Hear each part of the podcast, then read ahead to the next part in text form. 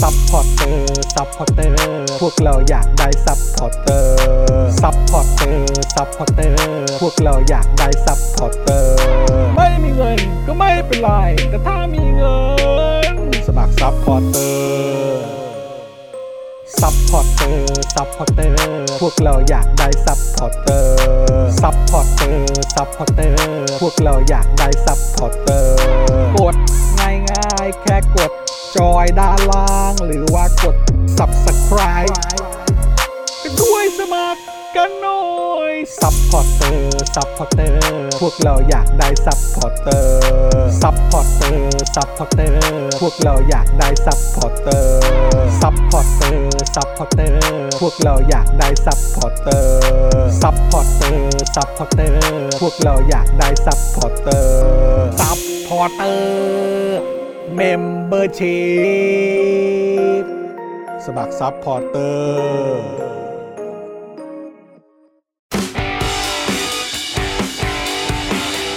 Daily t o p i c กกับจอห์นวินยู สวัสดีครับ คุณผู้ชมครับ ต้อนรับทุกท่านเข้าสู่ Daily Topics นะครับ ประจำวันที่ 15 สิงหาคม 2565 นะครับ อยู่กับผม จอห์นวินยูนะครับ จอห์นอีอีนะครับผมนะฮะแล้วก็วันนี้ครับ โอ้ยยอดเยี่ยมมาก ๆ เราอยู่กันครบเลยนะครับ หนุ่ม ๆ ของเราต้อนรับเลยดีกว่า คุณปาล์มนะครับ คุณปาล์มดึก ๆ งานดี แล้วก็ส่งตรงจากนิวยอร์กกลับมาแล้วนะครับ ต้อนรับครูทอมงื้อนะครับ สวัสดีครับผมสวัสดีครับเพื่อน Hello everyone Hello สวัสดีครับ อ่ะก็ต้องขอโทษด้วยอาจจะพูดไทยไม่ไม่ไม่ค่อยชัด Good evening Good นิวยอร์ evening กมา โอ้ ไปนานไหมฮะ ครับ อ่ะอาทิตย์หนึ่ง เปลี่ยนแล้ว อาทิเปลี่ตหงยนแล้วโอ้เปลี่ยนเลย อาทิตย์หนึ่งจะพูดไม่ไม่ เป ค่ ลี่ อย ยนเลยชัดแล้ว เออ นี่ ใช่ เขา ครับ เป็นเหมือนแบบเขาเรียกว่าอะไรนะ เป็นคนที่เข้าเมืองอะไรนะ เข้าเมืองตาหลิว เข้าเมืองตาหลิวก็หลิวตาตาม เออต้องหลิวตาตาม เขาไปอาทิตย์หนึ่งเขาเป็นเนทีฟแล้ว เป็นเนทีฟแล้วครับ แน่นอนเกิดที่นั่นเกิดที่นั่น แน่นอนแน่นอน เออ นิวยอร์กก็บ้านผม เออ ใช้ชีวิตเหมือนอยู่บ้านผมบอกเลย นี่เออ นะฮะ วันนี้ก็มีแฟนๆ ถามมาเหมือนกัน ว่า ครับ จะมีใครมาจัดรายการบ้าง เอออ อย่างคุณเรนนี่ก็ทักเข้ามาหลังใหม่เหมือนกันว่าวันนี้จะมีใครมาบ้าง อ่า ผมบอกวันนี้ก็ลุ้นอยู่ ครับ ว่าครูทอมจะ อ่าม มาไหวหรือเปล่า อ่า สบายลงเครื่องเมื่อวานบ่ายๆวันนี้มาต่อเลย ก็เห็นอยู่ เห็นอัปเดตอยู่ในโซเชียลอยู่ ครับ ว่าเพิ่งกลับมาเดินทางมันก็เหนื่อย ทีแรกก็แบบเอ๊ะครูทอมไหวปะวะ ร่างกายเขาแข็งแรง อยากเจอคุณผู้ชม เออ ครับผม การ ต้องม เดินทางเนี่ยมันเป็นส่วนหนึ่งของชีวิตครูทอมอยู่แล้ว ครับ เขาจะคุ้นชินกับเรื่องนี้ แต่เมื่อ ครั กี้ บ ก็ ผม ฝ่าฝนเข้ามาเลยนะ ก็จริงจริงจริง ๆ ไม่ต้องฝ่าก็ได้ เอ นะ อ จริง ๆ ถ้าแบบว่ามีร่มไหมอ่ะอย่างเงี้ยเราก็จะ เอออะไรแบบ นำร่มออกไป ถึงหน้าบ้านแล้วไง โอ้โห แล้วนี่ หม ตอนนี้นั่งแท็กซี่มาพอรถเข้าศูนย์ อ่า อ๋อ เข้าศูนย์ทำ เอาเข้าศูนย์ ทำ เข้าศูนย์หน่อย ทำสีอะไรอยู่ใช่ไหม ครับผม เออ ใช่ นะครับนะฮะอ่ะโอเคนะครับ แล้วก็ดูแลการไลฟ์แล้วก็ร่วมจัดรายการของเรานะครับ อาจารย์แบงค์มองบนถอนในใจไปพลางๆนะครับ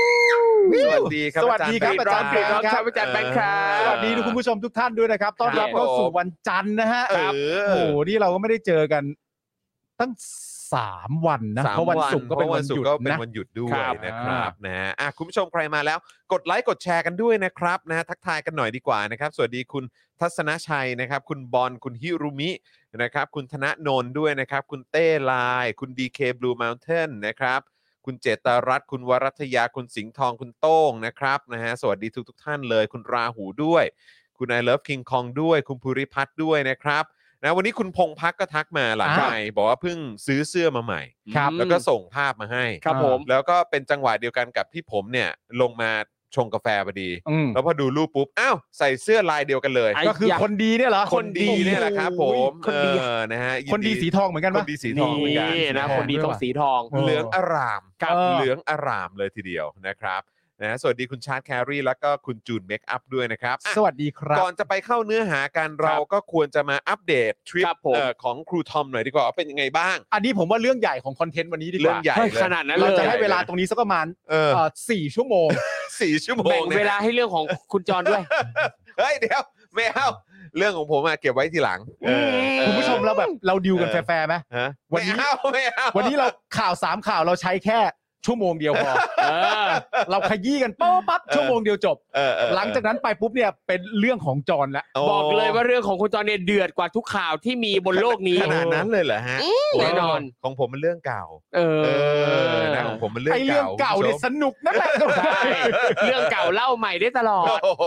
แต่เราเริ่มจากเรื่องการไป ทำงานที่นิวยอร์ก เป็นยังไงบ้าง พูดทอมก่อนเป็นยังไงบ้างบรรยากาศฮะ อย่างหนึ่งคืออ ม นิวยอร์กเนี่ย ที่แบบเรารู้สึกมีความสุขมากกับการใช้ชีวิตอยู่ที่นั่นก็คือ มันไม่ใช่ไทย ถูกต้อง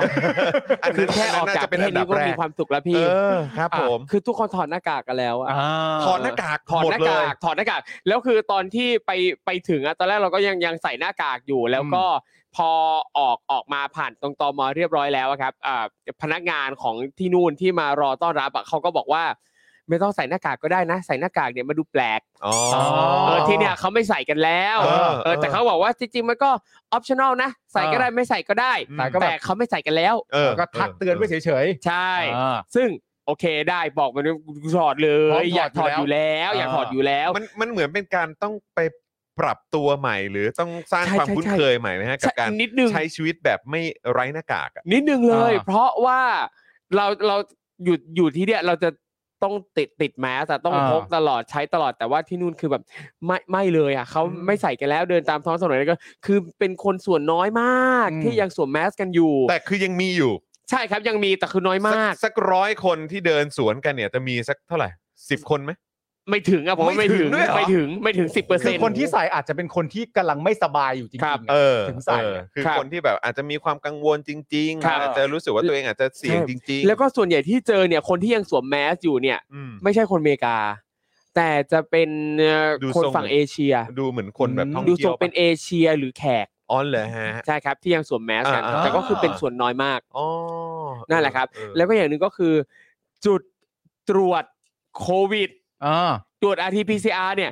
มีอยู่แทบจะทุกหัวมุมเมืองเลย ขนาดนั้น ใช่ คือเหมือนกับว่าเขามีบริการตรวจเนี่ยแบบเป็นเต็นท์อะเป็นรถของอนามัยของเขาเนี่ยเป็นเต็นท์ไปอยู่ตามหัวมุมเมืองต่างๆเนี่ยตามซอยตามต่างๆ ตามแยกอะไรเงี้ย อ่า อืม ตรวจฟรี โอ้ ตรวจฟรี มี ตรวจ เต็นท์ตั้ง ฟรี ตรวจ ด้วย ฟรี RT-PCR โอ้โหแม่งสุดยด แล้วก็คือการ ว่ะ ตรวจก็คือจะมีเจ้าหน้าที่อะไร ใช่ ต่างๆนานาคอยตรวจให้ ใช่ครับ แล้วก็รอฟังผลอีกทีก็ว่ากันไป ใช่ครับ อ๋อเชี่ย นั่นแหละ สุดยอดเลยอะ เออ แจ๋วมา สะดวกมาก ก มหานครเขาทำกันอย่างนี้ ใช่ครับผม เออ เราก็มหานครนะฮะ ไม่ผมผมผมก็เออก็ก็ก็จริงแต่คือแบบว่า คือถ้าถามเราอ่ะ ยุคในช่วงที่ผ่านมา เออ ก่อนมีการเลือกตั้งผู้ว่า อืม ครับ คงเป็นสิ่งที่เราคงไม่นึกไม่ฝันแน่นอน เออ แต่แต่ในยุคสมัยเนี้ยยังมีความรู้สึกว่าเออถ้าเกิดว่าจะมีต้นแบบเป็นแบบของเขาแล้วเราจะ ครั ทำ บ แบบนั้นบ้าง ผมก็รู้สึกว่าก็จะไม่แปลกใจถ้าจะเกิดขึ้นในยุคของคุณชาติชาติ โอ้ย ครับ มันต้องเกิดจากผู้จรินำงๆ มีวิสัยทัศน์ก่อน จริง ครับผม แล้วมันต้องอาจจะต้องเกิดจากผู้นำไม่อาจหรอกมันต้องเกิดจากผู้นำที่มาจากเสียงประชาชนด้วย เออ ถูกต้องครับ สำคัญนะ วันก่อนผมเห็นข่าวอันนี้ขอขออนุญาตโยกกลับมาที่ที่บ้านเรานิดนึงก่อนกลับไปเมาส์กันต่อเรื่องนิวยอร์กนะครับคือว่าวันก่อนเนี่ยเห็นข่าวที่ว่าเหมือนมีแบบพนักงานทำความสะอาด หรือว่าเป็นพนักงานเป็นเจ้าหน้าที่ของกทมอะ อืม แบบเสียชีวิต เพราะแบบเกิดอุบัติเหตุมีรถมาพุ่งชน อืม แกแล้วแบบเอ่อเสียชีวิตอะไรประมาณเนี้ย ครับ แล้วก็ อืม มีเหมือนแบบเหมือนอารมณ์ว่าออกข่าวว่าชัดชาติอ่ะก็คือมีเงินเยียวยาให้แบบ อืม สองล้านกว่าบาทอะ อืม ม เออแต่ว่าแล้วแล้วเลื่อนเลื่อนข่าวอ่านในในในนาทีเดียวกันน่ะ ครับ ก็มีไอ้ข่าวที่เรื่องของไฟไหม้ที่ผับอ่ะ อืม เมา ครั เท บ นอะไรนะ อ่ะ Mountain Bee แล้วที่บอกว่ามันมีการเยียวยาแบบระดับแบบรายละหมื่นนะ เออ หรืออะไร น่า ป จะ ระ ป มา ระ ณ มาณห้าหมื่น เอออะไรประมาณเนี้ย 50,000 เออเป็นหลักเป็นหลักเป็นหลักหมื่นน่ะ ครับ เราก็แบบโอ้โหนั่งดูแล้วเออมันก็มันอยู่ที่การบริหารจัดการของแต่ละพื้นที่จริงๆนะครับ แล้วนี่ก็พอไปเห็นของนิวยอร์กปุ๊บโอ้โหมี RT-PCR ทุก อืม แทบจะทุกบล็อก ครับ ต้องต้องพูดอย่างนั้นดีกว่า ใช่ ห ครับ รือว่าแบบอยู่ในพื้นที่ที่ใกล้กันมาก ใช่ครับ แล้วก็เยอะมากด้วย ครับ เฮี้ยมันคือการ มัน บ ก็ ริหารจัดการจริง ๆ อ่ะ ใช่ มันก็อย่างแรก ๆที่มันได้ก็คือมันก็คือสร้างความไว้ใจอะ ครับ สร้าง อืม ความไว้ใจซึ่งกันและกันอะสร้างความไว้ใจสร้างความรู้สึกปลอดภัยซึ่งกันและกัน อืมมันมันมันดูคึกคักยังฮะนิวยอร์ก คึ ต ก อน คั นี้ ก เออ คึกคัก คงต้องไปเอ่อ ค เขา บ เรียกอะไร ช่วง ขา summer เขาเรียกอะไรนะไอ้ไทม์สแควร์ ใช่ ได้ไปมาเป็นไงฮะยังคลุก โอ พล่านไหม้ ย อืม คึกคักพลุกพล่าน เออ คนแบบมาเที่ยวกันเต็มที่เลย แต่ว่าเราก็ยังยังรู้สึกว่ามันยังไม่ได้หนาแน่นเท่ากับช่วงก่อนโควิด อ่าโอเค อืม เข้าใจ คือคนก็ออกมาใช้ชีวิตกันแบบเยอะมาก อืม มีนักท่องเที่ยวเยอะ อือฮึอือฮึ นั่นแหละครับก็แบบคือบรรยากาศมันค่อยๆกลับมาละ อืม ค่อยๆกลับมา แล้วช่วงที่ไปก็เป็นช่วงซัมเมอร์ด้วย อืม ซึ่งก็เอ่อเขาบอกว่าเป็นช่วงไฮของที่นิวยอร์กเพราะว่า อ่ามั มันไม่ได้หนาว อืม อย่างเงี้ยแล้วคนก็ออกมาเที่ยวออกมาใช้ชีวิตตามสวน อืม สาธารณะต่างๆใดๆคนมาออกกำลังกายมานอนสนามหญ้าอ่าน อืม หนังสือ ทุกอย่าง เล่น ดู กับ กลับ มา มาปกติแล้ว ใช่ เพียงแต่ว่าไม่แน่นเท่า ใช่ เท่าเดิม ใช่ครับ เท่านั้นเอง คนออกมาใช้ชีวิตกันแบบโอ้ย ซึ่ง ดี ก็ ดี น่าม จะ น่าจะต่อจากนี้อีกไม่นานแล้วล่ะมั้ง ครับ อืม บรรยากาศแบบเดิมๆก็คงจะกลับมา ควร ค่อน จะ ข้าง ได้ เต็ม แล้ว รูป แหละ บบคือได้ว ถ้า ครับ เกิดว่าของเขาเป็นอย่างนั้นแล้วอ่ะ อ่า ครับของเขาอ่ะอีกไม่นานก็คงจะกลับมาแน่เหมือนเดิมแล้วแหละ ครับ อ่า แต่ของบ้านเราเนี่ยสิอันนี้ก็คงต้องคิดกันต่อ ใช่ เพราะพรกฉุกเฉินยังอยู่ ครับ ใช่ หน้ากงหน้ากากอะไรก็ยังยังมีความ ครับ รู้สึกว่าต้องใส่กันอยู่ ครั ค่ บ อนข้างซีเรียสก็เลยทีเดียว เรื่องของการหยุดงานการกักตัวอะไรต่างๆ ก็ยัง ใช่ คงค่อนข้างซีเรี ค ย รั ส บ อยู่เหมือนเดิม แต่ของบ้านเรานี่ก็คือแบบจะจะไปถึงจุดแบบเดียวนิวยอร์กนี่ผมว่าต้องใช้เวลาอีก ใช่ พอสมควร ใช่ นะ ใช่คใช่ใช่ รับ ใช่ คือเหมือนกับว่าที่ที่อเมริกาเขาเขาก็ยังรู้สึกแหละว่าโควิดมันยังมีอยู่ แต่ว่าเขาไม่ได้รู้สึกว่ามันน่ากลัวข อยู่กั นา บ ด มัน นั้นแล้ว ต้องอยู่กับมัน เหมือ ให้ นกับ ได้ ว่าเออเขาพร้อมที่จะโอเคอยู่ด้วยกันแล้วอะไรเงี้ย คือมันไม่ได้มีใคร ถ้าป่วยก็ คิด ษา มันไม่ได้มีใครคิดว่าโควิดไม่มีหรอก อืม มันก็รู้ทั้งนั้นแล้วก็ โควิดมี เออ ก็มันมีไง ใช่ครับ เออ แต่ แต่ ก็ ว่าเรา คือ ต้องดิวกับมันให้ได้ ใช่ อืม ซึ่งไอ้ตรงความความความรู้สึกตรงเนี้ยความรู้สึกว่ามันไม่ได้น่ากลัวขนาดนั้น เราสามารถจะดีลกับมันได้เนี่ย มันยังไม่ได้เกิดขึ้นกับคนไทยอะ ใช่ใช่ใช่ใช่ คนไทย ใช่ ยัง ใช่ รู้สึกว่าโควิดเนี่ยยังเป็นสิ่งที่น่ากลัวยังเป็นสิ่งที่ อืม อันตรายอยู่ เพราะมาตรการ ถูกต้อง เพราะมาตรการในการเอ่อแยกตัว ครับ กักตัวรับ อืม ยาหรืออะไรต่างๆนานาก็ทำให้เรามีความรู้สึกว่า ถ้าเราเป็นเรายังคงสร้างความลำบากให้ผู้อื่นอะ อืม ครั ผ บ มว่าอันนั้นมันคือความรู้สึกที่มัน อืม คาอยู่ในสมอง อืม ว่าแบบว่า กูไม่อยากให้ใครต้องลำบากเพราะกู แล้วกูก็ไม่อยากต้องหยุดงาน อืม กูไม่อยากต้องเสียรายได้ และ ครับ ที่สำคัญกูไม่อยากให้คนอื่นต้องเสียรายได้ เพราะกู อืม อะไรอย่างเงี้ยผมว่าคนมันระวังกันด้วยป เออระเด็น มันมีรายละเอียดพวกนี้เยอะเหมือนกัน ครับ แล้วอย่างเรื่องการเดินทางนะครับเป็นยังไงบ้าง เรื่องการเดินทางแบบบรรยากาศของการเดินทางอาจจะยังไม่ไม่ไม่ได้นับถึงตอนที่เดินทางไปถึงนิวยอร์กนะแต่ว่าตั้งแต่สนามบินที่สุวรรณภูมิใช่ไหม ครับ ไปจนถึงแบบก่อนจะไปถึงเอ่อสนามบินที่นิวยอร์ก ครับ เป็นยังไง เรื่องการ บ้าง เดินทางเนี่ยบนบนเครื่องบินเนี่ยนะครับเขาอย่างอย่างเนี้ยผมบินสายการบินแขก อืม นะครับเขาก็ยังค่อนข้างจะก็ก็บอกให้ทุกคนเนี่ยสวมหน้ากากอนามัย อืม นะครับ แล้วก็พอเราขึ้นไปนั่งบนเครื่องปั๊บเขาก็มีหน้ากากมาแจกด้วย อืม มีหน้ากากอนามัยแจกเลย แล้วก็มีแอลกอฮอล์เจลแจก อืม แต่ละคนเลยเหมือนกัน แล้วเขาก็บอกว่าถ้าเป็นไปได้เนี่ยอยากให้สวมหน้ากากตลอดทั้งไฟลท์ ตลอดการเดินทาง ใช่ครับ อืม แต่ว่าก็ไม่ได้ถึงขั้นมาชี้บอกว่าทุกคนต้องใส่อะไรเงี้ย อืม อืมอืม แต่โดยมากก็ใส่กันนะ ใช่ครับโดยมากใส่บน อ่า บนเครื่องบิน อืม อ๋อ เพราะว่า ก็ถือว่ายังเป็นยามพาหนะ ใช่ สถนส่วน เราก็ยังยังรู้สึกว่ามัน เออ มันก็มันอ่ะอากาศในนั้นน่ะมันไม่ เออ ได้ถ่ายเทอะไรสะดวกเขาก็ใส่หน้ากากกัน อืม เป็นส่วนใหญ่ครับ แต่ แต่คันจะว่าถ้าไปเป็น เปิดหน้าต่างก็ไม่ได้ด้วย ไม่ได้ครับ จริง ไม่ได้ครับผม ลองแล้วเหมือนกัน อย่าออกอย่าอย่า แล้วอ่ะขออีกหนึ่งคำถาม แล้วไอ้ความรู้สึกของการไปอยู่ในประเทศที่มันยังดูสมเหตุสมผล เออ เป็นยังไงบ้างฮะ โอ้ เพราะว่า ผมแบบนั่งคิดจริงๆ เพราะในช่วงสัปดาห์ที่ผ่านมาอย่างที่ครูทอมไม่อยู่เนี่ยเราผมเองผมก็ปวดหัวแล้วผมก็อึดอัดผมยังบ่นให้คุณปาล์มฟังอยู่เลยแบบว่า คุณไม่รู้หรอกว่าพว เอก อ เราต้องเจออะไรกันบ้าง อย่างไอีเรื่องแบบห้าร้อยหนึ่งร้อยครบวาระแปดปี ครับ ซึ่งแบบว่า ไม่ครบวาระ แม่งคือแบบ ใคร แต่ละอย่า เข้าง ใครเข้าประชุมใครไม่เข้า อะไรอย่าง อะไร เงี้ย ก็ว่าไป วาระเป็นยังไงจะเลือกตั้งเหมือนไร ครับ จะยุบสภาไหมคือ ผมบอกตามตรงว่า ผมมีความรู้สึกว่าเราส่วนตัวผมอะเราอยู่ในประเทศที่มันไม่มีความสมเหตุสมผล แล้วก็ไม่สามารถที่จะไป ยึดมั่นกับตรกกะเหตุผล ครับ อะไรที่มันสมเหตุ ใช่ สมผลได้เลย ใช่ มันแล้วแต่ฟีลลิ่งและความรู้สึกหรือความต้องการของผู้ผู้มีอำนาจอย่างเดียว อืม แต่ว่าพอคุณเนี่ยไปอยู่ในในสภาพบรรยากาศของประเทศที่มันแบบ ครับ ที่มันสมเหตุสมผลเนี่ย โอ้ย เป็นยังไงฮะ คือมันมันรู้สึกได้ถึงอิสรภาพรู้สึกได้ถึงความเนี่ยมีความสุขทุกสิ่ง อืม ทุกอย่างอ่ะ แต่ทั้งนี้ทั้งนั้นเราก็รู้สึกว่า เออยังไงเราก็ต้องกลับมา อืม ยังไงเราก็ต้องกลับมาไทยกลับมา อ่า ทำงานต่างๆ แล้วก็ต้องกลับมาร่วมการส่งเสียงเรียกร้องต่างๆ เพื่อให้ความสมเหตุสมผลเนี่ยมันเกิดขึ้น อืมสัก ใน ที ประเทศนี้ มันหายไปนานแล้วนะคุณผู้ชม นานมาก จริง ๆ เออ นั่นมากครับ จริง ๆ แล้วผมก็แบบรู้สึกว่าเออการได้ออกไปเปลี่ยนแบบบรรยากาศบ้าง ครั อะ บ อืม แล้วก็ให้ให้เราไม่สิ้นหวังอะเนอะ ใช่ ว่าจริง ๆ แล้วแบบมันคงเป็นแค่ชั่วครั้งชั่วคราวแล้วมั้ง ใช่ค โล รับ กโลกมันโลกมัน เออ โลกมันดีโลกมัน เออ ดีโลกมันดี ประเทศที่เขาเจริญแล้วมันเป็นอย่างนี้อะไรแบบ ใช่ เนี้ย ตัวนี้อากาศดี ไม่แล้วอย่างครูทอมไปก็คือไปไปงานเปิดตัวนวัตกรรม ครับ หรือเทคโนโลยีใหม่ ครับ ๆอย่างที่ไปมานี่ก็เป็นของซัมซุง ใช่ครับ ใช่ไหมฮะซึ่งก็แบบได้เห็นนวัตกรรมเทคโนโลยีเห็นว่าเขาแบบว่า อุ๊ย ให้ความสำคัญกับเรื่องเหล่านี้ยังไง เขาเอาไปเชื่อมโยงกับเทคโนโลยีการศึกษาการ ครับ แพทย์ อะไรยังไงบ้าง ความ ใช่ บัน ครับ เทิงอะไรยังไงบ้างคือมันมันทำให้เห็นถึงการต่อยอดอะไรเยอะแยะมากมายอ่ะ ใช่ครับ อืม แล้วก็อย่างในในงานที่ไปอะครับ ก็มีอินฟลูเอนเซอร์มีแบบเอ่อบล็อกเกอร์ติ๊กต็อกเกอร์ อืม จากต่างชาติอะไรเงี้ย อืม มากันแบบโอ้สนุกสนานอะไรเงี้ย อืมบรรยากาศของความแบบนะฮะความแบบ ใช่ ก้าวหน้า ใช่ค ไม่ รับ เป็นอย่างนี้นี่เองอะ ใช่ครับ เออ คือความก้าวหน้าเนี่ยทั้งเรื่องวิทยาศาสตร์ การศึกษาแล้วก็อย่างพวกงานศิลปะต่าง อืม ๆ การ อื ม พวกจัดแสดงภาพอาร์ตแกลเลอรี่ต่างๆ พิ อ่า พิธภัณฑ์อะไรเงี้ย อืม คือคัก คือคัก คน มาก ยังไปพิพิธภัณฑ์กัน อืม เยอะมาก คนยังเข้าไปดูงานศิลปะ คนเข้าร้านหนังสือกันแบบ โอ้เพลิด โอ้ เพลิน สุดยอด เอ้ยแต่ว่าเดี๋ยวของเราก็มีนี่ เดี๋ยวเราก็มีประชุมเอเปกไง เรียกได้ว่าเป็นงานแร ก เราจะมีสุดยอดผู้นำมา ฮะ วะ เป็นงานแรกอย่างเป็นทางการของศูนย์การประชุมแห่งชาติสิริกิติ์ มึงมึงเปรียบเทียบจากที่ครูทอมเล่ามาทั้งหมดเมื่อกี้ เอานี่ไงก็เป็นเอเปกไง โอ้ โอ้ยเนี่ยแหละมึง นี่ เดี๋ยวจะได้มาเห็นเอเปกตกต่ำก็ยุคนี้แหละมึง โอ้โห เอเปกที่เขาว่ากันว่า กระสันอยากเป็นแบบว่าประธาน เออ มาก เอเปกที่เขาว่ากันว่าตู่ขอให้ผ่านเอเปกซะก่อน ขอ นะ ให้ ครับ ผ่านเอเปกซะก่อน รอดู ริ จะ งๆ เป็นเอเปกหรือเอโปก เออ ใช่ ทำไมต้องอยากเป็นนะฮะ เออ ทำไมต้องผ่านอันนี้ไปให้ได้ นั่น นะค น่ะ รับ ดิฮะ คือผ่านอันนี้ไปให้ได้มันจะไปเพิ่มเรซูเม่ว่ามึงเก่งนะ มันไม่มึงไม่มีสิทธิ์เพิ่มที่อะไรแล้ว นี่ ครั คุ บ ณคุณทัศนชัยว่าเอเปกตู่ขอ ตู่ขอ ตู่ขอไว้สักงานได้ไหม ตู่ขอผ่านเอเปกได้ไหมมึงขออะไรไม่ได้ทั้งนั้นแหละมึงมันกบฏครับ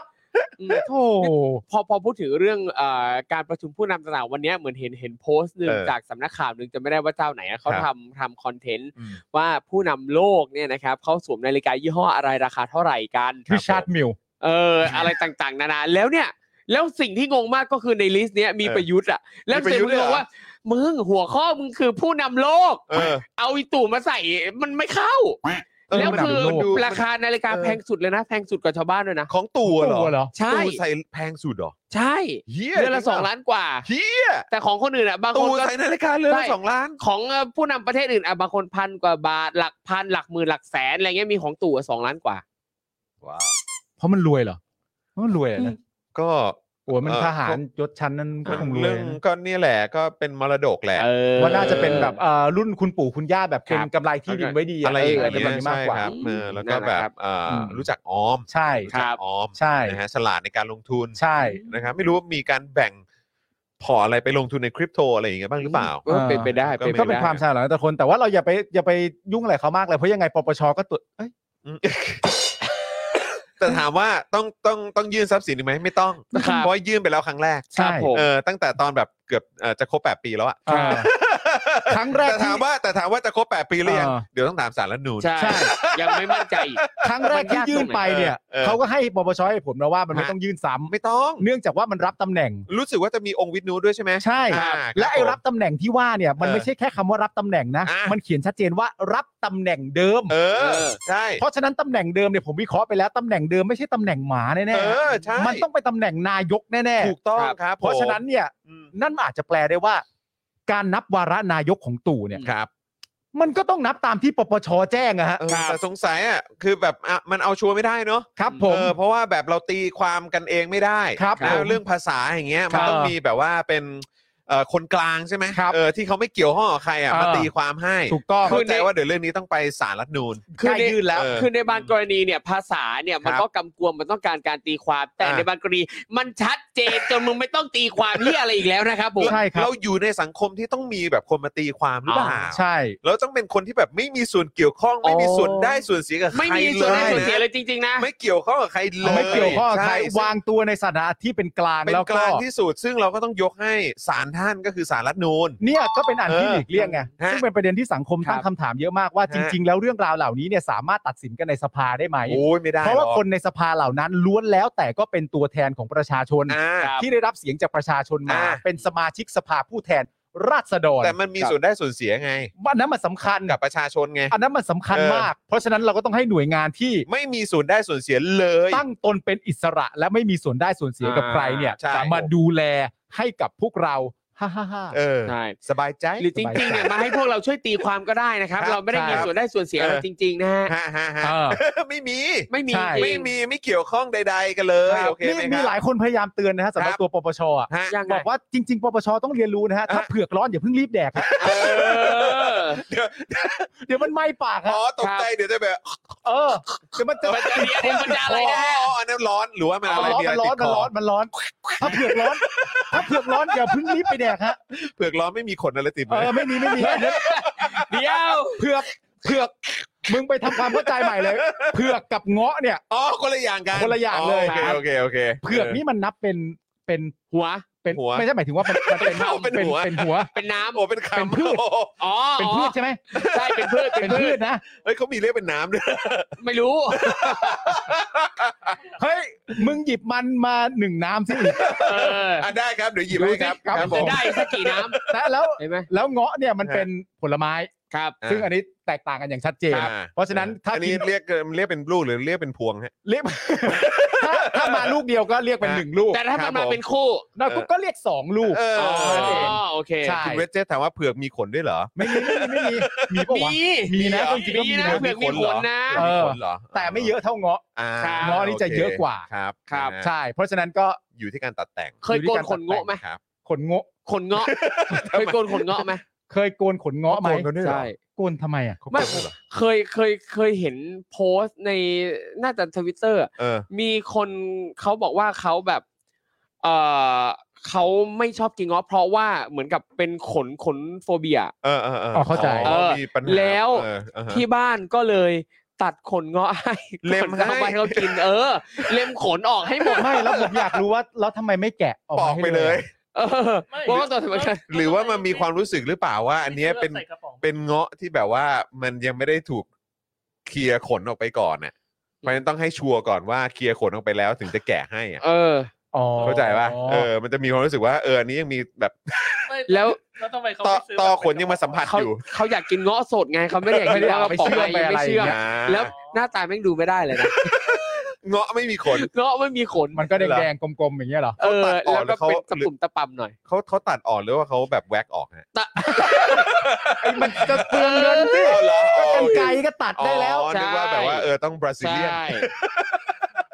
เงาะบ ไม่ได้ราซิเลียน เงาะบราซิเลียน เงาะจากอเมริกาใต้ ครับ เออ เงาะบราซิเลียน เงาะจากวิโอเดจาเนโร เออ แล้วเวลาเวลาพอยื่นมาให้ยื่นให้อย่างนี้ด้วยนะ เออครับ ที่นี่คือบราซิล ที่นี่บราซิล ใช่ มาโปรดให้ละ ครับ เงาะนี่ที่นี่บราซิลนี่ใครขายอ้อแน่นอนครับพรีเซนเตอร์โดเมนิกโทเรโตขายไปเลย โอ้ยตาย ขายไปเลย มีขายกันสองคนก็คือโดเมนิกเทเลโตกับเนม่า ครับผ โอ้ ม มาด้วย เป็นขาย เนมาด้วย แม่ขุนเงาะ เออ นะครับ อ้าว คุณผู้ชม โอ้ นี่ผมน้ำตาไหลแล้วเนี่ย โอ้โห เออ นี่กูยังไม่ได้เข้าข่าวเลยนะ เออเนี่ยนั่นเลยดิ อ่ะ เดี๋ยวเราเข้าเข้าผู้สามสูงของเราก่อนนะ ได้ ออ โอเค นะครับ ได้เสจแล้ ระหว่างนี้ จะได้ คุณผู้ชม ไปแวะ เติม ขุนงาะ ระหว่างนี้คุณผู้ชมเติมพลังเข้ามาก่อนได้ครับ ตอนรับ ใช่ การกลับมาของครูทอมด้วยนะครับ แล้วก็ Daily Topics ด้วยนะครับ เติมพลังเข้ามาทางบัญชีกสิกรไทยนะครับ 0698975539 หรือสแกน QR Code ก็ได้นะครับ ใช่ครับ เดี๋ยวตอนท้ายรายการถ้าเกิด 45%คุณจรจะเล่าเรื่องคุณจรเดินทางไปนิวยอร์กให้ทุกคนผู้ชมฟัง เออ มาได้ไง วะ นี่สัญญาไว้แล้ว มาได้ไง ถ้าตอนจบรายการเป็น ออ 45%เนี่ย คุณจรจะเล่าเรื่องการเดินทาง อันแสนสุขของคุณจรในการเดินทางไปนิวยอร์ก อันแสนสุขด้วย อันแสนสุข โโหครับ เดินทางไปอ่ะแสนสุข เอ นะ อ แต่ แต่ พอ เดินทาง ไป กลับ ถึง เนี่ย อ่ะ เออ แต่พอไปถึงอ่ะ เออ สุขเลย โอ้โห สุขเลยอะ โอ้โห โอ้ยตายตาย อ่ะเข้าผู้สนับสนุนรายวันของเรา เออ เฮ้ยผู้สก่อนนับสนุน ลืมเล่านิดนึง อะไร ที่นิวยอร์กช่วงเนี้ยมันมีเทศกาลหนังกลางแปลงด้วยสงสัยก๊อฟชัดชาติ จริงปะเนี่ย ร้อยเปอร์เซ็นต์ หนังกลางแปลงนิวยอร์ก มีหนังกลางแปลงด้วยเหรอ ใช่ เออ แล้วคือจัดตามพาร์คต่างๆ อ๋อด้วย แล้วแล้วครูทอม ช่วงสำรวจไง ได้ได้ได้ไปสัมผัสบรรยากาศบ้างไหม เวเวลาไม่ได้เลย ไม่ได้ไปใช่ไหม ไม่ได้ไปเลย แต่เห็นรูปจากภาพข่าวจากในเว็บต่างๆ อุ้ยคนไปแบบนั่งดูหนังกัน อ่า เพลิน โ อะไรเงี้ย ดีจัเลยะ คือมีทั้งไซต์ที่เป็นเป็นพาร์ค อืม แล้วก็ที่โคนี่ไอแลนด์หนังกลางแปลงริมหาดอะ แต่ ไร คือ เงี้ ที่อย ยากรู้อ่ะคืออยากรู้ว่าเวลาเขาฉายหนังอะไรพวกเนี้ยเขาฉายหนังแบบแนวไหนไง เออ อุ้ยมีหลายแนว เออ คือหนังแมสแมสทั้งหนังคลาสสิกเลยก็มี อ๋อเหรอ Ghostbuster ก็มีฉาย โอ้โห ชางชีก็มีฉาย อ๋อ มีโอ้ยหลายเรื่อง หนั เลย มาเวลก็ฉาย ใช่ ว้าว เขามีมีมีเป็นลิสต์ให้ดูเลยว่า วันนี้เนี่ยฉายที่สวนไหนเรื่องอะไร โอ้ โอ้โหแจ๋วว่า โหดีว่ะ นั่ แล้ว นแหละ แล้วแล้วก่อน อืม หนังฉายนี่เขายืนกันปะ อ๋อไม่ก็เขาต้องจัด นั่ง แจ เล ง ย หาที่นั่ง เพลิ ยั น ง ๆ ไงเออก็เดินกันไปแล้วก็เออดู ใช่ เล็งๆว่าฉันจะนั่งตรงไหน แล้ว ดี ก็ ตรง ยืน ไหน ม เห อง มาะ ซ้ายมองขวานิดนึงเออจะมีใครมานั่งตรงนี้ไหมไม่ เอ มี อ อ่ะ ไม่ โอเค มี ก็นั่ง ไม่มี ก็ ตำร นั่ วจ ง คุ้มด้วยนะ ใช่เอาไม่มี เออ ใช่ไหม ไม่ ฮะ มี เา มีอันไหนของอเมริกาที่จัดโดยทบแล้วมีหัวเกรียนๆมาดูดีมีไม่มีฮะ ไม่มีอะ ไม่มี ไม่ ไม่ มี มี แบบ นะ U.S. Army ไม่มี ไม่มี ไม่มีจัดงานใช่ไหมฮะ ไม่มี ครับผม แต่ถึงแม้ว่า US Army จะจัดงานใดๆคิดว่าประชาชนก็ก็ก็ยินดีไปร่วม ครับผม เพราะว่าเอ่อ Army เขารู้จักหน้าที่ ใช่ เออครับผม ก็ แค่ ยัง นั้น ไม่ แหละ ยังไม่เคยมีข่าวว่าอาร์มี่เขามาเป็นกบฏยึด อ๋อ อำนาจอะร ไม่มี ยัง ฮะไม่มีฮะ ประเทศประชาธิปไตยนะ ฮะ ใช่ ใช่ใช่ อุ๊ยแล้วนี่ผมไปนะไปกับคุณว่านไฉเพจ เออ อาสาพาไปหลงนะ แล้วก็ อ่า น้องไอายกมลเนตร อ่า น้องไอายนี่ก็ทำเพจชื่อว่ากมน เออเออก มลเนตรกมนไง เออเออ แล้วหลายคนอ่ะชอบเรียกเขาเป็นเพจกอรมน อุ้ยแล้วเขา คือโคตรสวยอ่ะพอใช้พอใช้ชื่อย่อใช่ไหม ใช่ ใช้เป็นชื่อย่อแล้วดันขึ้นต้นด้วยกอไก่ด้วยไง ใช่ โอ้โห เรียบร้อย กมน กมน กอรมน รวบรวบๆไง ใช่ ไปกอมนอกอมนอ เออแต่เอาจริงๆนะ เออ ถ้ากูเป็นเพื่อนเขาอ่ะ เออ กูก็แซ ว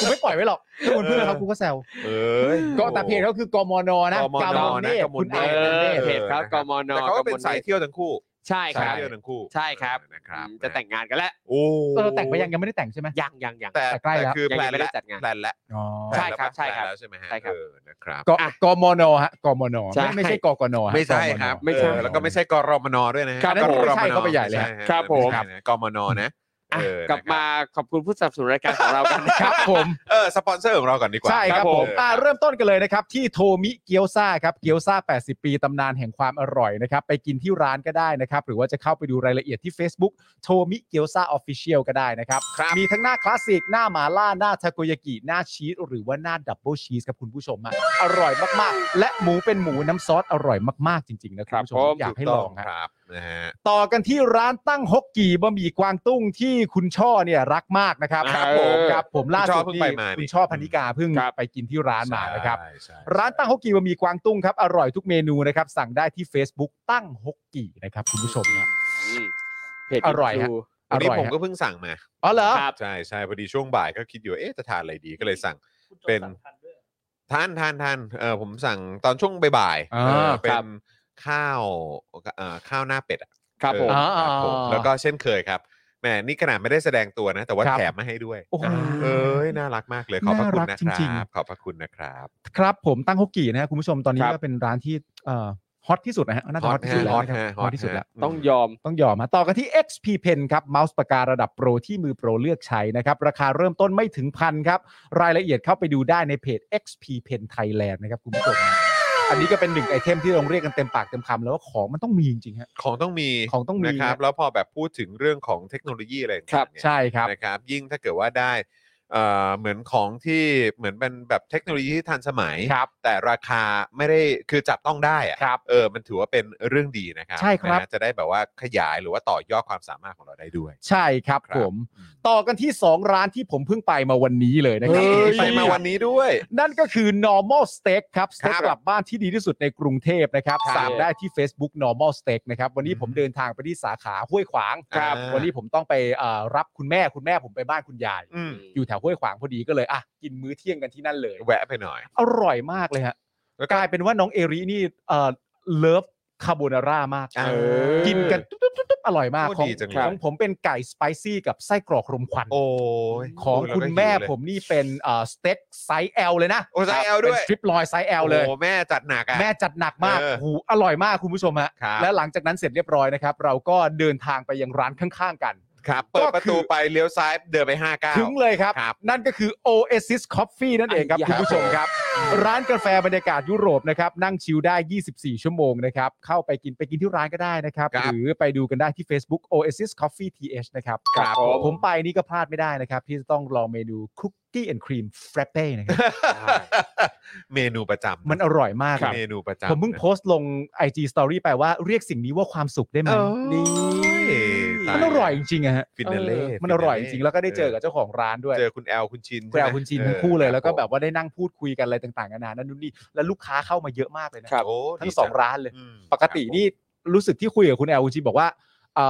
อเอ่อปกติแล้ววันจันทร์เนี่ยลูกค้าจะไม่ได้เข้าเยอะเท่าไหร่นะ อืม แต่วันนี้ที่ผมไปเนี่ยเต็มร้านเลย เอ้ยดีจัง เต็ม ลย แบบฟูลเฮาส์อ่ะ โอ้ดี ครับเต็มร้านแบบแน่น ดี ๆ เลย มาก อะไรอย่างเงี้ย ดีม ก็สงสัยคงจะรู้ว่าผมไปนะ เอ้ย เอ้ยอะ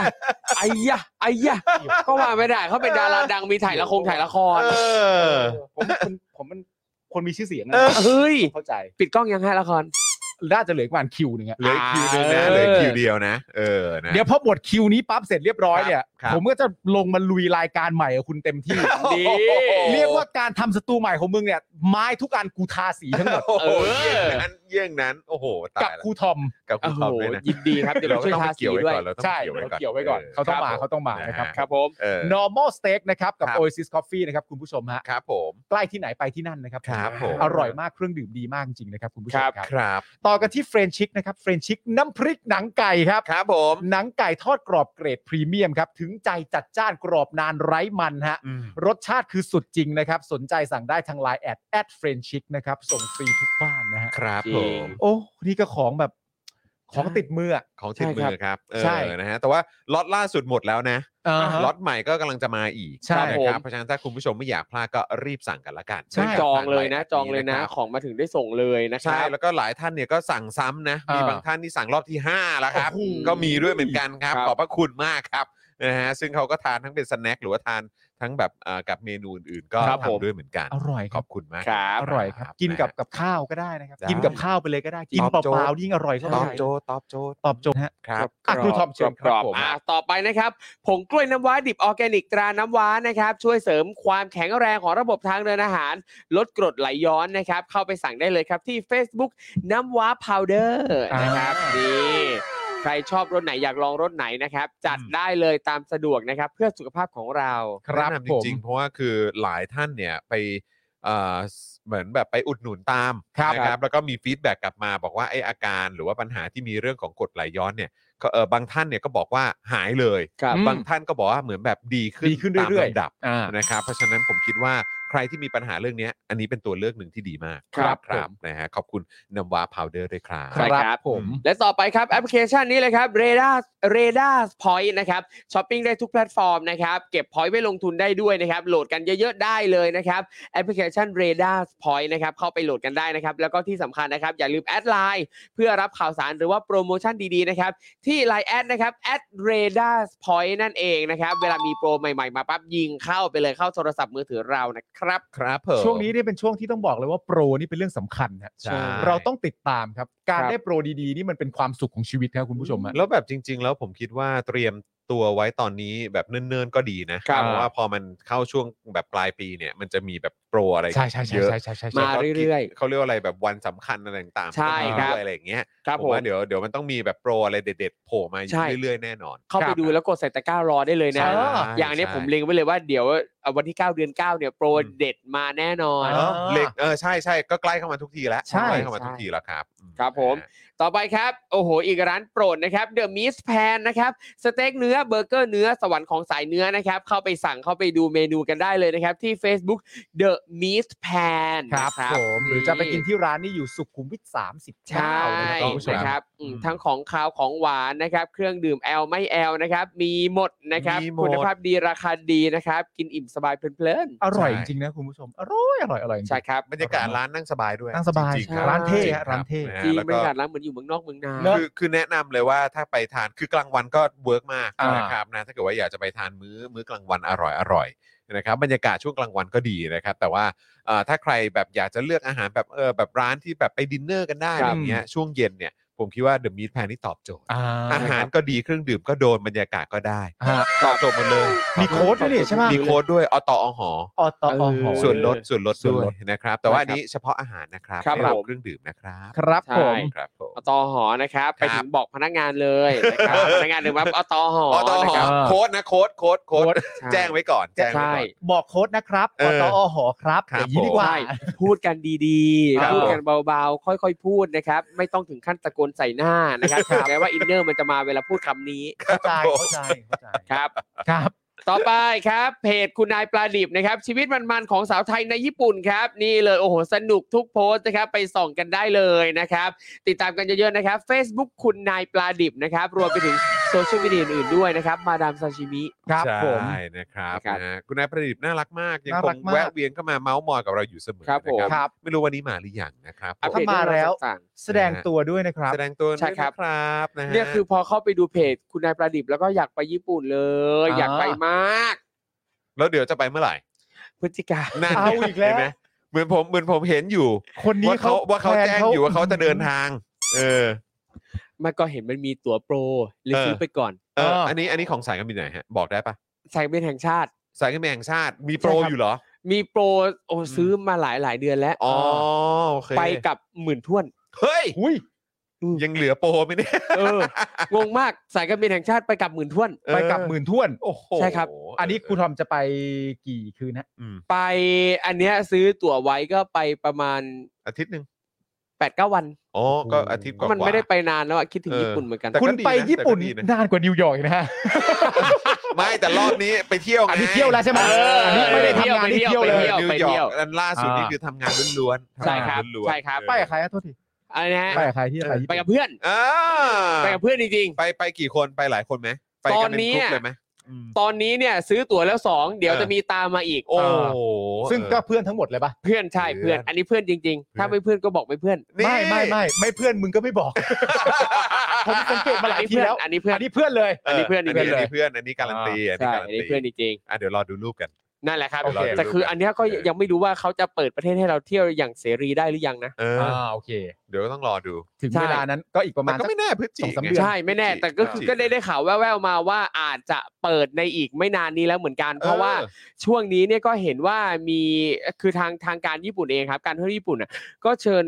บล็อกเกอร์ท่องเที่ยวของไทยเนี่ย ไปญี่ปุ่น อ๋อก ะว่า เริ่ม เตรียมจะโปรโมทกัน ผาเริ่ม แล้ เริ่ ว มเริ่มจะเปิดประเทศแล้ว ใช่ แหละ ครับ อย่างอ่า แบบจริง ล่าสุด จัง เองเนี่ยเท่าที่เห็นนะครับ ก็คือเขาก็เชิญบล็อกเกอร์ไทยไปเที่ยวญี่ปุ่นกันแบบเกือบ 20 วันน่ะ โอ้โห ดูแลกินอยู่อย่างดีพาไปเที่ยวนั่นนี่นู่นต่าง ๆ เออ ทำคอนเทนเอออต์อะไรเงี้ยเหมือนกับว่าก็ เตรียมทำคอนเทนต์สำหรับเพื่อจะเปิดประเทศญี่ปุ่นแล้วเหมือนกัน อืม นะครับ แต่ณตอนเนี้ยถ้าจะไปเนี่ยก็คือ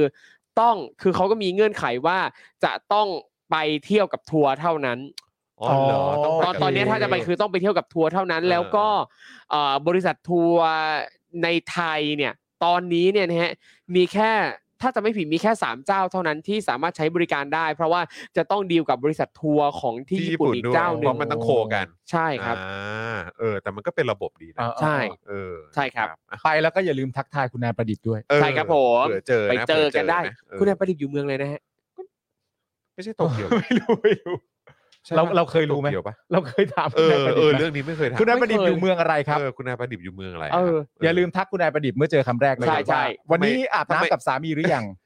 ผม นะครับ จะคิดอัตโนมัติไว้ก่อนเลยว่าคุณนายประดิษฐ์อยู่โตเกียวแหละ ครับ เออ ผมก็จะคิดอย่างนั้นแหละ ครับ เออ จริงๆก็อาจ นะ จะ คบ อยู่โอซาก้าก็ได้นะ เออทำเป็นเล่นไป หรืออาจจะอยู่เกียวโตก็ได้ หรือฮอกไกโด ก็เป็นไปได้ อืม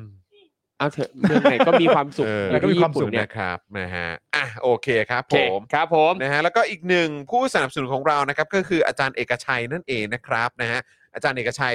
มาพร้อมกับเอ่อโฆษณาให้ความรู้เสมอนะครับแต่ว่าสำหรับสัปดาห์นี้นะครับก็เป็นการตอกย้ำนะครับ เพราะว่าใกล้เข้ามาแล้วนะครับพรุ่งนี้ไงนะฮะ16 สิงหาคม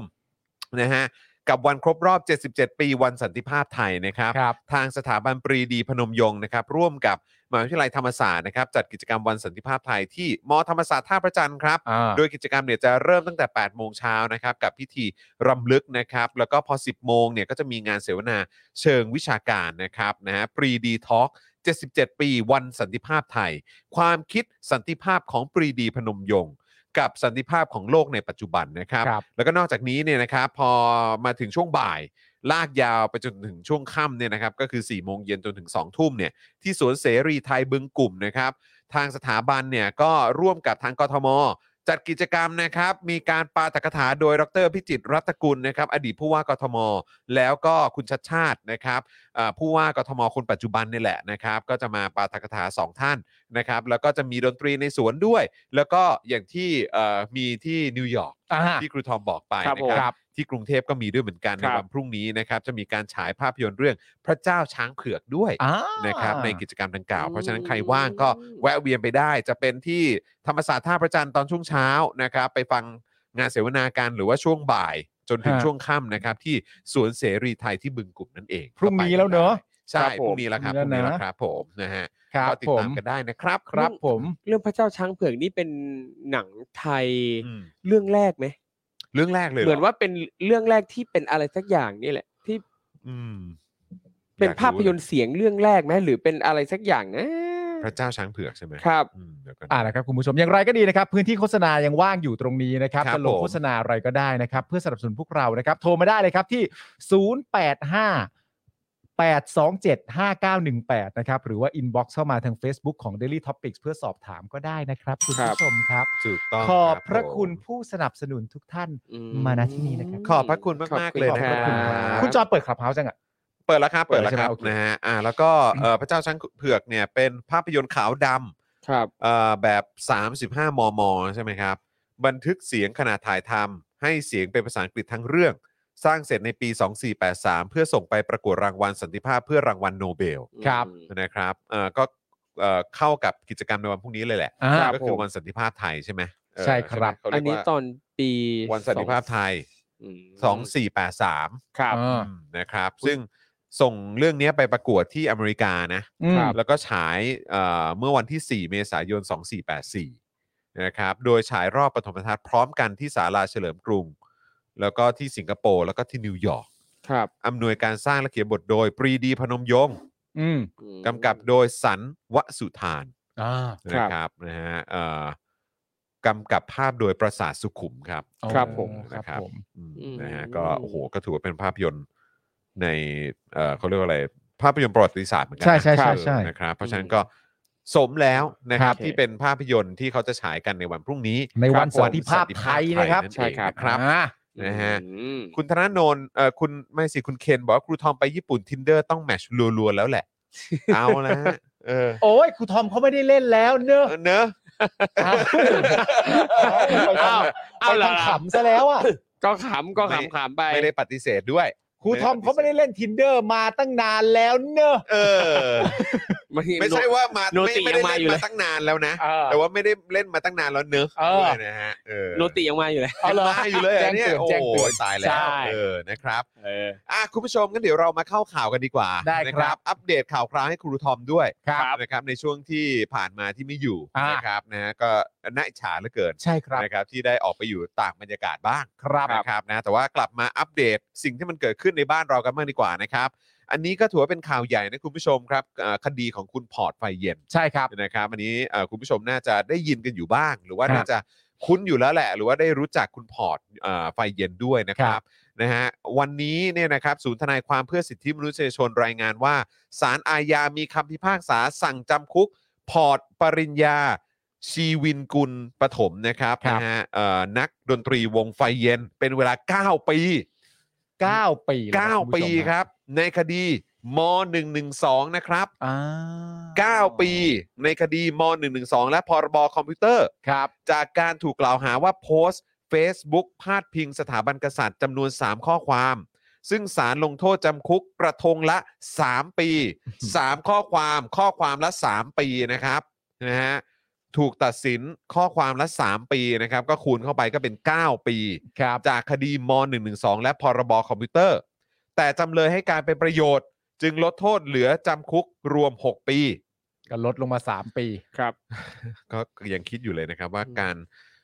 เอ่อเขาเรียกว่าอะไรอะให้ให้การที่เป็นประโยชน์ในคดีม .112 นี่มันเป็นยังไงนะฮะ ใช่ ที่ ครับ ทำให้ได้ลดโทษ 3 ปีอะ อืม นะครับ ตอนนี้ก็เหลือกลายเป็นว่าคดีละ 2 ปีใช่ไหม ใช่ ใช่ไหมสอง ครั สา บ มหกใช่ไหมค ใช่ รับผมนะฮะคือรายละเอียดเกี่ยวกับข้อความที่คุณพอร์ตเนี่ยเขาโพสต์เนี่ยนะครับนะเป็นข้อความนะที่เกี่ยวกับอ่าเรื่องของการต่อต้านสิ่งงมงายอะไรแบบเนี้ยนะครับ ครับ นะแล้วก็เอ่อข้อความนี้เนี่ยโดยสรุปเนี่ยสารเห็นว่าข้อความไม่เป็นความจริง เนื่องจากสถาบันกษัตริย์เป็นสถาบันที่มีความสำอ่าสำคัญของประเทศไทย เป็นที่เคารพของประชาชนชาวไทย อื มีบทบาทในการใช้อำนาจผ่านฝ่ายนิติบัญญัติฝ่ายบริหารและฝ่ายตุลาการอย่างถูกต้อง เพราะฉะนั้นไม่ใช่สิ่งงมงาย ม อ๋อ นะครับ ม เออครับคุณจอนครับ ครับผมนะ ครูทอมครับ ครับ ครับ นะฮะ แม่นี่พอพูดอย่างนี้ปั๊บคือผมอะกำลังเสิร์ชต่อเลยว่า ตามราชบัณฑิตเนี่ยเขาบอกว่างมงายแปลว่าอะไรบ้าง แปลว่าอะไรฮะ ลองดูซิฮะ งมงายแปลว่า หลงเชื่อโดยไม่มีเหตุผล หรือโดยไม่ยอมรับฟังความคิดเห็นหรือเหตุผลของผู้อื่น ผมขออีกที ครู นะ ทอม ฮะ ฮะอ่านงมงายให้เราฟัง งม ชัดๆ งาย อีกที นะฮะ สิ แปลว่า เดี๋ยวเดี๋ยวเดี๋ยวต้องบอกก่อนนะ ก็คือคุณพอเนี่ยเขาพูดในลักษณะเรื่องการต่อต้านสิ่งงมงาย ครับ นะครับ ซึ่งก็แน่นอนแหละ พอมี1นึเนี่ยก็คงต้องมีข้อความหรือเนื้อหาที่เกี่ยวข้องกับเรื่องของสถาบันหรือเปล่า ครับ ใช่ไหมครับนะแล้วก็เราก็เลยมาดู definition ของคำว่างมงายกันดีกว่า ตามราชบัณฑิตยสถานนะครัคบรับผม งมงายแปลว่า หลงเชื่อโดยไม่มีเหตุผล อื อื ม ม หรือหลงเชื่อโดยไม่ยอมรับฟังความคิดเห็นหรือเหตุผลของผู้อื่น อืม น่าสนใจ อืม น่าสนใจ น่าสนใจจริง น่าสนใจ คือคุณคุณคุณพอร์ตเนี่ยบอกว่า เรื่องราวเนี้ยมันเป็นสิ่งงมงาย ครับ นะครับ แต่ว่าข้อความนี้สารเนี่ยเห็นว่า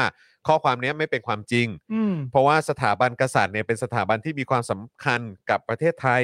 เป็นที่เคารพของประชาชนชาวไทย มีบทบาทในการใช้อำนาจผ่านฝ่ายนิติบัญญัติบริหารและตุลาการอย่างถูกต้อง ครับ ไม่ใช่สิ่งงมงาย ใช่ ครับ ครับ ซึ่งดูจากความหมายของพระอนุกรมแล้วมันก็รู้สึกว่าอ่ะสมมุติถ้าเรา เรารักเราเชื่อเราศรัทธาในรักสักอย่างโดยที่เราไม่ได้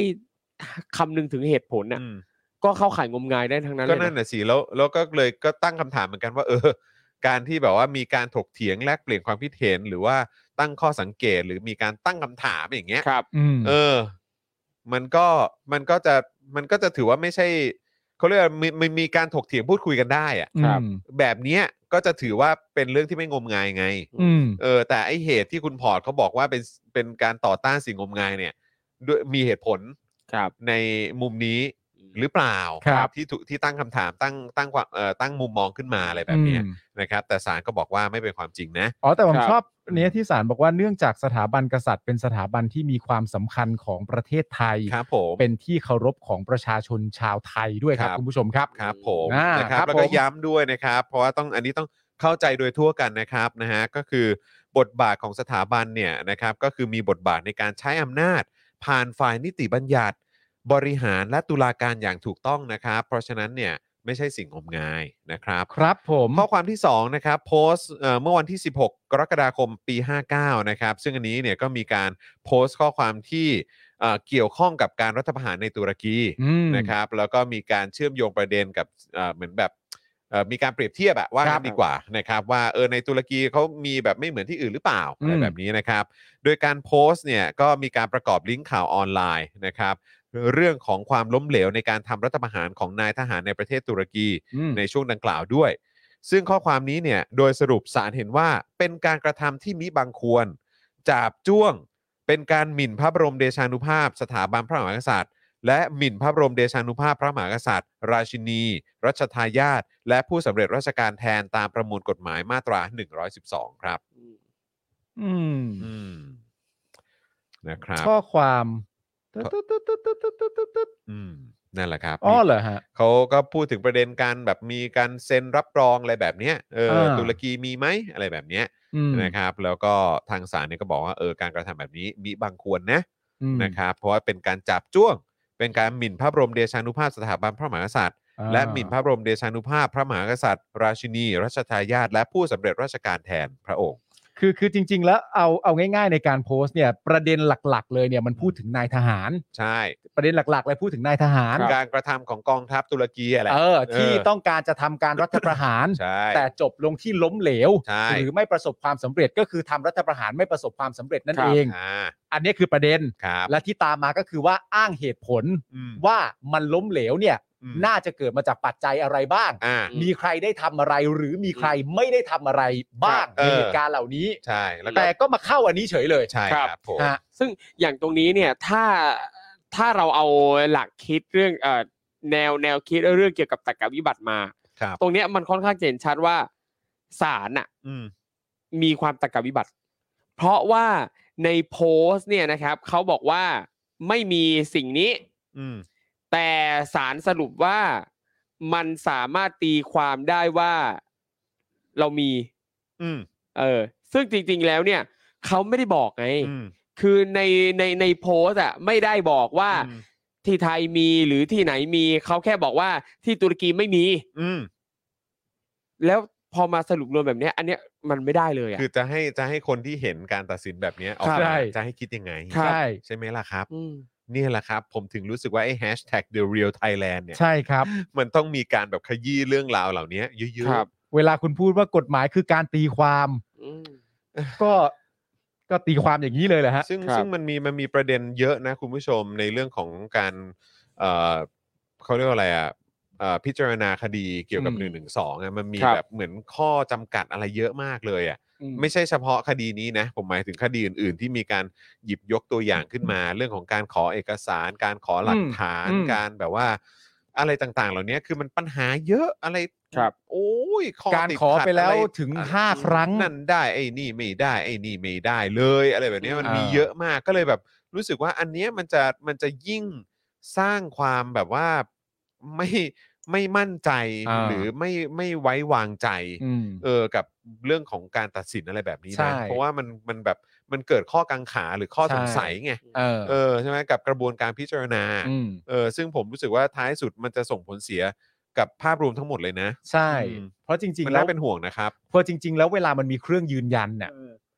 ถ้ามันมีเครื่องยืนยันใช่ไหม ครั ใน บ แง่ของเอกสารในแง่ของการต่อสู้คดีอย่างเป็นธรรมอะไรต่างๆนานานั่นนู่นนี่เนี่ย มันก็จะได้ชัดเจนถูกต้องไหมฮะว่า ใช่ อ๋อนี่ผู้พูดที่เขาผิดจริง ๆ นะเนี่ย ใช่ มันก็ได้ชัดเจนไป ก็ะรู้แบบว่าไร้ซึ่งข้อสงสัย ใช่ เพราะเหมือนที่ผมบอกไปแล้วเวลาอ่านคำตีความของศาลเนี่ยหลาย ๆ ครั้งมันจะมีเหมือนอารมณ์ประมาณว่า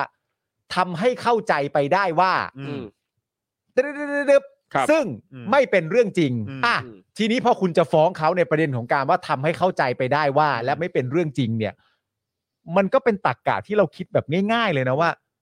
พอจะบอกว่าไม่เป็นเรื่องจริงเนี่ยเขาก็ขอเอกสาร อืม เพื่อเอามาใช้ในการต่อสู้ในคดีในฐานะจำ มา เลย ยืน ที่ ยัน ถูก ความ ฟ้ บ อง ริสุทธิ์ไง ว่า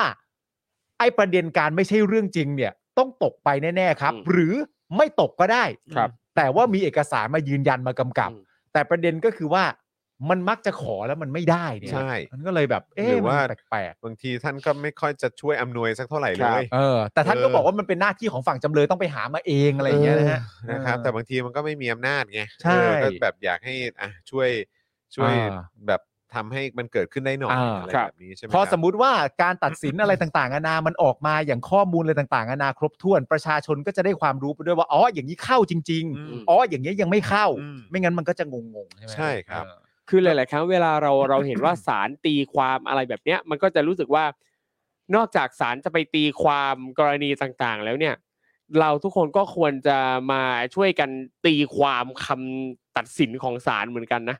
คือสิ่งที่ศาลตัดสินน่ะ มันก็หลายอย่างมันก็ดูกำกวมแล้วก็เราอาจจะรู้สึกว่ามันมีความไม่ค่อยสมเหตุสมผลอยู่เหมือนกันนะครับ ดังนั้นก็อยากชวนทุกคนมาวิเคราะห์มาตีความมาใช้หลักเหตุและผลนะครับ กับคำตัดสินต่างๆของศาลด้วย คือผมมันมีความรู้สึกว่าการกระทำที่มันเกิดขึ้นอยู่ทั้งจากผู้มีอำนาจตอนนี้ แล้วก็เรื่องราวในกระบวนการยุติธรรมอะ ครับ นอกจากในความรู้สึกผมเองอ่ะเหตุการณ์ที่ผ่านมาใน 8-9 ปีที่ผ่านมาโดยแล้วโดยเฉพาะช่วงหลังๆ ที่ผ่านมาเนี่ย อืม กับการที่จะยื้ออยู่ยื้อยุดอยู่ในอำนาจเนี่ยตอนเนี้ย คือผมรู้สึกว่ามันไม่ใช่แค่การด้อยค่ากฎหมายกันเท่านั้น ครับ แล้วนะ อืม หรือกระบวนการยุติธรรม อืม หรือความยุติธรรมในสังคม อืม ไทยอะ ครับ คือมันมันไม่ใช่แค่การด้อยค่า อืม สิ่งต่างๆ เหล่านี้เท่านั้นนะ อืม ครับ อันนี้ขออนุญาตเลยนะ ผมรู้สึกว่ามันเริ่มจะด้อยค่าแม้กระทั่งภาษาไทยอ่ะ ครับ อื ผมก็รู้สึกว่ามันด้อยค่าแล้วนะ อืม เพราะว่าอะไรเพราะผมมีความรู้สึกว่า คือไอ้ไอ้อันหนึงอ่ะอันนี้ผมไม่แน่ใจถ้าเกิดว่าจริงไม่จริงไง คุณผู้ชมทวงได้นะครับ หรือว่า ครับ อันนี้อยากถามครูทอมด้วย เพราะว่า อืม เขาบอกว่าอย่างถ้าเป็นภาษากฎหมายเนี่ย อืม ฝรเอ่อภาษาฝรั่งเศสเนี่ย เหมาะกับการแบบเป็นภาษาทางกฎหมายที่สุด อืม เคยได้ยินเหมือนกัน ครับ เพราะว่าเหมือนแบบเรื่องของคำกริยาเรื่องของอดีตปัจจุบันอนาคตอะไรต่าง อืม ๆ ทุกอย่างมันมีความฟิกซ์มีความ ครับ ชัดเจน และ อ่า แต่ละคำของมันก็มีความหมายที่มันแบบ มันใช่แล้วมันใช่ มันชั เล ด ย เจนอะ อืม ครับ มันจบ เออ แต่คราวเนี้ยผมอ่ะก็รู้สึกว่าโอเค ก่อนหน้าเนี้ยเราเติบโตขึ้นมาเนี่ย เราก็ได้ยินเรื่องของการว่ากฎหมายเป็นเอ่อกฎหมายต้องศักดิ์สิทธิ์ต้องเคารพกฎหมาย กฎหมายว่าอย่างนั้นกฎหมายว่าอย่างนี้ก็ต้องครับ เป็นไปตามนั้นตามนี้ 8 ปีที่ผ่านมาเราก็ชัดเจนแล้วตั้งแต่ 22 พฤษภา57 ก็เป็นอีกครั้งหนึ่งที่ตอกย้ำว่า คนไม่เคารพกฎหมาย คนฉีกกฎหมายก็ไม่ต้องรับผิดชอบอะไร ครับ เพราะฉะนั้ อื น ม กฎหมายก็ไม่ได้มีความศักดิ์สิทธิ อืม คราวนี้เนี่ยอ่ะมีความพยายามที่จะใช้กฎหมายของโจร อืม ลากกันไป ให้มันให้มันแบบว่าผ่านพ้นวิกฤตไปได้ แล้วก็ ครับ แก้ปัญหากันตามระบบก็ว่ากันไป ครับ แต่พอคราวเนี้ยแม้กระทั่งกฎกติกาที่ใช้กันอยู่เนี่ย ยังต้องมาตีความภาษาไทย ใช่ อีก เออ ใช่ ผมก็รู้สึกว่ามันบ้าไปแล้วเปล่า ครับ อนอกจากว่าความศักดิ์สิทธิ์ของกฎหมายแม่งจะไม่เหลืออยู่จริงแล้ว อืม แม้กระทั้งความศักดิ์สิทธิ์ของความหมายในภาษาไทย อ่า อะ่ะแม่งจะยังไม่เหลือเลยอ่ะ อืม ใช่ครับ คือมันจะเหลืออะไรวันเนี้ย คืออย่างอันเนี้ยพอพอเจอแบบนี้บ่อย ๆ มันก็นึกถึงที่หลายครั้งเรามักจะบอกว่าภาษาไทยมันดิ้นได้ เออ คือพอเราพูดแบบเนี้ยกรองหูเรื่อยๆปั๊บจนทำให้เรารู้สึกว่า อันเนี้ยมันคือเรื่องธรรมดาของการที่แบบภาษามันเป็นแบบนี้ดังนั้นมันจะเป็นยังไงมันจะพลิกแปลงอะไรยังไงก็ได้แล้วแต่การตีความ ใช่แล้วมันลามไปใหญ่นะ คือภาษาดิ้นได้กฎหมาย ครับ ดิ้นได้ ความยุติธรรมดิ้นได้ด้วยไหมอะ ครับ เพราะว่าพอย้อนกลับไปมันก็มีที่มาจากภาษาไง เออ ครับ มันเริ่มต้นจากภาษาก่อนปะภาษาไทยดิ้นได้ ครับ และภาษาไทยที่มันถูกเขียนในกฎหมาย มันใช้ภาษาไทยดิ อืม มันก็กฎหมายดิ้นได้ต่อ ครับ และหลังจากนั้นความยุติธรรมก็ใช้ภาษาไทยที่อยู่ในกฎหมายมาสร้างความยุติธรรม มันก็เลยดิ้นกันยาวเลยไง เออ ครับ ก็ดิ้นกันไปตามๆแต่ว่าสิ่งที่ผมอยากจะถามครูทอมก็คือว่า ไอ้คำพูดว่าภาษาไทยดิ้นได้เนี่ย จริง ๆ แล้วมันอาจจะเกิดมาจาก อันนี้คือแค่คิดเล่น ๆ นะ มันอาจจะเกิดจากการตั้งใจให้มันได้ดิ้นปะหมายถึงว่าถ้าคุณจะเขียน อืม อย่างให้มันกระชับและชัดเจนแล้วมันดิ้นไม่ได้เนี่ย อืม มันก็น่าจะต้องเขียนได้ปะ ใช่ครับ ต่อให้เป็นภาษาไทยที่มึงบอกกันว่าดิ้นได้ก็ตามเนี่ย ใช่ครับ คือในการเรียนการสอนภาษาไทยเนี่ยจะมีหัวข้อหนึ่งก็คือข้อบกพร่องในการใช้ภาษา อืม ซึ่งไอ้ข้อบกพร่องหนึ่งของการใช้ภาษาไทยก็คือ การเขียนภาษาไม่ชัดเจน อืม ซึ่งเวลา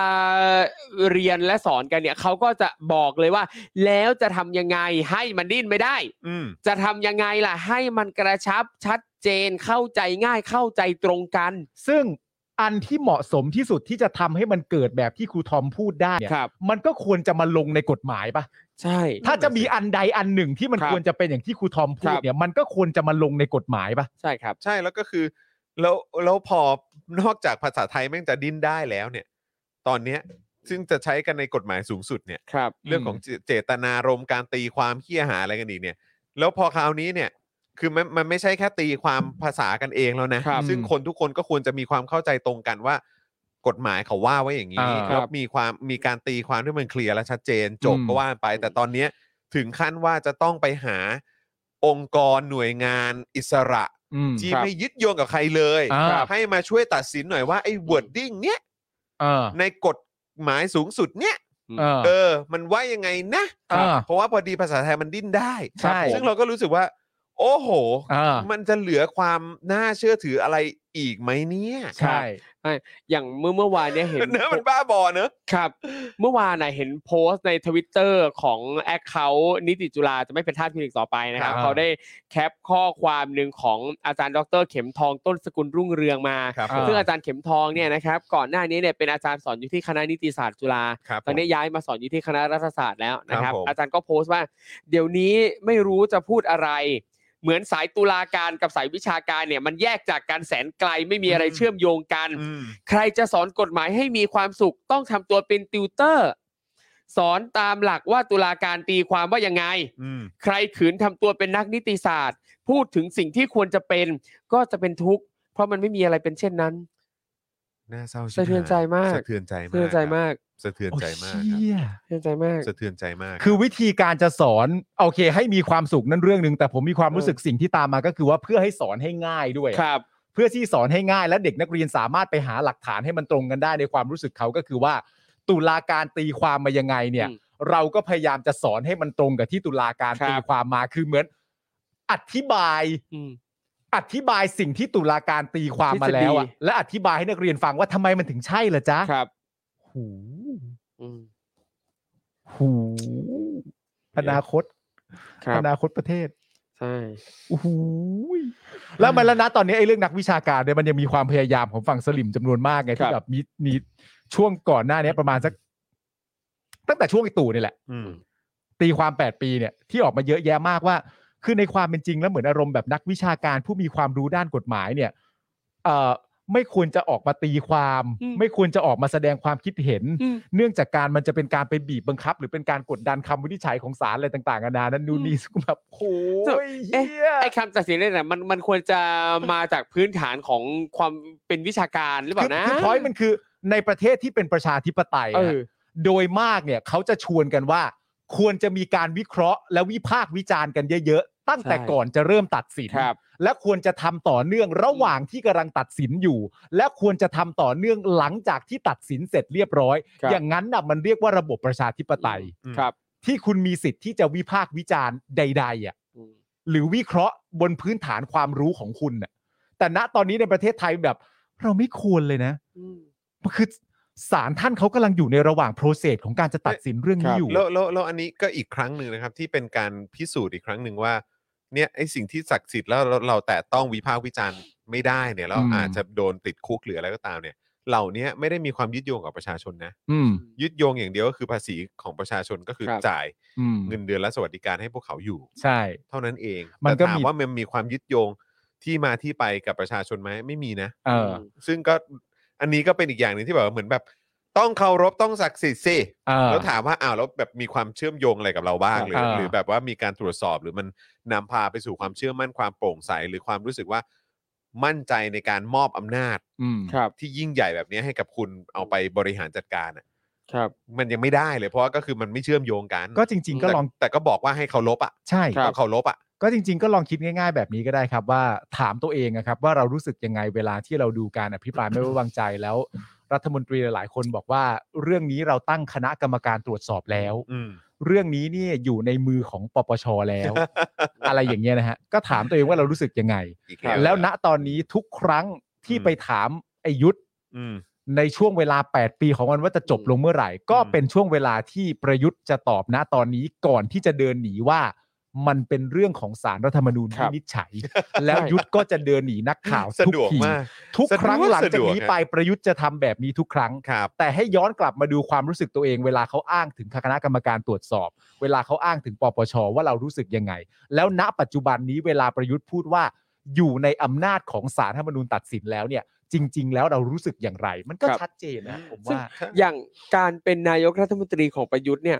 มันจำเป็นต้องรอให้ใครมาตีความมาตัดสินอะไรด้วยเหรอในเมื่อมันแบบมันมีประกาศชัดเจนอยู่แล้ว ก็นั่นไง ว่ามันเป็นนายกตั้งแต่เมื่อไหร่นะ ก็ใช่ไงก็ผมถึงบอกไงว่ามัน อืม มันมันมันวิปริตมาก ครับ เราอยู่ในสังคมอะไรที่แบบว่า คุณผู้ชมผมแทบจะหมดศรัทธาในภาษาไทยอ่ะว่างั้นดีกว่า อื ครับ คือภาษาไทยอ่ะก็กูก็อ่านกูเข้าใจว่าอย่างนี้ ทุกคนเขาก็อ่านเขาก็เข้าใจกันว่าอย่างนี้ แต่พวกมึงบอกว่าไม่พวกมึงทุกคนนะเข้าใจผิดกันหมดแหละเพราะจริง ๆ แล้วมันอาจจะตีความว่าอย่างนี้ก็ได้ เออ แล้วเราก็แบบไอ้เฮียแล้วแบบว่าเราจะใช้ชีวิตกันอยู่ในสังในสังคมกันแบบนี้จริงๆเหรอกับสิ่งที่ แบบว่าก็มันเขียนว่าอย่างเงี้ยแล้วมึงบอกว่าเปล่าไม่ อ่ามั มันปิแปลเป็นอีกความหนึ่งได้อะ อ่า ซึ่งเราก็แบบ โอ้ ไม่แล้วครูทอมไม่รู้ไม่ไม่ไม่แน่ใจว่าตอนครูทอมได้ตามหรือเปล่า มันมี มันมีสสจากพรรคประชาธิปัตย์คนหนึ่งอ่ะ ครับ จำไม่ได้ว่าชื่ออะไรผมอ่านข่าวกับคุณจรเนี่ย ครับ ซึ่งออกมาพูดมาแล้วแบบแม่งงงทั้งวงการเลย อ่า ไอ้ทางสายกลางไหม เออ ยังไงนะ เพราะอย่างที่ครูทอมรู้ใช่ไหมมันมี 3 ช่วงระยะเวลาใช่ไหม ครับ อันแรกก็คือเอ่อ24 สิงหา อืม ปี 57 ชัย ครับ ชนะเดชเดโชวะ อ่า เออ หลังจากที่โปรดเกล้า ใช่ไหม ครับ อันที่ 2 ก็คือรัฐธรรมนูญปี 60 ประกาศใช้ และอันที่ ครับ 3 ก็คือผ่านการเลือกตั้ง อืม ครับ ถ้าจะนับว่าโปรดเกล้าก็คือเนี่ยอันแรกกับอันที่ 2 ก็มี ครับ 3 ช่วงระยะเวลา ครับ ไอประชาธิปัตย์คนเนี้ยชัยชนะใช่ไหม อืม บอกว่าจริง ๆ อ่ะ ประยุทธ์น่าจะหมดอำนาจอ่ะประมาณไอตรงอันกลางอ่ะดีที่สุด อืม ประชาชนหรือว่าพรรคการเมืองจะได้มีระยะเวลาในการทำงานเพื่อเหมือนอารมณ์แบบสร้างแคมเปญเพื่อการเลือกตั้งใหม่อีกครั้งอะ อืม อืม นั่นแปลว่า การตีความบนพื้นฐานรัฐธรรมนูญเนี่ย ครับ ไม่เกี่ยวข้องกับความคิดมึงเลยเหรอวะ เออ เนี่ยรองเลขาปชปเสนอทางสายกลาง เออ ชี้ประยุทธ์หมดวาระ5เมษา68 เออ ครับ ประมาณนี้ดีกว่า ทุกคนจะได้เตรียมตัวกันทัน ไงฮะ ฮะ อย่างนี้ก็ได้ว่ะ โอ้โหและย้ำว่านี่เป็นทางสายกลางด้วย ครับ แม่งน้องนำอยู่เด้ออีกแล้ว เออ นั่นแหละครับผม ก็ขอให้คะแนนความพยายาม ใช่ครับผ มันก็เป็นเช่นนี้นะฮะ เนี่ยแห ค ละ รับ คุณผู้ชมคือจะแม่งคือตลกมากคุณผู้ชมคือผมไม่นึกว่ามันจะมาถึงวันที่ คือกูแม่งจะหมดศรัทธากับแม้กระทั่งภาษาไทยอ่ะ ครับ ไอ้เฮียแม่งบ้าบออ่ะ จริง แม้กระทั่งภาษาไทยคือแบบว่าภาษาไทยยังเชื่อไม่ได้เลยครับ เลือกไม่ถูกแล้วว่ามีอะไรให้ศรัทธาบ้างในประเท มัน ศนี้เนี่ย เออ จริง ๆ แล้วก็แบบบอกพวกกูเหลือเกินว่ามึงต้องศรัทธามึงต้องเชื่อ แต่พวกมึงอ่ะทำให้เสื่อม ใช่ ครับ ใช่ไหมฮะ แล้วเหมือนที่ผมกับคุณคุยกันก่อนเข้ารายการนะก่อนที่ก่อนที่ครูทอมจะมาคุยกับ เออ คุณจอนว่า มันเหมือนอารมณ์ประมาณว่า ไอ้กฎหมายเนี่ย อืม ที่เราใช้กันอยู่ปัจจุบันเนี่ย อืม ไอ้ปีหกศูนย์เนี่ย ตอนที่กำลังเขียนอยู่เนี่ย เราก็รู้กันชัดเจนใช่ไหมฮะ อืม ว่าใครมันเรืองอำนาจ ครับ และมีส่วนในการเขียนอันนั้นอยู่อะ ครับ มันกำหนดไว้ทำไม มันกำหนดไว้เพื่อทำว่าอะไรอะ ครับ มันก็ชัดเจนอยู่แล้ว แต่พอถึงเวลาจริง ๆ ผลที่มันออกมาเนี่ย มันกลับไปไม่ตรงทางที่มึงต้องการ อืม แล้วเราก็มักจะพูดกันว่า จริง ๆ นี่คนอย่างมึงเนี่ย อืม ถึงขนาดไม่เคารพอันที่มึงเขียนขึ้นมาเองเลยเหรอ อืม เราไม่เราไม่แปลกใจนะครับ เพราะประสบเพราะเผด็จการนี่มันเฮี้ยแล้วมันเลวร้ายอยู่แล้ว อืม ครับ เพราะฉะนั้นเวลามันเลวเฮี้ยแล้วมันเลวร้ายเนี่ยการที่มันฉีกกฎหมายฉบับเก่าอะไรต่างๆนานาแล้วมันก็เขียนขึ้นมาใหม่เนี่ย มันก็เป็นเรื่องที่พวกมันต้องทำอยู่แล้ว ซึ่งเลวมาก แต่ในขณะเดียวกัน เราจะคาดหวังให้คนที่เป็นกบฏเนี่ย ที่เป็นเผด็จการอะอย่างน้อยๆ มึงก็ช่วยเคารพกฎหมายที่ตัวเองเขียนขึ้นมาเองหน่อย ได้ไหม อืม มึงจะคาดหวังกับไอ้คนคนนี้อะฮะ แปลว่านี่เราก็คาดหวังกันเกินไปใช่ไหม เกินไป อ่าก็ใช่ นึกออกป่าเวลาที่เราด่ามันว่า เออ เฮ้ยเชี่ยกฎหมายนี่มึงเขียนขึ้นมาเองมึงแม่งยังไม่เคารพเลย เออ มันคือมันคือคนนั้นนะฮะ เพราะว่ามันเหมือนแบบเราจะไปคาดหวังให้คนไม่มีมาตรฐานมีมาตรฐานได้ยังไง ใช่ ครับเออที่ไม่เคารพมาตรฐาน คน มีมาตรฐา คนนั้นเนี่ยเป็นทหาร เออ ประเทศเป็นประชาธิปไตย เออ มึงยึดอำนาจประชาชนไป เออ ฉีกกฎหมายสูงสุดของประเทศทิ้ง เออ ทำรัศกรรมตัวเองให้ตัวเองไม่มีความผิด เออ ครับ แล้วก็ร่างกฎหมายขึ้นมาใหม่ ที่หลาย ๆ คนอ้างว่าอ้างทุกอย่างมาเพื่อเอื้อประโยชน์ เออ ตัวเอง และให้อยู่ในตำแหน่งหวงอำนาจได้นานที่สุด หลังจากนั้นพอมีการตีความขึ้นมา เราจำเป็นต้องมาคาดหวังกันไปว่า ช่วยเคารพอันที่ตัวเองเขียนหน่อย มึงไม่ใช่คนอย่างนั้นอยู่แล้วไอ้เฮียมึงไม่ได้เป็นคนอย่างนั้น ใช่บางที ครับ มันก็เลยตั้งคำถามไงว่าอ้าวไอ้เฮียแล้วแล้วคือต่อจากเนี้ย อืม คือแบบพวกเราจะทำกันยังไงอะแต่ผมคิดว่าวิธีการที่พวกเราจะทำกันได้ก็คือเราก็ต้องด่ามันทุกวันอย่างเงี้ย ใช่ ค ฮะ รับ เออ ใช่ เพ ครั ราะ บ ว่าคือเราจะยังทนให้แม่งหน้าด้านกันแบบ อืม ดิ้นกันอย่างนี้ไปเรื่อย ๆ แบบเนี้ยมันก็คือมันต้องมีจุดสิ้นสุดกันสักวันน่ะ ไม่มึงต้องไม่ เออ อย่างแรกคือมึงต้องไม่เดินสะดวก เออ ใช่ เรื่องทั้งหมดเนี่ยมึงต้องไม่เดินสะดวก ใช่ใช่ผมว่าพอยต์คืออันนั้นคือพวกเราต้องไม่ให้แม่งเดินสะดวกครั ใช่ แล้วแม่งจะดิ้นชิบหายวายป่วงแค่ไหนก็ตาม อันเนี้ยมันก็จะเป็นหลักฐานที่แหกมาในอนาคตแหละว่าไอ้คนพวกเนี้ยแม่งคือแบบคือคนเฮี้ย ใช่ จริงๆ มันคือมันคือเป็นการแหกมันระหว่างทางให้มาก เออ ที่สุด เพื่อให้อนาคตเนี่ยลูกหลาน แล้วก็คนในอนาคตของชาติเนี้ยได้รู้ว่าไอ้คนเหล่านี้มันคือคนเฮี้ยทั้งนั้น เพราะว่า ลย ไอ้พวกเฮีย เครือ เนี่ย ข่ายของมันอ่ะ มันไม่มีความเชื่อแม้แต่นิดเดียวว่าอำนาจอยู่ที่ประชาชน ใช่ ครับ แต่ถ้าประชาชนยังมียังมีความรู้สึกอยู่ว่าอำนาจอยู่ที่เราเนี่ย เออ พวกมึงก็ต้องโดนพวกกูด่าไง ถูกต้อง ใช่ไหมเล่า ก็ต้อง ใช่ครับ ก็ต้องโดนกันต่อไปครับ ต้อง ช่วยกัน โต่อ ด่าไปครับ จริง ๆ ครับนะฮะอ่ะยังเหลืออีกหนึ่งข้อความคุณผู้ชม ครับ นะฮะเอ่อที่คุณพอร์ตเนี่ยโดนไป 3 ปีนะครับ แม้ว่าเขาจะลดให้เหลือ 2 ปีต่อ 1 ข้อความนะนะครับ เป็นข้อความที่โพสต์เมื่อวันที่ 30 กรกฎาคม 69 เป็นการโพสต์เนื้อเพลงที่แต่งขึ้นนะครับนะฮะซึ่งก็มันมีคำหนึ่งที่เขาบอกว่าเป็นคำที่มีปัญหาอยู่ในเนื้อเพลงนี้ ก็คือคำว่ากากสัตว์นะฮะกออากอสอเสือพนากาศสอเสือ กากสัตว์นะฮะ สัส กากสัตว์นะฮะ กับสัสเพกัสสัส เออ นะครับนะฮะซึ่งสื่อเอ่อซึ่งสื่อออกมาโจมตีชัดเจนว่าเป็นการใส่ร้ายสถาบันทำให้เข้าใจว่าสถาบันกษัตริย์ไทยเป็นสถาบันที่ไม่ดีกดหัวผู้คน หนุนรัฐประหารใช้อำนาจเผด็จการ ครอบงำสังคม ย่ำยีคนจน โลภอำนาจ ซึ่งนะครับศาลท่านบอกว่าไม่เป็นความจริงนะครับ อ่า ไม่เป็นความจริงนะ นะครับนะฮะอ่ะแต่ว่าพอบ่ายสองครึ่งนะฮะของวันนี้เนี่ยศาลก็มีคำสั่งอนุญาตปล่อยตัวคุณพอร์ตอ่าชั่วคราวนะครับ เนื่องจากศาลเห็นว่าเคยได้รับการปล่อยตัวชั่วคราวในระหว่างการพิจารณาของศาลชั้นต้น และไม่มีพฤติการหลบหนีศาลจึงให้ประกันในวงเงิน 3 0 0แสนบาท จากกองทุนรัษฎรประสงค์นะครับและกำหนดเงื่อนไขคือห้ามเดินทางออกนอกประเทศครับ ครับ คราวนี้ก็ยังมีอีกหนึ่งเหตุการณ์ที่เกิดขึ้นนะครับที่เชียงใหม่นะครับก็คือที่ศาลแขวงเชียงใหม่ พิพากษาคดีของพึ่งบุญใจเย็น ครับ นะครับศิลปินช่างศักดิ์นะครับที่ถูกฟ้องในข้อหาเอ่อดูหมิ่นเจ้าพนักงาน อืม กรณีตะโกนใส่ผู้กำกับสพเมืองเชียงใหม่ระหว่างชุมนุมที่ท่าแพเมื่อวันที่ 29 กรกฎาคม 63 อืม ตะโกนว่าคุ้ยนะครับ ครับ นะฮะ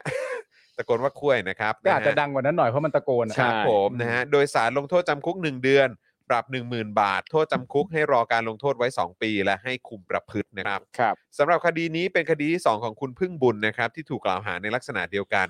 โดยคดีแรกเกิดขึ้นเมื่อวันที่ 9 สิงหาคมปี 63 ซึ่งศาลชั้นต้นและอุทธรณ์เนี่ยนะครับพิพากษาให้ลงโทษจำคุก 1 เดือน และให้รอลงอาญาไว้ก่อน 1 ปีนะครับนะฮะแต่ว่าล่าสุดนี้ก็คือเอ่ออันนี้คือคือศาลฎีกาแล้วปะ เอ่อ เอ๊ยยังนี่ อันนี้สารแขวงเชียงใหม่ อ๋อ นั่นมันอีกคดีหนึ่งนี่ ใช่ เออ มันคนละคดีกันนะ ใช่ ครับ ครับ โดยวันนี้นะครับยังคงมีผู้ถูกคุมขังในคดีเกี่ยวกับการแสดงออกทางการเมืองอย่างน้อย 30 คนนะครับ ครับ นะฮะคุณผู้ชมสามารถไปติดตามอย่างไอรอก็ได้นะครับ อืม หรือว่าศูนย์ทนายความเพื่อสิทธิมนุษยชนนะครับ หรืออย่างประชาไทยแอมเนสตี้นะครับนะฮะใน Twitter เนี่ยจะมีอัปเดตนะครับข่าวคราวนะครับ หรือว่าเรื่องราว ของผู้ต้องขังนะครับที่ถูกคดีทางการเมืองเหล่านี้ ให้เอ่อคุณผู้ชมติดตามทุกๆวัน ครับ นะครับนะเพราะฉะนั้นก็นอกจากจะมี Daily Topics ที่มาอัปเดตคุณผู้ชมในกรณีของข่าวใหญ่ ๆ แล้วเนี่ยนะครับของผู้ที่ถูกดำเนินคดีต่างๆ แล้วเนี่ยในสื่ออื่นๆนะครับเขาก็มีพูดถึงด้วยเหมือนกัน ใช่ครับ นะเพราะฉะนั้นก็อยากให้คุณผู้ชมลองเข้าไปติดตามกันถ้าเล่น Twitter อยู่แล้ว แล้วก็ช่วยกันรีทวิตด้วย ใช่ ก็ดี ครับ เหมือนกันนะครับ เล่นทวิตเตอร์ไป Follow ผมได้นะครับ เอ เอ อ นะครับ อ เพราะผมเป็นดาว อะไร ทวิตเตอร์ ปาล์ม J07 นะ ดาวทวิต จากกริดทอมทอม ครับผม นะฮะไป follow กันได้นะเออนะครับ ใช่ ผม พี่แปมได้ลองลองอย่างที่เคยบอกว่า ให้เราพิมพ์ชื่อจังหวัดพิมพ์ชื่อย่านใดๆลงไปในทวิตเตอร์ อ๋อ เคยแบบไม่ได้ตั้งใจ อ่า แต่มันก็ขึ้นมา ครับผม แต่มันก็ขึ้นมาด้วย ใช่ ออ เคยแบบเหมือนจะแบบเซิร์ชข่าวอย่างเงี้ย เออเออ ครับ แล้วแบบวันนั้นคุณส่งหัวข้อข่าวมาแล้วเหมือนมันเริ่มต้นเป็นสถานที่อ่ะ อ่าๆๆ ผมก็เลยพิมพ์สถานที่ขึ้นไปแล้วก็ ครั ก บ ดกดเซิร์ชไว้ ครับผม ให้มันให้มัน ผม ขึ้นหัวข้อข่าวมา ครับผม แต่พอมันขึ้นมามันไม่ใช่ข่าวอะ มันละลานตาเลย มันละลานตา ใช่ มันขึ้นมาแบบ เลยครับ โอ้ อะไรต่างกันานะโอ้สักพักเลยนะครับกว่าจะได้อ่านข่าว โอ้ครับผม ก็เลยเปลี่ยนไปเป็นเซิร์ชเป็นแถวบ้าน ไม่ไม่ไม่ไม่เพ ราะแถวบ้านตอนนั้นไม่ได้มีข่าวอะไรไงฮะ เออ ก็เลยไม่ได้เซิร์ชแถวบ้านมันเป็นส ครับ ถาน ผม ที่พอดี อ่า วันนี้มีข่าวน่าจะมีข่าวอะไรสักอย่าง ฮะ เออ ฮะ มีข่าวเรื่อง ไม่รู้ ลองเซิร์ชดูก่อน ยังไม่ได้ระบุสถานที่ เออ ลองเซิร์ชดูก่อนเดี๋ยวข่าวมันก็มาเอง บางบัวทองอะไรเงี้ย เออ เอ้ยอ้าวคุณผู้ชมผมขอวิ่งเข้าห้องน้ำแป๊บหนึ่ง เชิญครับเชิญครับ นะนะฮะแล้วเดี๋ยวเราจะมีข่าวที่รออยู่ด้วยนะครับ ได้ครับ รอแป๊บเดียวครับ ครับผม อ่ะคุณผู้ชมครับ ใครคิดถึง เออ ครูทอมก็ทักทายเข้ามาได้ ใช่ นะ ค ค รั รั บบ ทักทายได้เลย ไอ้ยครูทอมรอบนี้เนี่ยเอ่อครูทอมได้ไปที่บลูมเบิร์กไหม ไม่ได้ไปเลยพี่ ทำไมอะครับครูทอม ไม่ได้ ครับ ไป แม้แต่เดินผ่านยังไม่ได้เลย ไม่ว่างเลย โอ้ย ไม่มีเวลาเลย ผมไปกินมีทแพนมาแล้วนะครูทอมไม่ได้ไปบลูมเบิร์กเหรอ โอ้โห อย่างน้อยผมก็ได้สูดอากาศเดียวกับคนที่บูมเบิร์กอะได้ไหม ใช่ เออ แล้วเนี่ยเสียใจมากไม่ได้เจอพี่โอ๊ตด้วย ใช่ งานยุ่งจริงนะเวลาไปทำงานแล้วมันจะแบบว่าปลีกเวลา แล้วแล้วจำนวนวันที่ครูทอมไปมันดันแบบมันค่อนข้างน้อยอะ ใช่พี่ ไปถึงวันที่เจ็ด ไปถึงวันที่เจ็ด เออ เจ็ดคือวันอาทิตย์ เจ็ดคือวันอาทิตย์ตอนค่ำแล้วอะ เออ ตอนค่ำแล้วก็แปดเก้าสิบสิบสองสิบสองกลับ โอ้โห เออ แต่เร็วนะแบบรู้สึกว่าเร็วมากเลยคือ เร็ว แแ มาก แม้กระทั่งตามดูไอจีของของครูทอมดู Facebook ของครูทอมอ่ะแล้วก็ลงไปเรื่อยอ้าวครูทอมอยู่นิวยอร์กนิวยอร์กแล้วฮะกลับแล้วเหรอ ครับ เร็วเร็วมากจริง อาทิตย์เดียว เออ อาทิตย์เดียวกลับมาแล้ว คุณจันเหนือจ้าจ้าบอกไม่ว่างไม่ว่างกำลังเต้น เอ ค อ รูทอมรู้จักเพลงนี้ปะ ไม่รู้อะ ไม่ว่างไม่ว่างกำลังเต้น เพลงอะไรอะ เพลงของคุณก๊อฟไม้อ่ะ ไม่รู้จักเหรอครับ เพลงเก่าอะครับ เพลงเก่าคงต้องเก่าแหละครับ ถ้าก๊อปไม้ก็ต้องเก่าหน่อยครับ จำไม่ได้เลยครับ คุณจรเขาเป็นคนเป็นคนแนะนำเพลงนี้มา แต่ว่าคุณจรเขาก็เป็นเอ่ออดีตดีเจชื่อดังอยู่แล้วไงเขาก็จะรู้จักเรื่องดนตรีเรื่องเพลงอะไรต่างๆกั จริ นาง เยอะอะไรเงี้ย แต่ก่อนเขาดังมากคุณจ รวินยู ใช่ อะ ใช่ รู้จั ใช่ กเหรอเขา เคยดูช่อง รู้จัห้ากเอ่อรายการอะไรนะ ช่องห้าของทหารบกอะ ของทหาร ทบห้า อ่ที่แต่ก่อนมันก็เคยเอากระเช้าไปให้เขา โอ้ย นะเออ ลูกจ้างททบ โถเอากระเช้าไปให้เขา ใช่ วันนี้มาทำด่าเขาโถเอ้ย มีวันนี้เพราะพี่ทบ ให้ ก็ไม่ก็ไม่เชิงขนาดนั้นหรอกฮะแต่ว่า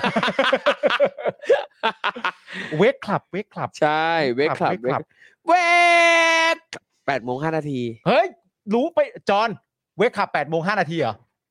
เวกขับมาเวลา8โมง5นาทีเหรอ รายการเวกับ เออ แปดโมงกว่ากว่าๆแปดโมงนิดนิดๆอ่ะ ครับเหมือน อ่ะ มันเหมือนมันมีการเปลี่ยนเวลาไปหลายหลายรอบเหมือนกันนะ ใช่ เออ มันมีเช้าเช้าๆมีแบบช่วง ใช่ สายๆ ใช่ เก้าเก้าโมงอะไรก็มีมั้ง ใช่ใช่มีเหมือนกัน ทำไม แต่ อ่ะทำไมอ่ะ ครู ไม่ ทอม อยู่ พูด คุย ขึ้น เรื่องมาอะไรกัน อยู่ดีครูทอมก็พูดขึ้นมาว่ารายการเวกขับ8โมง5นาที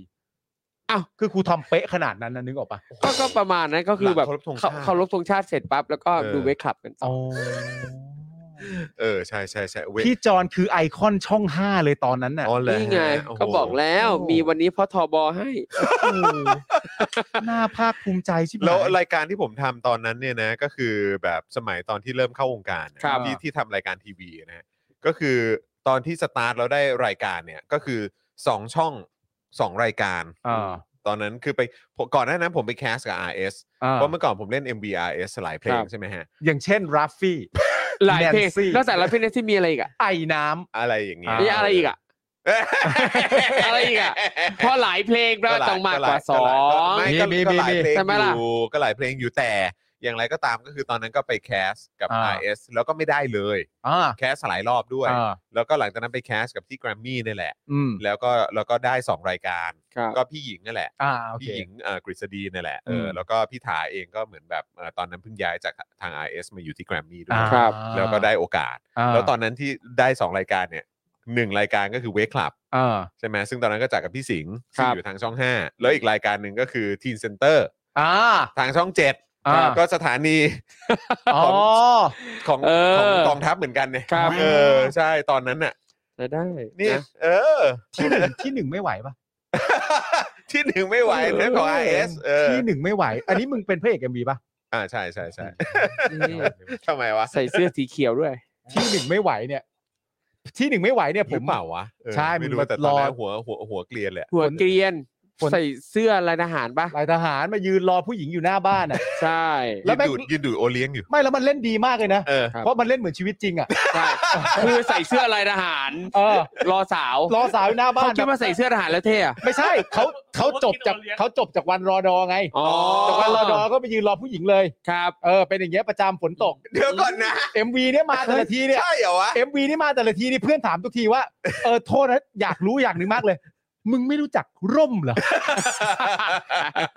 มันม่ กางไว้ซะหน่อย มันไม่เท่มัน เพลงเหตุผลด้วยไหมครับคุณจรฮะ โอ้โห เหตุผลมันจะจะอยู่แกรมมี่แล้ว อ๋ออยู่แกรมมี่แล้ว ไม่ใช่ผมของใครอ่ะ อะไรนะ ไม่ใช่สมัยแบบพวกดีเจเขานั่นกั อ๋ น อ เอ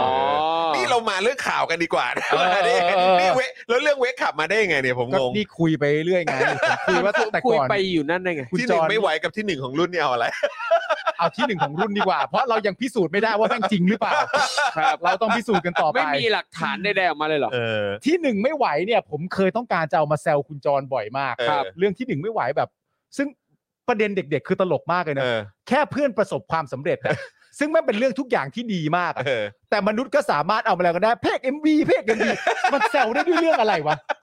พอโตกลับมาแล้วนี่แบบ กูเอาคำว่าพระเอก MV มาแซวเพื่อนได้ด้วยเหตุผลว่าอะไรวะ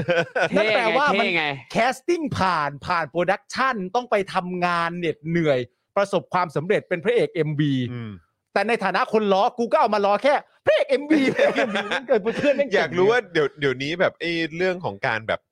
กลายเป็นเป็นคนบันเทิงหรือเป็นเน็ตไอดอลไปอะไร อ่า มันน่าจะกลายเป็นเรื่องปกติไปแล้วปะ นั่นปกติแหละ มัน ที่ไหน กลายเป็ ก็ นเรื่องปก็มีกติ มีมี แล้ว ความปกติกว่าเดิม ค่อนข้าง ใช่ ปกติมาก ใช่ ไปแล้ว ครับ นะเหมือน ใช่ เหมือนคนก็ไม่ได้ว้าวขนาดนั้นแล้วปะ ครับ เออ รู้รู้คือรู้สึกผมก็ไม่รู้นะ บางคนก็ยัง เปรีบ ว้าว เทีบเปรีบเทียบ อยู่นะ กับเมื่อก่อนอะ อืม นี่เขามาจับผิดว่า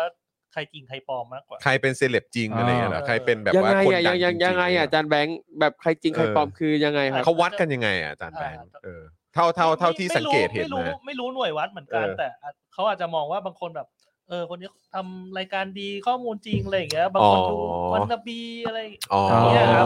โอเค แล้วแต่ บางคนเกาะกระแสอะไรอย่างงี้เท่านั้น อ่า อะไรแบบเนี้ย จะตีความ เออเออเออเออ ไมาแต่ที่ผมจะเล่าก็คือว่าผมพยายามจะเอาเพลงที่หนึ่งไม่ไหวเนี่ยมาแซวคุณจ ร เออฮะ แต่คุณจองเขาก็โต้กลับผมว่า อ๋อ กูเล่น MV นี้เพื่อให้ทีมลิเวอร์พูลของมึงนั่นแหละ ผมก็เลย ผมก็เลยรู้สึกแบบ โอ้ยแต่ตอนนี้กูพูดไม่ได้แล้วไง ไม่ได้ไม่ได้ไม่ได้ กูเป็ แต่ น ของฤดูกาลที่เราได้อยู่ ไม่ได้ เอาเอา ไม่ได้เหรอ เป็นแมนซีเป็นแมนซี แต่ฤดูกาลนี้ละมึงเอ้ย มาแน่ใช่ไหม ไม่แน่นะไม่แน่ไม่แน่ข่าวดีกว่ามั้ง ข่าวมีอะไรวันนี้ อ้าวมากันที่ประเด็นของคุณบิลลี่ดีกว่า อ๋อคุณ ครับ เรื่องนี้นี่พอเห็นข่าวปุ๊บผมก็รู้สึกว่าเฮ้ยต้องพูดแล้ว โอ้หลายปี เพราะ แล้ว ตอเหนมือนกันนะเนี่ย เพราะตอนทีแรกเมื่อเหมือนเมื่อเอ่อสักสองสามสัปดาห์ก่อนหรือเปล่าผมไม่แน่ใจ หรือเต็มที่ก็เดือนที่แล้ว อ่า อะ่ะที่มีข่าวเรื่องของการเอ่อกลับมาให้รับราชการอะ อืม ของบุคคลที่เกี่ยวข้องกับคดีนี้ อืม ครับ ใช่ไหมครับ แล้วตอนนั้นเราก็ยังแบบสายหัวกันเลยว่า ทำไมวะ คือทำไมวะ คือ เออ แบบว่า คือท้ายที่สุดแล้วเราจะไม่สามารถตามหาแบบความยุติธรรมให้กับคุณบิลลี่ได้เหรอหรือว่ายังไงอะไรแบบเนี้ยนะครับหรือว่าเรื่องนี้มันก็จะจบลงแค่นี้ใช่ไหม อ่า อะไรแบบนี้นะครับ แต่ว่าเหมือนว่าตอนนี้เนี่ยนะครับมีการขยับในประเด็นนี้แล้ว ซึ่งสำหรับส่วนโดยส่วนตัวผมเองอะ่ะผมรู้สึกว่ามันการกระทำแบบเนี้ย อ่ามั มันก็มีความสำหรับผมนะ อืม นมีเหมือนแบบเป็นกำลังใจหรือเป็นแรงใจอะไรสักอย่างที่ยังพอให้มีหวัง อืม กับกระบวนการยุติธรรมในประเทศนี้อยู่บ้าง เวลาเห็นอะไรแบบนี้ เออจากจากเหมือนเมื่อไม่กี่นาทีก่อนหน้านี้ที่ก็แม้กระทั่งภาษาไทยนี่ผมแทบจะสิ้นหวังเหมือนกัน อ่า แต่ว่าพอมีข่าวเนี้ยมันก็ค่อยแบบว่ามาเติมความ นะเออแบบชุ่มชื่นใจ ครับ ม เออว่ามันน่าจะยังพอมีความยุติธรรมหลงเหลืออยู่บ้างแหละในประเทศนี้ ใช่มันต้อง ครับ มันต้องมีวิธีคิดฮะ ใช่ เพราะถ้าเราคิดอีกแง่หนึ่งคือแบบโหนี่กูต้องชุ่มชื่นใจกับเรื่องแบบนี้ด้วยเหรอวะ ก็นั่นน่ะสิ เราก็จะเศร้า เพราะฉะนั้น ใช่ ถ้าชุ่มชื่นใจบางทีเราก็ปล่อยตัวเองชุ่มชื่นใจ บ้าง ได้บ้าง ก็ได้ ได้บ้าง ใช่ นะคใช่รับ ใช่ เป็น ใช่ เป็นการ ใช่ เติมกำลังใจให้กับ ปล่อย พ บ้าง วกเราเติมความ อ่ะ หวังให้กับพวกเรากันบ้าง อ่ะ นะครับอ่ะข่าวนี้ยังไง ครูทอม ดี เชิญฮะ ะ โอเค ชิญ ครับผม อื เรื่องนี้เลยนะครับอายการสูงสุดสั่งฟ้องชัยวัฒน์นะครับ ร่วมกันฆ่าบิลลี่โดยไตร่ตรองไว้ก่อนนะครับ วันนี้เลยครับสถาพรพงศ์พิพัฒน์วัฒนานะครับ อดีตผู้สื่อข่าวอาวุโสของช่องไทย PBS ก็ได้โพสต์ถึงความคืบหน้าล่าสุดของคดีการหายตัวไปของคุณบิลลี่ พอจรีรักจงเจริญ ชาวบ้านบางกลอยเมื่อ 8 ปีก่อนนะครับ ว่าวันนี้เนี่ยก็ได้เปลี่ยนสถานะจากคดีคนหายไปเป็นคดีฆาตกรรมอย่างเป็นทางการแล้วครับ อืม โดยคุณสถาพรก็ได้โพสต์ภาพ เอกสารจากสำนักงานอายการสูงสุดที่ส่งถึง DSI เพื่อยืนยันแล้วว่าอายการสูงสุด ได้ลงนามในความเห็นสั่งฟ้องชัยวัฒน์ลิมลิขิตอักษร และพวกรวม 4 คนครับ ครับ โดยหนึ่งในนั้นเนี่ยนะฮะเป็นข้อหาร่วมกันฆ่าผู้อื่น โดยไตร่ตรองไว้ก่อน ก็คือบิลลี่พอลจี โดยลงวันที่ 10 สิงหาคมที่ผ่านมาสำหรับข้อหาที่อายการสูงสุดมีคำสั่งฟ้องชัยวัฒน์และพวกรวม 4 คนนะครับ ก็คือ ร่วมกันฆ่าผู้อื่น โดยไตร่ตรองไว้ก่อน ร่วมกันร่วมกันโดยมีอาวุธข่มขืนใจ โดยให้ผู้อื่นกระทำการใด ไม่กระทำการใดหรือจำยอมต่อสิ่งใด โดยทำให้กลัวว่าจะเกิดอันตรายต่อชีวิต ร่างกายเสรีภาพ ร่วมกันหน่วงเหนียวหรือกักขังผู้อื่น หรือต้องปราศจากเสรีภาพในร่างกายนั้นจนถึงแก่ความตาย และร่วมกันทุจริตหรืออำพรางคดีใด ๆ แก่ศพ หรือสภาพแวดล้อมในบริเวณที่พบศพก่อนการชันสูตรพลิกศพเสร็จสิ้น โอ้โห นี่จากคนหายนี่ ครับ ไปเป็นร่วมกันฆ่าผู้อื่น โดยไตร่ตรองไว้ก่อนเลยนะฮะ ครับ ครับ ซึ่งเรื่องประเด็นพวกนี้นี่ต้องมีเรื่องทั้งเรื่องเกี่ยวกับการจ้างวาน เรื่องทั้งการตระเตรียมอาวุธ ครับ ใช่ครับ จากคนหายแล้วมา ผมว่ามัน อันนี้ น่า เลมัยน นะ มันน่าจะลากหรือพ่วงอะไรได้อีกเยอะ ครับ ใช่ ถ้ามีการสืบสวนอย่างจริงจังค้นหา ครับ ความจริงกันอย่างจ ใช่ ริงจังผมว่ามันจะมันจะตามแบบเขาเรียกอะไรเออเรื่องที่มันอย่างรากลงไปลึกมากๆได้เนาะ อาจจะไม่ใช่เท่านี้นะฮะ ใช่ครับ ใช่ครับ อื นอกจากนี้นะครับคุณสถาพรเนี่ยก็ยังระบุเพิ่มด้วยครับว่า ข้อหาที่อายอัยการสั่งไม่ฟ้องชัยวัฒน์และพวกก็คือ ไม่ฟ้องในข้อหาที่ว่าเป็นเจ้าพนักงานของรัฐปฏิบัติหน้าที่โดยมิชอบ อืม เนื่องจากมองว่าในขณะที่เกิดเหตุเนี่ยนะครับ เขาไม่ได้อยู่ระหว่างปฏิบัติหน้าที่ในฐานะเจ้าพนักงานของรัฐ แต่ว่ากระทำในฐานะส่วนตัว อืม แล้วก็สั่งไม่ฟ้องเอกชนอีกหนึ่งคนนะครับ ในข้อหาเป็นผู้สนับสนุนเจ้าพนักงาน ซึ่งก็เชื่อมโยงกับข้อหาก่อนนี้นะครับ มีข้อมูลเพิ่มเติมนะครับ ว่าคดีนี้เนี่ยในย้อนกลับไปเมื่อปี 2557 นะครับ บิลลี่พอลจีรักจงเจริญ นักต่อสู้เพื่อสิทธิมนุษยชนชาวกะเหรี่ยงแห่งบ้านบางกลอยบนใจแผ่นดิน ได้เคลื่อนไหวร่วมกับชาวบ้านในอุทยานแห่งชาติแก่งกระจาน และเตรียมฟ้องคดีต่อเจ้าหน้าที่ กรณีการเข้ารื้อทำลายบ้านเรือน และทรัพย์สินของชาวกะเหรี่ยงกว่า 20 ครอบครัว ได้หายตัวไปอย่างลึกลับครับ ภายหลังจากถูกควบคุมตัวโดยเจ้าหน้าที่อุทยานแห่งชาติ จนกระทั่งกรมสอบสวนคดีพิเศษออกมาแถลงความคืบหน้าเมื่อวันที่ 3 กันยายน 2562 นะครับว่า พบหลักฐานสำคัญที่บ่งชี้ว่าคุณบิลลี่เสียชีวิตแล้วจากการถูกฆาตกรรม อืม อืม ขณะที่เมื่อวันที่ 9 สิงหาคมที่ผ่านมาครับ ตัวแทนชาวบ้านบางกลอย ได้ไปยื่นหนังสือถึงวราวุฒิศิลปะอาชาครับ รัฐมนตรีว่าการกระทรวงทรัพยากรธรรมชาติและสิ่งแวดล้อม เพื่อคัดค้านการรับคุณชัยวุฒิลิมลิขิตอักษรเนี่ยกลับเข้ารับราชการ หลังจากที่ก่อนหน้านี้นะฮะชัยวัฒน์เนี่ยถูกคำสั่งกระทรวงทรัพยากรธรรมชาติและสิ่งแวดล้อม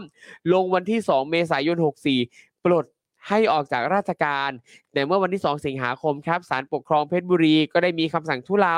ให้ชัยวัฒน์เนี่ยกลับเข้าราชการได้ชั่วคราว อืม โดยตัวแทนก็ให้เหตุผลนะครับว่าปัญหาต่างๆ ในกลุ่มป่าแก่งกระจานเริ่มต้นตั้งแต่สมัยชัยวัฒน์ดังนั้นเมื่อได้ยินชื่อว่าชัยวัฒน์จะกลับเข้ารับราชการ ก็ทำให้ชาวบ้านเนี่ยรู้สึกหวาดกลัวต่างเอ่อทุกคนก็ต่างเครียดนะครับ ก็เลยเดินทางมายื่นหนังสือเพื่อต้องการคำมั่นสัญญาว่าชัยวัฒน์จะไม่กลับมารับราชการอีก อืม ชาวบ้านไม่เอานะ ถึงขั้นประท้วงกันเลย คือมันมันก็เป็นเรื่องใหญ่จริง ๆ แหละ ครับ นะครับนะเพราะมี เพราะอันนี้มันเป็นเรื่องของการฆาตกรรมแล้วแหละ ใช่ครับ มันเป็นเรื่องของการฆาตกรรม อืม นะครับนะฮะแล้วก็คือผมมีความรู้สึกว่า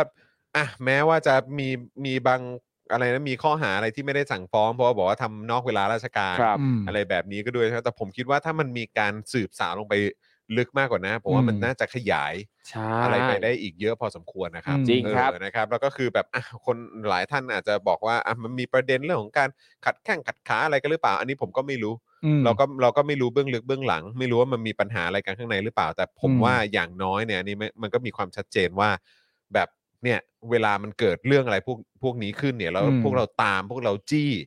นะครับแบบไม่หยุดหย่อนเนี่ยท้ายที่สุดแล้วเนี่ยมันมันคือมันจะแถกันต่อไปไม่ได้อะเพราะว่าไม่งั้นอย่างอื่นสิ่งอื่นที่พวกมันพยายามจะทำหรือพยายามจะช่วยเหลือกัน หรือพยายามจะให้เรื่องนั้นเรื่องนี้ผ่านหรือแบบเกิดขึ้นหรือไม่เกิดขึ้นอะไรอย่างเงี้ยมันก็ขยับเขยื่อไม่ได้ ถ้าเกิดว่า อืม กลไกมันไม่ทำงานอะ ใช่ กลไกทาง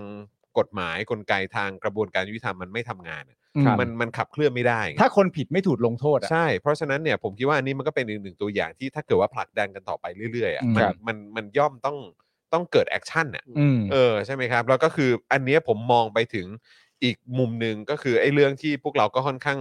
ค่อนข้างสิ้นหวังกันประมาณหนึ่ง ครับ ก็คือเรื่องพรบอุ้มหาย อ่า ที่เมื่อสัปดาห์ก่อนเราก็คุยกันว่า สวก็บอกให้ตัดท่อนนั้นท่อนนี้ออก อืม วอร์ดดิ้งนั้นวอร์ดดิ้งนี้ออกอะไรแบบเนี้ย ครับ หรือแม้กระทั่งรู้สึกว่าจะมีประเด็นนิรโทษกรรมอะไรด้วยปะ ุศกรรม ห้ามไม่ ด้วย ห้ามหรือตัดคำเรื่องของการห้ามนิรโทษกรรมอะไรออก กับตัดคำว่าย่ำยีศักดิ์ศรีความเป็นมนุษย์ อ่าใช่ ซึ่งพอตัดไปตัดมามันดูดูเหมือนจะไปเข้าอันเดิมที่เคย เออ เสนอมาตอนแรก ใช่ ไม่ใช่อันใหม่ที่ คือ สส ครับ จะนำเข้าเสนอแล้ว ใช่คือท้ายที่สุดก็จะไม่เกิดผลอะไร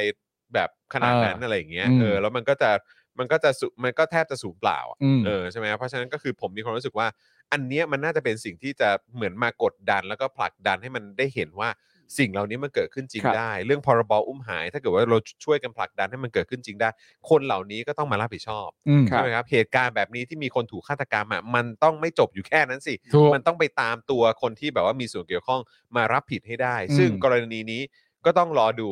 ว่าศาลจะตัดสินออกมาว่าอย่างไร เมื่อมีการค้นหาความจริงแล้ อื ว ม ครับ นะครับ แต่อย่างน้อยผมคิดว่าประชาชนก็จะมีความรู้สึกอุ่นใจมากยิ่งขึ้น อ่า ถ้าเกิดว่ามันมีการดำเนินคดีกับ หรือว่าเนี่ยคุณชัยวัฒน์ไม่ได้ไม่ได้หลุดออกจากลูปอ่ะ ใช่ เข้าใจไหมก็ยังแบบว่าเอ้ยต้องค้นหาความจริงก่อนนะ มันยังไม่เคลียร์ ใช่ มันยังไม่จบ แล้วเดี๋ยวที่เหลือก็ตามมา แต่จริงๆแล้วผมผมไม่ผมไม่รู้ว่าไอการไม่ฟ้อง อืม ในข้อหาเป็นเจ้าพนักงานของรัฐปฏิบัติหน้าที่โดยมิชอบเนื่องจากมองว่าในขณะที่เกิดเหตุไม่ได้อยู่ระหว่างปฏิบัติหน้าที่ อืม อันนี้ผมไม่รู้มันคอมมอนขนาดไหน ผมก็ไม่รู้เหมือนกั ไอ้การตัดสินแบบนี้ เพะ ผมไม่แน่ใจว่ามัน เพระผก็ common มีความรู้สึก ขนาดไหน ว่าท้ายที่สุดแล้วมันก็เป็นเรื่องของอำนาจหน้าที่ ครับ มันก็เป็น ใช่ เรื่องในมุมผมอ่ะผมรู้สึกว่าก็เขาเป็นเจ้าหน้าที่ที่มี ครับ อำนาจหน้าที่ของรัฐ อืม เพราะฉะนั้นในความรู้สึกอ่ะก็คือเขาก็ยังคงอยู่ในบทบาทนั้นนั่นแหละ ใช่ ครับ เออแต่ผมก็คิดว่าไม่รู้สิคือมันมันมันต้องมีการขยายประเด็นน่ะ ใช่ หรือต้องมีการเน้นย้ำตรงจุดนี้อะหรือว่าใครใครจะได้ประโยชน์จากการไม่ฟ้องตรงจุดนี้ ผมก็รู้สึกว่า อืม เราควรจะหาคำตอบกันต่อนะ ครับ ว่าใครจะได้ประโยชน์เหรอ อืม เออ คือใครจะหลุดโดยที่แบบว่าเหมือนแบบไม่ไม่ต้องถูกแบบร่วมรับผิดชอบด้วยอะ ใช่ เออ จากการที่ไม่ถูกฟ้องในข้อหานี้ เนี่ย เอกชนเนี่ยก็ต้องถูกตามอะ ใช่ คือสื่อสื่อก็ต้องตามกันต่อนะครับ ครับ ว่าใครจะได้ประโยชน์จากการไม่ฟ้องอันนี้ ใช่ และเอกชนเนี่ยที่บอกว่ามีอะไรแบบที่เขาเขาบอกว่าอะไรนะ ไม่ไม่ไม่ดำเนินการใช่ไหม คือ ครับ และสั่งไม่ฟ้องเอกชนอีกหนึ่งคนในข้อหาเป็นผู้สนับสนุนเจ้าพนักงาน ซึ่งเชื่อมโยงกับข้อหาก่อนเอ่ออันนี้เนี่ย อืม คือผมรู้สึกว่าเออมันก็ต้องมีการตามกันต่ออะ ครับ แล้วคือแบบแล้วเกี่ยวข้องยังไงวะอะไรเงี้ยเออมันต้องมีมันต้องมีการมาอธิบายขยายความกันต่อนิดนึงว่ามันคือยังไง อืม ครับ เพราะว่าณตอนนี้จากที่ฟังเนี่ยไอการไม่สั่งฟ้องเอกชนในข้อหาผู้สนับสนุนเจ้าพนักงาน อืม นั่นแปลว่าณตอนเนี้ยเอ่อเอ่อตัวคำฟ้องหรือตัวคดีที่จะเข้าข่ายกับเอกชนท่านนี้ได้เนี่ยมันอยู่แค่อันเดียว อืม ไม่ได้สี่อันเหมือนคนอื่น อืม ครับ ก็คือไอเป็นผู้สนับสนุนกับให้กับเจ้าพนักงาน แต่ว่าไม่ได้ถูกสั่งฟ้องในเรื่องนี้ ก็ต้องตามกันต่อไปว่า ใครบ้าง แต่ผมคิดว่ายิ่งขุดก็ยิ่งเจอครับ ผมก็ ครับ คิดอย่างนั้นฮะ ยิ่งสาวก็ยิ่งเจอ เพราะเรื่องนี้เป็นเรื่องใหญ่นะครับ แน่นอน และในความเป็นจริงนะตอนแรกสิ่งที่มันเกิดขึ้นก็คือว่า ประชาชนหรือว่าชาวบ้านในพื้นที่เนี่ยเขากำลังจะเตรียมฟ้องคดีต่อเจ้าหน้าที่นะ อืมอืม คือจะเตรียมฟ้องคดีต่อเจ้าหน้าที่แล้วในฐานะที่ไปรื้อบ้านแล้วก็ทำให้คนสูญหายไปเนี่ย อืม นะครับ ก็คือต้องตามกันนะครับ อืม นะครับอ่ะโอเคนะครับ ก็รู้สึกว่าข่าวนี้เป็นข่าวที่เราก็ควรจะมาแชร์มาเล่าให้ฟัง ใช่ใช่ใช่ นะครับนะฮะก็ต้องติดตามกันนะครับ อืม ทุก ๆ อย่างมันต้องดำเนินกันต่อไปนะครับ ไม่ช้าก็เร็ว ครับ นะครับ การทวงความยุติธรรมในทุก ๆ ในทุก ๆ มิติ อืม ของสังคมนี้แม่ง ใช่ครับ มีเยอะจริงๆฮะ ครับ มีเยอะจริง คุณผู้ชมคิดว่าขุดไปจะเจอไหมครับ หรือคุณผู้ชมคิดว่าเออน่าจะจบแค่ประมาณนี้แหละอย่างเงี้ย โอ้โห ถามแบบอืมเหมือนจะไม่รู้เลยว่าคำตอบเนี่ยมันจะมาเป็นเวไหน เอ้า นะฮะ อาจทุกคนอาจจะไม่ได้คิดเหมือนผมก็ได้ไง เออ ผมว่าถามไปว่าคิดว่าขุนแล้วจะเจออะไรเนี่ย น่า เออ สนุกกว่าไหมอะ คิดว่าคุณแล้วเจอกี่คน เออ ยังเจออะไรอีกเยอะอะ ครับ เนอะเอ เอ อ อต้ แล้ อ ว ง ก็ เจอ ที่ ต้อ แบบงเจ ว่า อ คือท้ายคือผมชอบมากเลยนะแล้วโดยเฉพาะแบบเมื่อเมื่อเมื่อสองอาทิตย์ก่อนเนี่ยเอ่อเรื่องศาสตราจารย์ชื่ออะไรนะ อารยะ เอออารยะ คือแบบที่พูดถึงเรื่องของการสืบเสาะเอ่อประเด็นการคอร์รัปชันน่ะ อ่า ผ่านทางภาษีอะ การตรวจสอบภาษี ผมรู้สึกแบบไอ้เฮียเรื่องนี้ทำไมกูไม่เคยคิดวะ อืม แล้วกลายเป็นว่าแม่งเป็นเรื่องที่แม่งน่าตื่นเต้นมาก เพราะว่าสตาร์ทมากับการที่คุณลุกขึ้นมาทำรายการแบบนี้ก็เพราะคุณโดนภาษีย้อนหลังเนี่ย อ่า แหละ ครับ เหี้ย ผม แล้วก็แบบว่าเออถ้าเกิดว่าเรื่องของภาษีเนี่ยจะเป็นสิ่งที่คอยแกะรอย เรื่องของการคอร์รัปชันเรื่องของความไม่สมเหตุสมผลเกี่ยวกับเรื่องของรายได้และแบบว่าทรัพย์สินของคุณเนี่ยผม ใช่ รู้สึกว่าจัดเลยค่ะ ใช่ รู้สึกว่าเป็นอะไรที่กูแม่งตื่นเต้นมากแล้ว ครั ก็ บ แบบว่าอยากผลักดันให้แม่งเกิดขึ้นมากเพราะกูโดนมาแล้วพวกมึงก็ต้องโดนด้วย ค เห รับ มือนกันไอสัตว์ แล้วมันคือมันคือประเด็นคือมันเรื่อง ต้อง ว่า โดนด้วยไอ้สัตว์ แก้แค้น เขา รู้ เขี สึ ยน กอย่างนี้เลย เขา อะ เขียนเอกสารเหล่าเนี้ย เออฮะ เพื่อการเข้าไปนั่งเป็นหนึ่งในคณะกรรมการปปชอ่ะ เออ ซึ่งมีหน้าที่ปราบโกงอ่ะ เออ ครับ ปราบทุจริตอ่ะในแง่ของเจ้าหน้าที่รัฐด้วยนะ อืม และณตอนนี้ก็คือว่าสิ่งที่เขาจะต้องการอะไรอย่างที่บอกไปต้องการส่งเสริมไม่ได้คือการตรวจสอบภาษี อืม อืม การตรวจสอบภาษีแล้วไปเทียบเคียงกับจำนวนทรัพย์สินที่มี มันจะเจอเลยว่าอะไรมัน ครับ ต่างกันานาบ้าง แต่สุดท้ายแล้วมันดันไปจบที่ศาสตราจารย์อริยะไม่ได้เข้าไปนั่งเป็นคนนั้น โอ นะ เคอ่ะนี่พอพูดถึงเรื่องภาษีอ่ะเอ่อช่วงนี้ผมกำลังอ่านหนังสือเล่มหนึ่งอยู่นะครับ เป็นหนังสือบันทึกการเดินทางนะครับ ของคนไทยที่เขาไปเที่ยวรอบโลก อืม ในปี 2489 อืม สองสี่แปดเก้าโอ้โห ประมาณ 70 ปีที่แล้ว เดิน เขา ทางสมัยนั้นเนี่ยนะ ใช่ ออ เออ เขา คบ ไปเที่ยวร ผม อบโลกแล้วก็เล่าเรื่องประเด็นต่างๆอะไรเงี้ย อ่า เอ่อ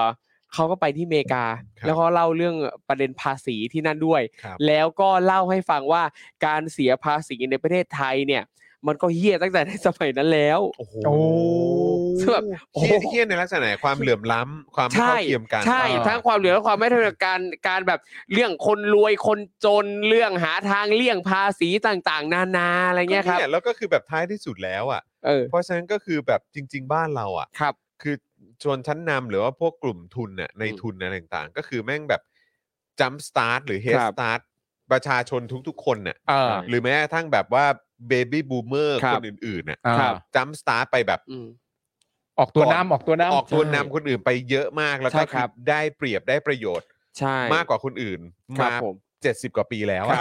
ใช่ตั้งแต่ไหนแต่ไร ถ้าตามบันทึก อัน ที่ อัน มี เนี้ กาย ร ตา แช ม ร์ของ ตามบันทึกเล่มนี้คือ 70 กว่าปีแต่ในความเป็นจริงแล้วเก่ากว่านี้ เก่า แค่ไหนก็ไม่รู้นะ แน่นอ ไอ้เรื่องภาษีเนี่ย เออ แล้วก็คือมันก็เป็นการตอกย้ำว่าจะเป็นยุคไหนยังไงก็ตาม ครับ มันก็จะมีความเหลื่อมล้ำตรงจุดนี้อยู่ ใช่ครับ แล้วที่น่าเศร้าคือจนทุกวันนี้ก็คือเราแม่งก็ไฟท์เรื่องนี้กันอ ค ยู่ รับ ใช่ นะครับ แล้วก็อย่างที่บอกครับหวังเป็นอย่างยิ่งว่า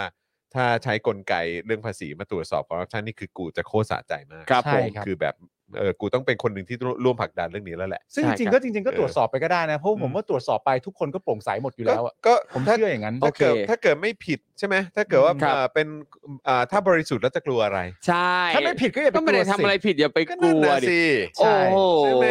บริสุทธิ์แล้วจะกลัวอะไรล่ะครับ ใช่ ครับผม ใช่ไหมครับ แต่ว่าเราก็ต้องยอมรับนะครับ ว่าตัวศาสตราจารย์อารยะเนี่ยเขาก็พูดถึงเรื่องนาฬิกาด้วยนะครับผม ครับผม แล้วก็พู แม่ ด ดันไปพูดเรื่องนี้ซะก่อน ได้พูดถึงเรื่องนี้ซะก่อน เรื่องนี้นี่ เออ คนปกป้องเยอะฮะ ครับ เรื่องนาฬิกานี่ที่ ครับ เขาบอกว่าเพราะนาฬิกามันเป็นเรื่องแบบว่าเออแบบอะไรนะแบบทรัพย์สินคงรูปไม่ใช่เงินเพราะเงินมันให้เกินสามพันไม่ได้ใช่ไหม เนี่ยเนี่ยเนี่ยแล้วดูดิแม่งมีคำว่าคงรูป คง อะไร ใช่ รูปอันนี้เป็นนาฬิกา อืม นาฬิกานี่มันเป็นให้มามันไปตีความเป็นอะไรอย่างนี้ไม่ได้นั่นดูนี่ ทั้งหมดเหล่านี้คือกูรู้คือกูรู้สึกว่ากูสรุปวอร์ดิ้งที่พวกเราชอบคุยกันอะ เออ ปาหี ปาหี ครับผม แม่งจบเลย ครับ ไม่แล้วประเด็นคือคำพูดของศาสตราจารย์อริยะเนี่ย เออ มันคือคำพูดว่ามันสรุปได้ครับ นั่นน่ะดิ ไอ้ทั้งหมดเหล่าเนี้ยไอ้เรื่องการแบบว่า ไอ้ไอ้น้องฮะ ครับ ปีชาโนชา อ่า เรื่องการไม่ยื่นทรัพย์สินเนื่องจากว่า ก็มัน บ้าน มั ยัง ยั ไม่ สร้าง เสร็ ไม่ จ เสร็จเข้าใจป่ะ ครับ โคตรเฮี้ยเลยะ มันยัง ตลก สร้างไม่ ก เสร็จ คือแบบอ๋อมันสร้างไม่เสร็จก็เลยอ๋อน่ะไม่นับ เออ โอเค แล้วมันมีสองประเด็นด้วยนะที่ยังตี เออ ความกันไม่ขาด เออเออเออ ระหว่างหนึ่งสร้างไม่เสร็จ จึงไม่ยื่น เออ มันแตกต่างกันนะครับ สร้างไม่เสร็จจึงไม่ยื่น เออ หรือสร้างไม่เสร็จจึงไม่รู้ว่าต้องยื่น อ่า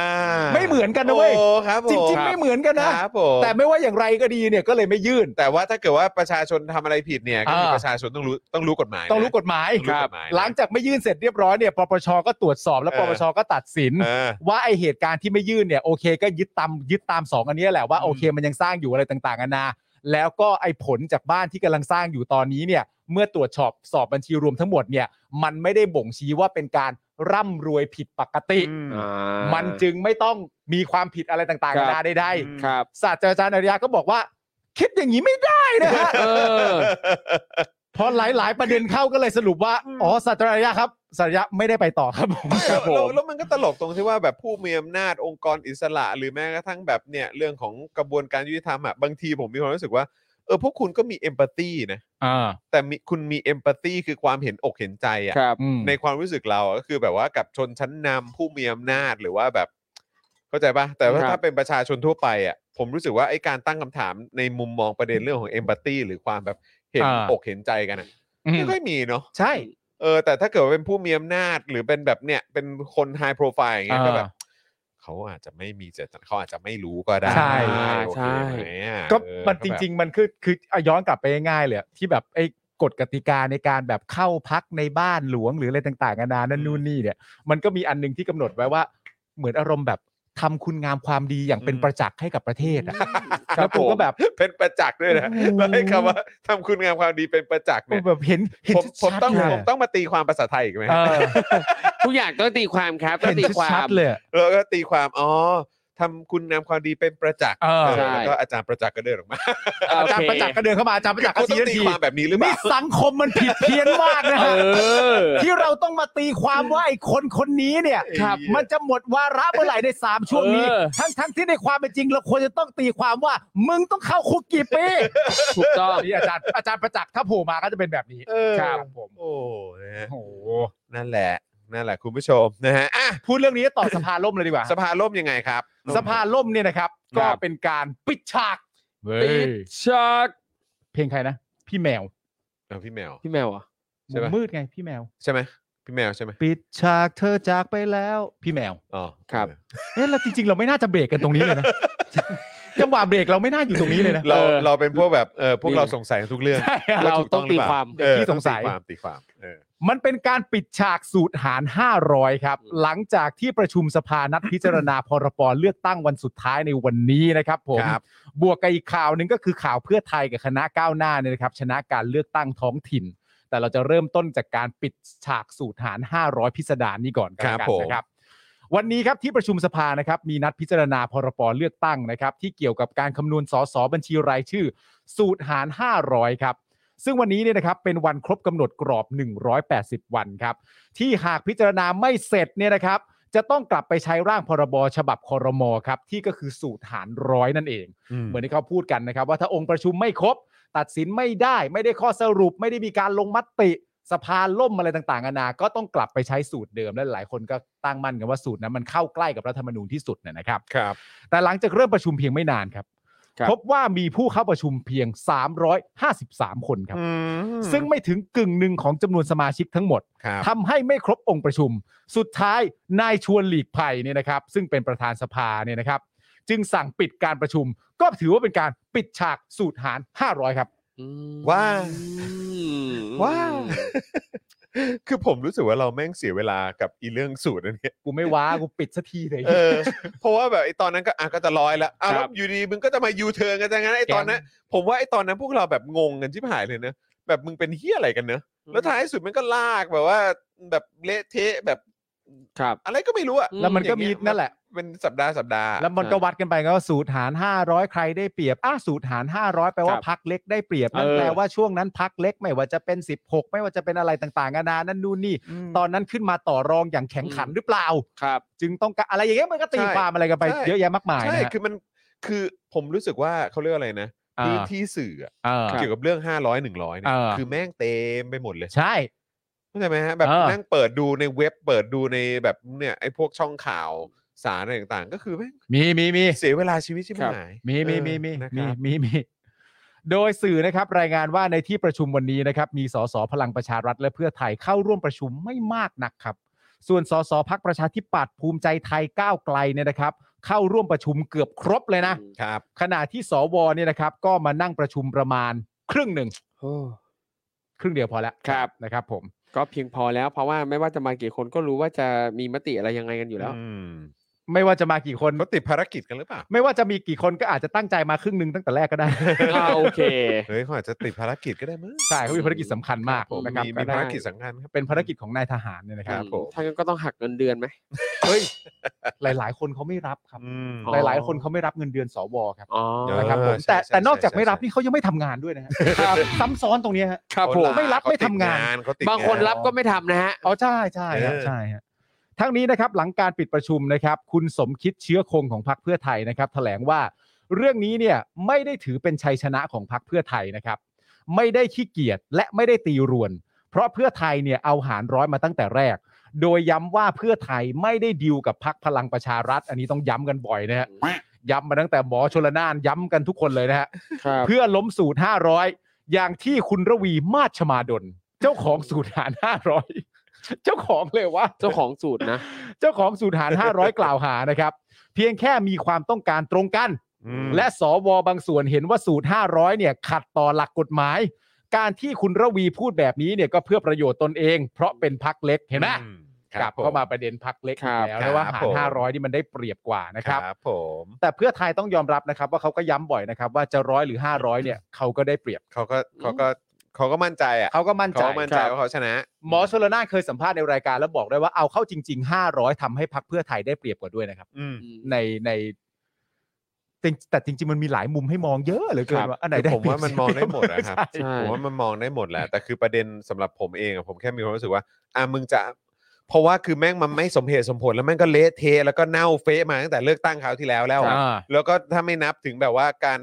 รัฐธรรมนูญ การทำรัฐประหารก่อนหนั้านคือแม่ง อืม เละเทะกันมาก แล้วก็คือแม่งจะลากยาวนู่นนั่นนี่อีกเลือกตั้งสักทีไอ้เฮียแม่ง ใช่ จะมาสูตรไหนก็คือเลือกตั้ง มา เลือกตั้งได้แล้วไอ้เฮีย มา เออ มาเหอะ เห็นไหมครับ อ่า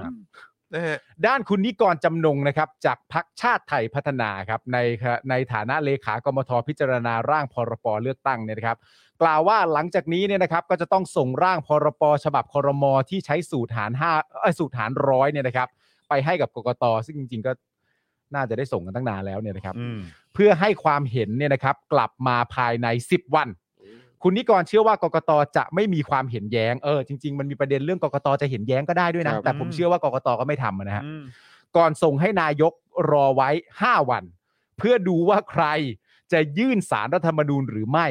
ซึ่งนิกรแนะนำระวีว่าให้ไปรวบรวมสสหรือสอว75 รายชื่อ เพื่อไปยื่นสารธรรมนูญตีความ เพื่อประชาชนจะได้สิ้นข้อสงสัย อืม และเมื่อผ่านขั้นตอนนี้ก็นำขึ้นทูลเกล้าเพื่อเสนอเพื่อลงพระปรมาภิไธยต่อไป อืม แต่คำถามคือ ผมเข้าใจว่าคุณนิกรแนะนำนะครับ ครับ ครับ แต่ผมอยากรู้ว่าคุณระวีจะทำแบบนั้นจริงๆเหรอครับ อืม ผมสงสัยนะครับ อืม คุณระวีจะไปรวบรวมสสหรือสว75 รายชื่อ แล้วยื่นให้สารรัฐธรรมนูญตีความต่ออีกทีหนึ่งจริงๆเหรอครับ ก็นี่ไง ต้อง อะไร มาดูคุณละวีเพราะว่า ครับ อ๋อ เออ ครับผม คุณละวีว่าอย่างไง คุณระวีมาชมาดลเนี่ยนะครับ กล่าวว่าสงครามยังไม่จบ อย่าเพิ่งนับศพทหารพูดอะไรฮะเนี่ยพูดอะไรคุณพูดอะไรของคุณเนี่ย ครับ พูดอะไรอะพูดอะไรออกมาเนี่ย สงครามยังไม่จบอย่าเพิ่งนับศพทหาร สรุปว่าอันนี่เป็นสงครามใช่ไหมครับ ใช่ไหมครับอันนี้คือลบกันอยู่ใช่ไหมฮะ เออ จริง ๆ คุณระวีสามารถพูดได้ว่าเออขั้นตอนยังไม่สุดเท่านี้ก็รู้เรื่องนะฮะ นี่นี่โทษนะฮะ คุณนายประดิษฐ์มาพอดี คุณนายประดิษฐ์บอกว่าเพิ่งเลิกงาน เดี๋ยวฟังย้อนหลังเปิดมาได้ยินคุณจอมพูดว่าเลือกตั้งได้แล้วไอ้เหี้ยสามรอบ อ่ะเหี้ยเต็มหูเลย เออ ขอโทษทีครับ เออ แต่ยังไงแต่ยังไงก็แล้วแต่ฝากคุณนายประดิษฐ์พิมพ์ตอบมาหน่อยนะฮะว่า ครับ คุณนายประดิษฐ์ อ เนี่ย ยู่เมืองอะไร ยู่ อยู่เมืองอะไร คุณอาบิดอยู่เมืองอะไรนะครับ ครับ ตอนนี้เราอยากรู้ คบ มาก ผ นะครับอ่ะคุณระวีนะครับ บอกว่าสงครามยังไม่จบ อย่าเพิ่งนับศพทหารนะครับ เออโอเคแล้วก็โอเค สันจะมา โอเค แล้วแต่เลย เคยเล่นมาเด็กๆที่แบบว่า ฮะ พูดคำศัพท์ขึ้นมา เออ แล้วให้คำต่อไปมันไม่ใช่อะ เออ เช่นแบบ สงครามยังไม่จบ เออ ออกไปรบกันเถอะพวกเรา อ๋อ มันไม่ใช่ มันไม่ใช่ สงครามยังไม่จบ อย่าเพิ่งนับกบบนใบบัวนะครับ ครับผม อันนี้ไงคุณนายประดิษฐ์ตอบมาแล้ว อยู่โยโกฮาม่า โยโกฮาม่า โยโกฮาม่ามีทีมฟุตบอลชื่อโยโกฮาม่ามารีนอส เป็น นี่ เป็นต้นกำเนิดของยางโยโกฮาม่าป่ะฮะ คิดว่าน่าจะต้องใช่ เป็นไปได้นะ ม่ เป็นไปได้นะ ไม่งั้นมันจะไม่ใช่ทำไมอ่ะ ไม่รู้ มันควรจะใช่ เอ ดิ อ เป็นไปได้นะ เออขนมโตเกียวยังเกิดที่โตเกียวเลย ใช่เหรอ ไม่ใช่ เอ้ย ใช่เหรอ แต่แต่อันเนี้ยเคย เออ เคยเจอนะ เคยเคยมีคนเขาเขียนเป็นบทความว่าที่โตเกียวก็มีนะขนมแบบเนี้ยแต่ว่าไม่ได้เรียกชื่อว่าขนมโตเกียว อ่า เหมือนเครปปะ เป็น มัคือเครปไหม ลักษณะคล้ายๆ ขนมโตเกียวเลย อ๋อเหรอ อ่า แล้วก็ แต่มั ม้วน น ชื่อ ม้วนๆเหมือนกันเหรอ ใช่แต่มันชื่อขนมอะไรไม่รู้นะ แต่ว่ามันเป็นขนมที่ไม่ได้แมสที่ อ่า ญี่ปุ่น อ๋อเหรอ อ๋อ เออ แต่ข้าวผัดอเมริกัน ไม่ใช่ใช่ไหม เกิด ที่ ขึ้ นิ น วยอร์ก ที่ท ไม่มี ไม่มี ไม่มีเล โอ้อุต ย ส่าห์อุตส่าห์ไปใช่ไหมไปถาม ใช่ หา แต่ข้าวผัดอเมริกันเนี่ยคุณแจ็คสันหวังชอบ อ่า ทวิตเตอร์อยู่ คุณแจ็คสันหวังชอบข้าวผัดอเมริกัน ของร้านนี้ร้านเดียวด้วยนะ ของร้าน ถูกและดี ถูกและดี อ๋อต้องถูกและดีด้วยแหละ ถูกและดี ใช่ ข้าวผัดอเมริกัน เพราะไปกินมา ถูกและดี หลังจากนั้นไปก็ข้าวผัดอเมริกันก็ขายดีมาก ใช่ นะครับผม โอ้โหแล้วถูกและดีเขาทำเป็นโปรเลยนะโปรแจ็คสันหวังอ่ะ โอ้ยยิ่งนั้น เป็นเซต ดี แบบเดียวกับแจ็คสันหวัง ต้องไวต้องไว โโห ครับ อืม อ่ะกลับมาที่ ระวี โอเค ครับ ระวีกล่าวว่าสงครามยังไม่จบนะครับ อย่าเพิ่งนับศพทหารเพราะเหลือทางเลือกสุดท้ายคือยื่นสารรัฐธรรมนูญ นั่นไง โดยบอกว่าจะระดมสสและสวหนึ่งใน 10 ของสมาชิกทั้งหมดของ 2 สภาก็คือประมาณ 75 คนเนี่ยนะครับ ครับ เพื่อยื่นต่อสารรัฐธรรมนูญ ซึ่งถือว่าเป็นภาระที่ต้องหารายชื่อ ซึ่งจะใช้เวลาประมาณสัปดาห์หน้า และคุณระวีเนี่ยนะครับ ประเมินว่าจะได้รายชื่อจากสสประมาณ 50 คน อืม ส่วนสวเนี่ยจะได้ประมาณ 25 คนก็เป็น 75 คนก็ยื่คนรับ ได้เลยอ่าฮ่า อืมโอเค ก็เดี๋ยวรอดูลิสต์รายชื่อกัน ครับ นะนะฮะของคุณระวีใช่ไหม ครับ เออนะครับ ว่าจะมีชื่อไหนบ้าง ใช่ นะครับแล้วก็มาจากพักไหนบ้าง แต่ก็ย้ำอีกครั้งหนึ่งว่าตัวคุณหมอชลนานเองก็เคยพูด อืม ไว้นะครับ ว่าต่อให้มีการยื่นเสร็จเรียบร้อยเนี่ยคุณหมอชลนานก็ไม่เชื่อว่าทางสารรัฐธรรมนูญจะเห็นแย้งนะ อืม เพราะว่ามันจะขัดต่อรัฐธรรมนูญเองอะ ก็นั่น ครับ แหละสิ แต่ก็อ่านั่นแหละครับ ก็ก็แต่ก็ลองคิดดูเราพวกเราอยู่ในมวลบรรยากาศที่มีความรู้สึกว่า อืม อะไรก็เกิดขึ้นได้อะ ใช่ เพราะว่าก็คือแบบขนาดแบบจะพูดยังไงอะแบบเหมือนแบบตีความด้วยภาษาที่ทุกคนเข้าเข้าใจ อ่า ว่าแม่งคืออย่างเดียวกัน เออ ครับ แม่ง คือ ยัง คือ แบบว่าตั้งคำถามขึ้นมาได้ว่า ใช่เหรอมันแปลว่าอย่างนั้นจริงเหรอ ใช่ แล้วก็จริงเหรอวะเหมือนแบบถามว่าขาวก็ต้องเป็นขาวสิ เออ เฮ้อขาวเป็นอย่างอื่นได้ด้วยเหรอ เออ ดำดำก็ต้องเป็นดำไง ใช่ ฮะมันมีทางเป็นอย่างอื่นได้ด้วยเหรอ คือผมผ ผม ม มันอาจจะไม่ใช่ดำก็ได้ในตอนแรก อะไรเงี้ย หลายเฉด อะไร มีหลายเฉ เอ ด อคือแบบไอ้เหี้ย คุณก็ต้องดูว่าณตอนนี้มันดำก็จริง แต่ว่ามันอาจจะไม่ดำเพราะมันดำหรือเปล่าฮะ เออ อะไรอย่างเงี้ยเข้าใจปะ ตอนแรกมันอาจจะขาวอยู่ดีๆ แล้วก็มีคนมาป้ายมาแต้มมาทำให้มันดำเนี่ย ใช่เพราะฉะนั้นมันจะนับว่าเป็นดำตลอดไม่ได้หรืออะไรอย่างเงี้ยเข้าใจปะซึ่ เนี่ ง ย แบ อบ ย่างกับข้อสอบปรัชญา ก็นั่นนะดิ คือแบบว่า ซึ้งว่ะ มันบ้าไปแล้ว เออ กับการที่คือกูต้องมาตีความอย่างกับเป็นปรัชญา ครับ อ่า มันไม่ใช่ไง อ๋อแต่คือ 2 เรื่องถ้าอธิบายให้ง่ายเพราะว่าอย่างที่บอกไปมันหลังจากลงอะไรแบบนี้เสร็จเรียบร้อยมันก็จะมี 2 ขยักใช่ไหมหนึ่งก็คือกกต อืม แต่ว่าอ่ะผมพูดในความรู้สึกผมก็ได้ มันแทบจะเป็นไปไม่ได้เลยที่กกตจะเห็นแย้ง เพราะว่ามันเป็นร่างของกกตตั้งแต่แรกอยู่แล้ว อืม กกตจะไปเห็นแย้งร่างตัวเองให้มันได้อะไรขึ้นมาครับ ก็นั่นแห ครั ละ บ สิ ในความรู้สึกผมนะครับ ในขณะเดียวกันสารรัฐธรรมนูญถ้าไป อืม พิจารณาเสร็จเรียบร้อยเนี่ยสารรัฐธรรมนูญก็น่าจะต้องเข้าใจว่าไอ้ร้อยหารร้อยเนี่ย อืม มันเข้าใกล้เคียงและตรงกับรัฐธรรมนูญมากกว่า อืม เพราะฉะนั้นก็ไม่น่าจะมีอะไรแย้งอีก แต่ก็อะไรก็เกิดขึ้นได้นะครับ ใช่ครับ ที่นี่คือประเทศไทย ที่นี่ไทยแลนด์ ครั ที่ บ นี่ไทยแลนด์นะเออ I ครับ love ผม it ทุกอย่างเป็นเรื่องของครอบครัว ครับผม ครับ มันเป็นเรื่องของการ Family มันเป็นเรื่องของการย่างบาร์บีคิวนะฮะ เออ ล้วนเลยฮะ และใครได้สวดมนต์ก่อนน่ะ ใช่ เออเพราะคนนั้นไปจับข้าวก่อนน่ะ มันเป็นเรื่องที่สำคัญ ไม่ยอม มากเลย รอทุกคนน่ะ ใช่ เออโห เรื่องที่สำคัญมากแข่งกับใครก็ไม่เคยแพ้ ครับ เพราะฉันคือโดมินิกมันเป็นเรื่องของการย่างบาร์บีคิว ฉันอ ค อ รั ก บ ตัวก่อนอยู่แล้วอ่ะ ใช่ เออ มันมันเป็นเรื่องของการย่างบาร์บีคิวตรงทาง driveway ของบ้าน alright กินในบ้านก็ไม่ได้เลยนะมันไม่ใช่บรรยากาศ ไม่ได้ไม่ได้ ต้องกินบนเรือน ใช่ แล้วก็ ขึ้นไปขี้บนหลังคา โอ้โห โอ้โหอันนี้คือโดมินิกเมืองไทย ใช่ เออแม่งใช่เลย มันเป็นเรื่องของครอบครัวนะครับผมในส่วนของสูตรหารร้อยเนี่ยนะครับ ทางไอรอบ้างนะฮะ ฮะ ว่าไง ไอรอเผยว่าหากร่างพรบการเลือกตั้งสสฉบับคอรมอเนี่ยนะครับ อืม ผ่านความเห็นชอบจากสภาเนี่ยนะครับ อืม จะทำให้สูตรคำนวณที่นั่งสสเนี่ยกลับไปเป็นสูตรหารร้อย ครับ ซึ่งมันก็จะสอดคล้องกับเจตนารมณ์การแก้ไขรัฐธรรมนูญปี 50 ในปี 60 ปี ม 60 ในปี 2564 ซึ่งต้องการจะใช้ระบบเลือกตั้งแบบคู่ขนานนะครับ อืม กล่าวก็คือว่าแยกการคำนวณที่นั่งสสแบบแบ่งเขต และแบบบัญชีรายชื่อออกจากการตามบัตรเลือกตั้งอันนี้แยกกันชัดเจนเลยนะฮะ ครับ คล้ายกับระบบเลือกตั้งในรัฐธรรมนูญปี 2540 นั่นเอง อืม 40 นะ ปี 40 นะ ปี 40 นะ ครับผม ในขณะที่อีกหนึ่งประเด็นนะครับ เกี่ยวกับประเด็นการเลือกตั้งเมื่อวานนี้ครับ เออ มีการเลือกตั้งซ่อมท้องถิ่นนะครับ อันนี้ก็ ยะ น่าสนใจ คือการเลือกตั้งซ่อมนายกอบจกาลสินธุ์ ครับ อืม ซึ่งผู้ชนะเนี่ยนะครับก็คือคุณไข่มุกเฉลิมขวัญ อืม หล่อตระกูลนะครับผม ครับ จากพักเพื่อไทย ครับ ที่เนี่ยคุณผู้ชมฮะมีคะแนนนำห่างคู่แข่งที่ได้อันดับ2เนี่ยนะครับ ก็คือคุณชานุวัตรวรมิตรนะครับ อดีตนายกอบจกาลสินธุ์นะครับห่างกันถึงเกือบ 1 0 0 0 0แสนคะแนนเลยนะครับ แบบนี้ก็น่าจะเรียกว่าเป็นแบบเป็นแลนด์สไลด์ได้ปะ ก็ห่างกัน 1 0 0 0 0แสนคะแนน เออ ก็สไลด์เลย เอ ฮะ อก็เขาก็บอกว่าเหมือนเป็นแลนด์สไลด์กันนะเนาะ นี่แปลว่า เออรับ แต่คุณชานุวัตรวรามิตรนี่เป็นอดีตด้วยนะ อืม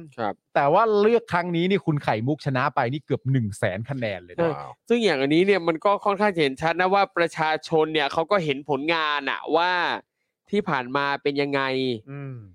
ใช่ไงครับ เพราะว่า อืม พอมีการเลือกตั้งเนี่ยประชาชนก็จะได้มีสิทธิ์เลือกมันก็จะเป็นอ ใช่ครับย่างนี้แหละครับนะครับ ใช่ครับ ส่วนอีกที่หนึ่งนะครับผมก็คือการเลือกตั้งซ่อมนายกเทศมนตรีด่านสำโรงจังหวัด อืม สมุทรปราการค ครับ รับ โดยผู้ชนะเนี่ยนะครับก็คือคุณไพศาลวีรชาติวัฒนาจากคณะก้าวหน้าครับ อืม โดยที่ชนะคุณเอ่อพรพัฒน์ภูลเจริญนะครับ ผู้สมัครที่ได้อันดับ 2 ด้วยคะแนนห่างกันประมาณ 2,000 คะแนน อ่า ในขณะเดียวกันครับ เมื่อวานนี้ครับคุณผู้ชมครับ พักแมลงเอ้ยพักประชา เฮ้ยมันผิดไปขนาดนั้นได้ยังไงอะ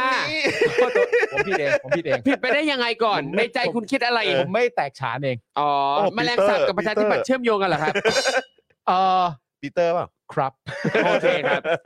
พีทพอร์ เมื่อวานนี้นะครับพักประชาธิปัตย์เนี่ยนะครับ ได้เปิดตัวว่าที่ผู้สมัครสสหน้าใหม่กว่า 30 คนครับ เอ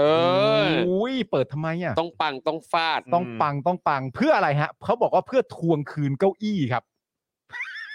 เพื่อทวงคืนเก้าอี้ ว้ายเสียไปหลายดีครั้งก่อน เพื่อทวงคืนเก้าอี้ในพื้นที่ภาคใต้นะครับ โดยคุณเฉลิมชัยศรีอ่อนครับ เลขาธิการพักประชาธิปัตย์ได้กล่าวปราศัยในงานว่าในการเลือกตั้งครั้งหน้าเนี่ยนะครับ เราจะไม่พายเรือไม่ใช่โทษนะ ในการในการเลือกตั้งครั้งหน้านะครับ ฮะ ประชาธิปัตย์จะได้สสทั่วประเทศมากกว่า อืม 52 ที่นั่ง อื อืม เพราะตนเคยประกาศไว้แล้ว ว่าหากได้สสน้อยกว่า 52 ที่นั่ง จะเลิกเล่นการเมืองตลอดชีวิต โอ้โห จำได้ว่าเคยมีลุงคนหนึ่งเนาะลุง ครั ผ บ มขาวๆอ่ะ ใช่ ที่แบบว่าเหมือนชอบมีชื่อเล่นนำหน้าเป็นแบบเหมือน เออ เหมือนแบบเหมือนเรื่องเรื่องอะไรอ่ะ การเมืองท้องถิ่นอ่ะ อ่า เออปกครองส่วนท้องถิ่น เอ อะ อ เออก็แบบว่าบวชแล้วก็จะไม่ยุ่งการเมืองอะไรอีกอะ ใช่ใช่ อยู่ดี ใช่ วนมาอีกทีกูมา อ่า เอามีพักอะไรนี้แล้วด้วยเว้ย ไอ้ไอ้คนนั้นก็ น้ำน้ำตาเออน้ำน้ำตาแตกอ่ะ ครับ น้ำตาแตกอ่ะเออ ถ้า น้ำตา ตา แตก นะ แบบว่ น้ำตานะ น้ำน้ำตาครับน้ำตา ถ้าจำไม่ผิดคนนั้นก็ อืม ก็เคยมีส่วน ก็ กับ เห็น กับพักประชา เออประชาประชาเอออะไรสักอย่าง เออ เออครับผม มีเหมือนกันอ่ะมีเหมือนกันอ่ะ เออ ครับ ก็เห็นก็เห็นพูดอย่างนี้กันเยอะอะ เออ เออครับ ผม ที่เขาเรียกกันว่าลุงอะไรนะลุง ลุงอะไรสักอย่าง ลุง เอออ อะไรลุงกำหนัดปะ เออ ลุงกำนั ลุ น งกำหนัดปะ เออ ไม่แน่ใจ ลุงกำ เขา นัน เรียกๆกันอย่างเงี้ยเรียกๆกัน อ่ะ ใช่ ก็เลย ลุงลุงคู่กรรมไหม ลุง โอเค ลุงกำนัด เขาเขาขายทองหรือเปล่า นะฮะ ทำไมฮะ ต้องขายทองด้วยนะ เขาเรียกอะไรนะเรียกค่ากำหนัดหรือเปล่า กำเนิด ค่ากำเนิด ไอ้เหี้ยค่าค่า ค่ากำนัดเอ่อปกติคุณเสียค่ากำนัดกันครั้งละเท่าไหร่ฮะ โทษเดี๋ยวกันไอ้ค่าค่าค่ากำเนิดแปลว่าอะไร ไม่รู้อะ กำเนิดเนี่ยเออกำ ค่า เนิด กำ เนี่ย เนิดอะรู้ว่าเวลา เออ ซื้อทองขายทองนั้นมันจะมีค่ากำเนิดนะ แต่ค่ากำหนัดนี่คือแบบว่าน่าจะเป็นบริการอื่นแล้วแหละ ค่ากำเนิดก็คือค่าใช้จ่ายที่เราต้องเสียในการซื้ออินเทอร์เน็ตทุกๆ ปีไง อ๋อ เขาเรียกค่ากำเนิด อ๋อ ค่ากำเนิดเนี่ยแปลว่าค่าจ้างทำเครื่องเงินหรือทองรูปพรรณ อ่ เขาเรียกค่ากำเนิด ใช่ อ๋อ คล้ายๆเป็นค่างานฝีมืออะไรอย่างเงี้ย ซึ่ง ใช่ ไม่ไม่เหมือนค่ากำหนัด ไม่เหมือน ไม่เหมือนค่ากำนัด ค่ากำเนิดเป็นยังไง คุณแบงค์สิว่ามาม่าแต่พุ่งนี้ โอ้โห ค่ากำหนัดเฉยๆก็ยังไม่เท่าไหร่นะ แต่ถ้าประโยคยาวคือต้องเป็นการยอมรับว่า อืมข้าเป็นคนกำหนัด อ๋อโอเค คุณเคนบอกว่าค่ากำหนัดราคากลางพันห้าเปล่าอาจารย์แบงค์ ไอ้ยไม่แน่ใจนะ แล้วเป็นอาจารย์แบงค์คือด้วยนะ อาจารย์แบงค์คือก ำหนัดคืออะไรครับครูทอม กำหนัดคืออะไรครับครูทอมฮะ คุณอินบา อะไรนะ ถามมา เออ อันนี้ถามจริงหรือเล่นหรืออะไร ส่วนคุณลาหัวค่ากำเนิดคือค่าแรงช่างเออ ใช่ นะ แล้วถ้ามีใครพูดอย่างนี้ได้ป่ะ นะฮะ กูนี่แม่งโกรธจนตัวสั่น เออ กูนี่แม่งถึงขนาดกำหนัดเลยนะเอ้ยกำหมัดกำหมัดโท กำ ษ หมัด โทษ กำมัดกำกำหมัดโทษมัด ผมโกรธถึงขนาดกำหนัดเลยนะคุณทอม มันก็เป็นไปได้นะ โกรธ มันก็เป็นไปได้ อัเขาเรียกว่าของขึ้นเป็นอย่างเงี้ยเหรอ ใช่ใช่ กูโกรธมึงมาก หัวร้อนหัวร้อน หัวร้อน หัวร้อนก็หมายถึ เบิ ง ร์นเหรอ หัวร้อนนี่แหละ ร้อน กู ร้อนนี่คือแดง ใช่ โกรธถึงขนา สั ด กพัก กำหนัด ม่ เล วย ง นะเออ เหี้ย โกรธจนหัวม่วง เออ โอ้โหหัวม่วงเลย เวลาคนที่เขาพูดจาวกไปวนมาไม่รู้เรื่องวนไปมาเขาเรียกว่าคนพูดกำหนัดปะหรือกำกวม เฮ้ย เฮ้ย โหมึงพูดจาไม่รู้เรื่องเลยนี่มึงพูดจากำหนัดมากนะ เออ พูดจากำหนัดมากนะ มันไม่ได้ธรรมชาติ ถ้ามึงพูดกำหนัดถ้าพูดจากำหนัดไปมากกว่านี้นี่กูโกรธถึงขนาดกำหนัดแล้วนะ เออ ก็เป็นไปได้ โอ้ย โอ้ มันก็อยู่ในวิสัยที่เกิดขึ้นได้นะค ใช่ รับ ครับ โอ้ย ผม ตายตายตายครับผม กูถึงไหนแล้วเนี่ย ครับ นี่กูมาได้ไงวะเนี่ยครับ หรืออ่ะตามอัลกอริทึม ครับผม ได้ยินว่าเราคุยอะไรกัน แอคเคาท์นี้มาเลย ได้ยินเหรอเนี่ย คุณ เข้ามาเก็บค่ากำหนัด คุณเพนสีบอกว่าวันนี้ 18 บวกจริง ๆ เออนะคุณคุณจิ๊บเวอร์เวกเนอร์นะ บอกว่าค่ากำหนัดโอ้ย เออ เออนะฮะ อ่ะเดี๋ยวก่อนนะฮะ มัน เอาก เอ่ ลับ อก ลับมาครับกลับมาฮะ ใคร กลับ ว่า มา อ๋อ เรื่อง คุณ ยังไง ยังไง เขา เฉลิม จะ น่ะ เลิกเลิกเล่นการเมืองตลอดชีวิตใช่ไหม เฉลิมชัยศรีอ่อนบอกว่าถ้า เออ เกิดว่าได้ที่นั่งที่เคยประกาศไว้ว่า เออ เอ่อถ้าไม่ได้มากกว่า 52 คือได้น้อยกว่าเนี่ยก็จะ อ่า เลิกเล่นการเมืองตลอดชีวิต งั้นก็คือถ้าต่ำกว่า 52 เนี่ยก็ อ่า คือเอ่อเหลิมชัยเนี่ย อ่า จะเลิกเล่นการเมือง ใช่ เพราะว่ากำหนัดไง เออไม่ ใช่ ไม่ไม่ไม่ใช่เพราะเขาเพราะเขาได้ได้เอ่อลั่นวาจาไว้แล้ว ครับ เขาเคยลั่นวาจาไว้แล้ว แล้วพักนี้ โอเค ผมพูดได้ร้อยเปอร์เซ็นต์ถ้าลั่นวาจาแล้วไม่เคยผิดคำ ไม่เคย โอ้ ขึ้น ไม่ ข่าว เคยเล ไม่ ย เค ย้อนกลับไปดูได้เหตุการณ์บ้านเมืองในประวัติศาสตร์แต่ละครั้งที่ เออ เกี่ยวข้องกับพักนี้ทุกอย่างตามที่พูดหมดเลย แนะนำให้ไปดูเลย เออ ว่าเคยเห็นไหมสักครั้ง เออ ลองพูดมาเลยครับ เออ เขาเคย ได้แล้ว ไม่ทำตามที่ตัวเองพูดไหม เออ ครับ ขอ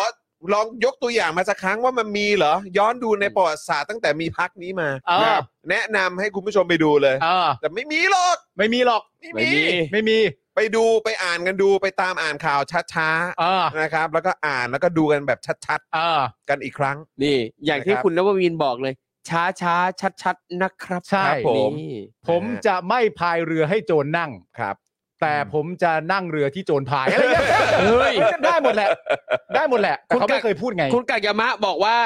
ถ้าต่ำกว่า 52 เนี่ย อ่า ยังไง ถ้าถ้าต่ำกว่า 12 คนเลิกกำหนัด คือเลิก เลิกกำหมัด 52 อันนี้หมายถึงจำนวนหรืออะไรฮะ อันนี้หมายถึงจำนวนสส อย่า สอสอ บูล ไม่ ลี่ ใช่ กั อาน ยุ จำนวนที่นั่งส ไม่ ส ใช่อายุไม่ใช่อายุ กว่า 52 ก็สามารถจะกำหนัดได้ เออ มันแล้วแต่คน เรื่องธรรมชาติ แต่อย่างไรก็ดีคือเขาก็เนี่ยแหละครับ แต่คว่ารับ อย่างที่คุณจรบอกไป ผมท้าคุณผู้ชม ท้า เลย คุณผู้ชมไปดู เฮ้ยท้า เล เลย ย ไปหามาให้ได้แค่สักแค่เหตุการณ์เดียวอะ เออ ที่เขาพูดแล้วเขาไม่ที่เขาพูดไว้กับประชาชน ครับ ที่เขาสัญญาไว้กับประชาชน ครับ ที่เขาจะไม่หักหลังประชาชนเนี่ย อืม ไปหามาให้ได้สักแค่อย่างเดียวว่าเขาไม่ทำตามข้อไหนบ้าง ครับ มีด้วยเหรอครับ มีแหละ ลองเอา เออ ลองเอาหลักฐานมาฟาดหน้าพวกผมหน่อย เออ เออนะฮะเอามาแบบว่าเนี่ย เออ เอามาเผยแพร่หน่อยสิ เออ ว่ามันมีด้วยเหรอครับ สักครั้งที่เขาไม่ทำตาม เอามาด่าเลยว่าโหพวกพิธีกรก็ชื่นชมพักนี้มากเกินไป จริง ๆเขาก็เคยทำนะเพราะพวกเราว่าไม่เคยอ่ะ เออ เอางี้ดีกว่า เอาสิ เราไว้ใจใน นี่ พักนี้มากนะฮะ ครับ ให้เดิต ผม สูงมาก เรื่องที่เรา พกใหญ่พกเก่าแก่นะ เรื่องที่เราไว้ใจในพักนี้มากที่สุดนี่ก็คือเรื่องเอ่อบอยคอรนะฮะ ครับ เราไว้ใจมากนะฮะพักนี้นะครับ เคยเคยดูไหมฮะเวลาเตะฟุตบอลแล้วแบบ แบบว่าจะหมดเวลาแล้วแบบว่าไม่พอใจเตะออกอะฮะครับผม ไม่พอใจเตะออกอะฮะ อ่ะ ไปทุ่มสิไปทุ่ม ครับ นะฮะ ก็มาลุ้นกันให้ได้มากกว่า 52 นะครับ สัก 52 ครึ่งอ่ะ รอลุ้นรอลุ้นรอ ข ลุ้น ย่งปะเนี่ย ใช่ ขย่งอีกแล้วเหรอ 52 จุดอะไรเงี้ยเออ เออไม่แต่ประเด็นก็คือว่าคุณเฉลิมชัยเนี่ยเขาเป็นเลขาธิการพักนะครับ เขาบอกว่าต้องการจะได้มากกว่าอ่าอ่าประมาณ 52 ถ้าน้อยกว่าเนี่ยเขาจะเลิกเล่น อืม แต่ว่าจุรินทร์เนี่ย ซึ่งเป็นหัวหน้าพักเนี่ย ให้ความมั่นใจครับ ครับ แต่เขามั่นใจเนี่ยเขาดันไปมั่นใจว่าในการเลือกตั้งครั้งหน้าเนี่ย ประชาธิปัตย์จะได้ถึง 35ถึง40 ที่นั่งทำไมมันมั่นใจน้อยกว่าเลขาธิการพักฮะ ครับ จุรินทร์บอกว่าไม่ใช่เรื่องที่เป็นไปไม่ได้ อืม โดยมั่นใจว่าชาวปักใต้อ่า มาแล้วไงฮะ อ้าวชาวปักใต้ตั้งใจฟังนะครับ ครับ คุณจุรินทร์มั่นใจว่าชาวปักใต้เนี่ยนะครับ จะไม่ทิ้งพักประชาธิปัตย์ ครับ วัดผลได้จากการเลือกตั้งซ่อมทั้ง 3 ครั้งที่ผ่านมา พักประชาธิปัตย์ยังคงได้รับชัยชนะนะครับ โดยมีข้อมูลนะครับก็คือในการเลือกตั้งปี 62เนี่ยนะครับพักประชาธิปัตย์เนี่ยนะครับได้มาทั้งหมด 53 ที่นั่ง 53 ที่นั่ง 53 ที่นั่ง ครับ อภิสิทธิ์บอกว่าถ้าต่ำร้อยเลิก อืม นะครับผมได้มา 53 พอมาจะเลือกตั้งครั้งใหม่ เหลิมชัยศรีอ่อนบอกว่าจะเอา 52 น้อยกว่านั้นมาหนึ่งในขณะที่จุรินทร์บอกว่า 35 หรือ 40 น่าจะได้เพราะปักใต้ไม่น่าทิ้งกัน ครับ เฮ้ย แต่แปลกเนอะคือกลายเป็นว่ามันดูมันด้อยลงด้อยลงด้อยลงเรื่อยๆ ใช่ เออคือแบบว่าต่ำร้อยพอ เออ แบบอาลาออกอะไรอย่างงี้ใช่ไหมแล้วอันนี้คือ 52 เนี่ย ถ้าได้ต่ำกว่านี้เนี่ยก็จะเลิกเล่นการเมือง ครับ นี่คือแบบไม่ได้มีการคาดหวังว่าจะไปได้มากกว่านี้หรืออะไรแบบนี้เหรือมีความ ครับ มั่นใจอะไรหน่อยเหรอเออแบบช่วงที่ผ่านมาก็อยู่มาตั้งนานก็นึกว่าจะมีความมั่นใจมากยิ่งขึ้น sufficiency อ๋อพอเพียงไง ใช่พอเพียงพอเพียง แค่นี้ก็พอ แค่นี้ อ๋อ ได้แค่นี้ก็พอ แค่เพียงมิเธอ เออ แต่ในความเป็นจริงเนี่ยพรรค ครับ ประชาธิปัตย์เขาก็เป็นพรรคเก่าแก่ใช่ไหม เก่าแก่ แล้วเขาก็มีความรู้สึกว่าตัวพรรคเขาก็เป็นพรรคที่ แต่ก่อนก็เป็นเป็นหนึ่งเราเรียกกันว่าหนึ่งในขั้วการเมืองใหญ่นะ ใช่ อื ผมก็เลยไม่เข้าใจว่า เอ๊ะทำไมหนึ่งในขั้วการเมืองใหญ่ตอนนี้มาหวังเก้าอี้แค่นี้ อืม ทั้ง แปลกๆที่ใน มาก ความเป็นจริงเนี่ยเขาควรจะหวังเป็นแกนนำจัดตั้งรัฐบาลนะ นั่นเนี่ย พักประชาธิปัตย์เชียวนะเว้ย อืม อืม นึกออกไหม ใช่ใช่ คุณเมธีระบนูนน่ะ ก็ยัง ครับ เลือกไปลงอ่ะ เคยบอกไว้เองถูกต้องไหมฮะ ว่า ฮะ ทุกครั้งที่ประเทศมีวิกฤตพักประชาธิปัตย์จะเข้ามาเสมออะคุณเมธีก็บอกไว้เองอ่ะ แต่แต่ แต่เข้ามาใน เดี๋ยว แง่ นะ ไหน ใช่ คือเมื่อมีวิกฤตประชาธิปัตย์จะเข้ามาเสมอเสมอ มาช่วยแก้ไข หรือว่าเมื่อมีพรรคประชาธิปัตย์จะมีวิกฤตเสมอ คุณเมธีไม่ได้พูดอย่างนั้น หรอ ใช่ โอเค แต่คุณเมธีพูดจบเนี่ย ครับ ทุกคนตั้งคำถามเป็นเสียงเดียวกัน เอ อ อันนี้แพ้ทางหรือเปล่า ฉันอ๋อ แพ้ทาง ใช่ แพ้ทางจริง แพ้ทางจริง เออ ทำไม ครั ฮะ บ ทำไม ผมแพ้ทางกับยาม ไง ใช่ แพ้ทุกทางเปล่าเอาดี จับเธอด้วยหมวด ๆอยากปล่อยให้เธอลอยดู ก็เนี่ยแหละครับ ก็เดี๋ยวรอลุ้นกันนะครับ ว่าพรรคประชาธิปัตย์เนี่ยจะได้ แต่ประเด็นคือมันน่าตกใจนะครับ อ๋อแต่นั่นแปลว่าถ้าเกิดว่าคุณจุรินทร์เนี่ย ตามที่คุณจุรินทร์ว่าก็คือว่าพรรคประชาธิปัตย์ได้ 35ถึง40 เนี่ย อืม สำหรับคุณจุรินทร์ก็พอใจแล้ว ครับ แต่อย่างไรก็ดีก็คือเลขาธิการพรรคก็คือคุณเหลิมชัยเนี่ย อืม คนเนี้ยเขาจะไม่อยู่แหละ แต่ผมคิดว่า อ๋อ เขาจะไม่อยู่เหรอ อ้าวก็เขาบอกเขาจะลาอ เขา อก จะ จ เลิกเล่นการเมืองใช่ไหม เพราะฉะนั้นจุรินทร์ก็ทำพักต่อไป ถ้าได้ 35 หรือ 40 แต่ 35 หรือ 40 มันต่ำกว่า 52 ที่เหลิมชัยคาดการไว้แล้ว ครับ เคยบอก หรือ เหลิ ว่าม การ ชัยก็ ที่ จบ การที่จุรินทร์ออกมาบอกอย่างเงี้ยก็คือเป็นการเหมือนเบรกเออเหลิมชัยเปล่าว่า ฮะ เฮ้ยได้ต่ำกว่านั้นแต่เราก็ยังต้องไปต่อแล้วก็โอเคเปล่าอะไรอย่างเงี้ย ผมว่าอย่าเรียกว่าเบรกเลยครับ อืม เรียกว่าเป็นการเอ่อสำเนียเอ้ยส ำ เอ่อรู้รู้ตั ส่ ว ง เอง ส่งสัญญาณมา ส่ง ตระห สั นัก ญญาณ ได้ ส่งสัญญาณ เป็นการตระหนักรู้ว่า ตระห เอ๊ะ นักรู้อืม ถ้าแบบนั้นเนี่ย ฮะ แล้วเราไม่ทำตามเนี่ย ครับ มันก็เท่ากับว่าเราโกหกประชาชนใช่ไหม อืม เหลิมชัย อืม เหลิมชัยก็บอกก็ใช่ดิ ครับ ใช่ไงทำไมอ่ะ เออ โอ้โหก็เนี่ยแหละครับ ครับ ก็สรุปว่าผมสรุปให้ฟังง่ายๆแล้วกันนะครับ ในประเด็นหลักๆ ก็คือว่าณตอนเนี้ยมันก็ค่อนข้างจะเกือบจะแน่นอนแล้วกันที่มันก็คงกลับไปใช้สูตรฐานร้อยแล้วแหละครับ อืม เพราะว่าตามข้อกฎอะไรต่างๆนานาพรบการเลือกตั้งเมื่อมันไม่ผ่านอะไรต่างๆนานามันก็กลับไปสูตรเดิมที่คอรมอ อืม เลือกมาตั้งแต่แรก ส่วนขั้นตอนหลังจากนี้ถ้าระวี ครับ อยากจะทำอะไรต่อก็หนึ่งกกตสองก็คือหาให้ได้ประมาณ 75 คนแล้วไปยื่นสารรัฐธรรมนูญวินิจฉัย อืม ครับผม นะครับผม แล้วก็เอ่อเลือกตั้งสักทีเถอะครับ ครับ ใช่ครับ คือตอนเนี้ยที่นั่นก็คือแบบเออคือกูอยากเลือกตั้งแล้ว เลือกตั้งสักทีเถอะค สู รัตบรไหนก็มามามา ใช่ มามามากูอยากเลือกตั้ง มามามา เออ ใครก็มา แต่อันนี้มันเหมือนแบบเหมือนแบบประมาณขอเซตตรงนี้ก่อนนะ อืม แป๊บนึงนะ อะไรอย่างเงี้ย เดี๋ เหมือยวนประมาณว่าเออเดี๋ยวเดี๋ยวเดี๋ยวกูจะแบบว่าเหมือนจะจะเสียประโยชน์อะ ครับ เออ เหมือนเราขอจัดตรงนี้ก่อน หา อีกหน่อยแต่ เออ คือทุกคนกูจะเลือกแล้วกูจะเลือก อันไหน แล้ว ได้ผล อ้ ป เหี้ย ระโยชน์สุดเอานั่นแหละ กูอยากเลือกแล้ว รอ อะ ดูเลือกตั้งสูตรไขว้ เออ ฮะ นะครับสูตรไขว้ จ ด้ ริ วย งปะ สูต ไม่รู้ ขว้ อันนี้หมอยง สูตรไหนก็มา ใครจะไปรู้อะฮะ ใคจป อะไรก็เกิดขึ้นได้ประเทศนี้ เข้าใจเข้าใจ แล้วแต่เราจะตีความ เข้าใจเข้าใจ นี่ไงคุณนนยาแล้วบอกว่ายื้อเลือกตั้งตลอด เออใช่ ครับ มันคือชัดเจนมากครับก็คือกลัวกลัว แล้วระหว่าง กลัเลือกตั้งมาก ที่ผมคุยกับคุณจอนกับครูทอมก็คือแล้วระหว่างที่ยี้กันอยู่เนี่ยก็ปล่อยให้ใครเขาตีกัน อืม ครับ ส่วนมึงที่เป็นคนผิดมาตั้งแต่แรกนี่ก็แบบ นิ่งใช่นะช่วงเนี้ย อืม นิ่งใช่นะ อ่า อ่ะคุณผู้ชมเดี๋ยว ขอสรุปอีกสักหนึ่งข่าวแล้วกันนะครั ครับ บผม นะประเด็นงานเสวนาวาระ 8 ปีนะครับ นายกนะครับ อดีตผู้ว่าสตงชี้ หลัง 23 สิงหาประยุทธ์ไม่ใช่นายก หากยุ่งเกี่ยวกับเงินแผ่นดินเนี่ยเสียหายแน่ เอาละครับ นะครับ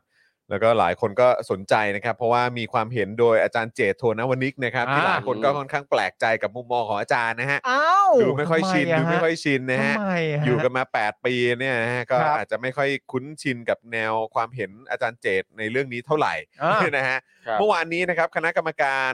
ญาติพฤษภา 35 จัดงานเสวนาในหัวข้อวาระ 8 ปีการดำรงตำแหน่งนายกรัฐมนตรีตามรัฐธรรมนูญ โดยเจตโทนวนิกนะครับนักวิชาการด้านกฎหมาย และอดีตที่ปรึกษากรรมการร่างรัฐธรรมนูญ ครับ กล่าวว่าวิธีคำนวณวาระ 8 ปี หากตีความตรงไปตรงมาคือนะครับหากตีความแบบตรงไปตรงมานะ เอ้ามันมีวิธีการตีความอย่างอื่นด้วยเหรอครั ก็ บ งงเหมือนกันครับ ตรงไปตรงมานะค ตรง รับ ไปตรงมาน่าจะเป็นวิธีเดียวนะครับ ครั อา บ จารย์เจตครับ เออก็คือประยุทธ์จะครบวาระในวันที่ 24 สิงหาคมที่จะถึงเนี้ยแหละ อ่า แต่หากตีความอีกแบบ อ่า คือก็แบบเออตีความอีกแบบนะ คื นี่ อ มันเท่ากับชัดเจนนะ นั่นดิ ว่าถ้าตีความแบบตรงไปตรงมาจะหมดที่ 24 สิงหา เออ นั่นแปลว่าอันอื่นที่ไม่ใช่อันเนี้ย ไม่ตรงไป เรียก ตรง ว่า มา ตรงไปตรงมาไม่ได้แล้ว ไม่ นะครับ ได้ครับ โอ้โหอาจาครัรย์ บ เจ ผ ต ม thank you เออ yeah นะฮะก็บอกว่าหากตีความอีกแบบก็คือแบบในเรื่องมาตรา 158 จะบังคับใช้ย้อนหลังไม่ได้ หากนับแบบนี้จะต้องเริ่มนับเมื่อรัฐธรรมนูญปี 60 ประกาศใช้ก็คือวันที่ 6 เมษายน60 แต่การคิดแบบนี้จะเป็นเรื่องอันตราย เพราะเท่ากับว่าการดำรงตำแหน่งนายกตั้งแต่ปี 57 ถึง 60 จะถูกตั้งคำถามว่าเป็นการใช้อำนาจอะไร แม้หลายคนจะใช้เรื่องอำนาจรัฐาธิปัตย์มาอธิบาย แต่จริง ๆ ถือว่าความเป็นรัฐาธิปัตย์สิ้นสุดหลังมีการโปรดเกล้า เป็นหัวหน้าคณะปฏิวัติแล้ว โหอาจารย์เจตเก่งจังเลยครับ นะครับ สุดยอดเลยครับอาจารย์เจตครับ ดังนั้นหากอ้างความเป็นรัฐาธิปัตย์ช่วงเวลาหลังจากนั้นจะถือว่าเป็นกบฏ อืม และการตีความอีกแบบคือเอาแค่มาตรา 158 แต่ไม่เอามาตรา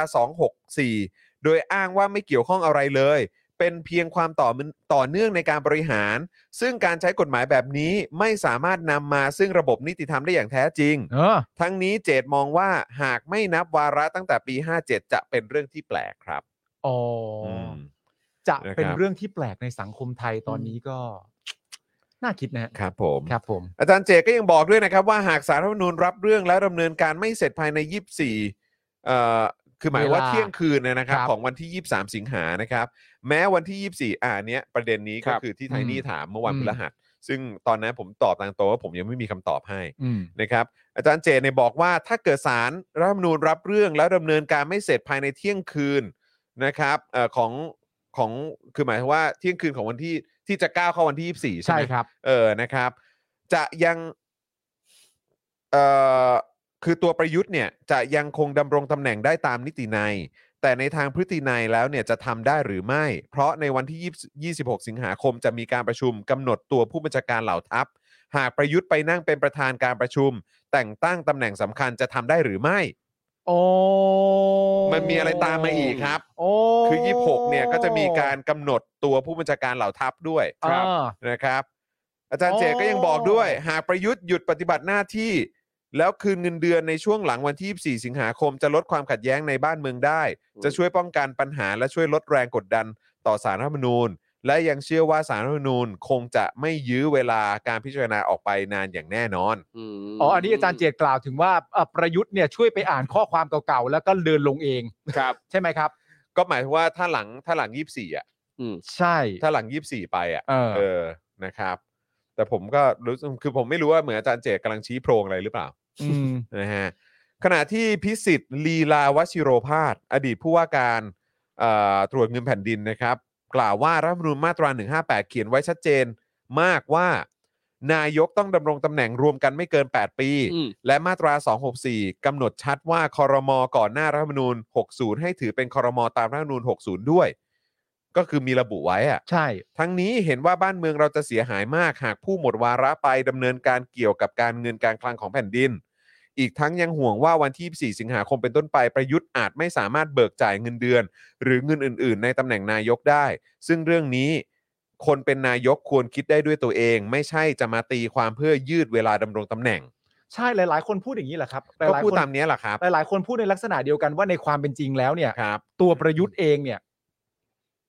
ลงได้ ครับ ตัวมันน่ะ อืม ลงได้ อืม มันรู้ตัวเองได้ด้วยตัวเองได้ ใช่ใช่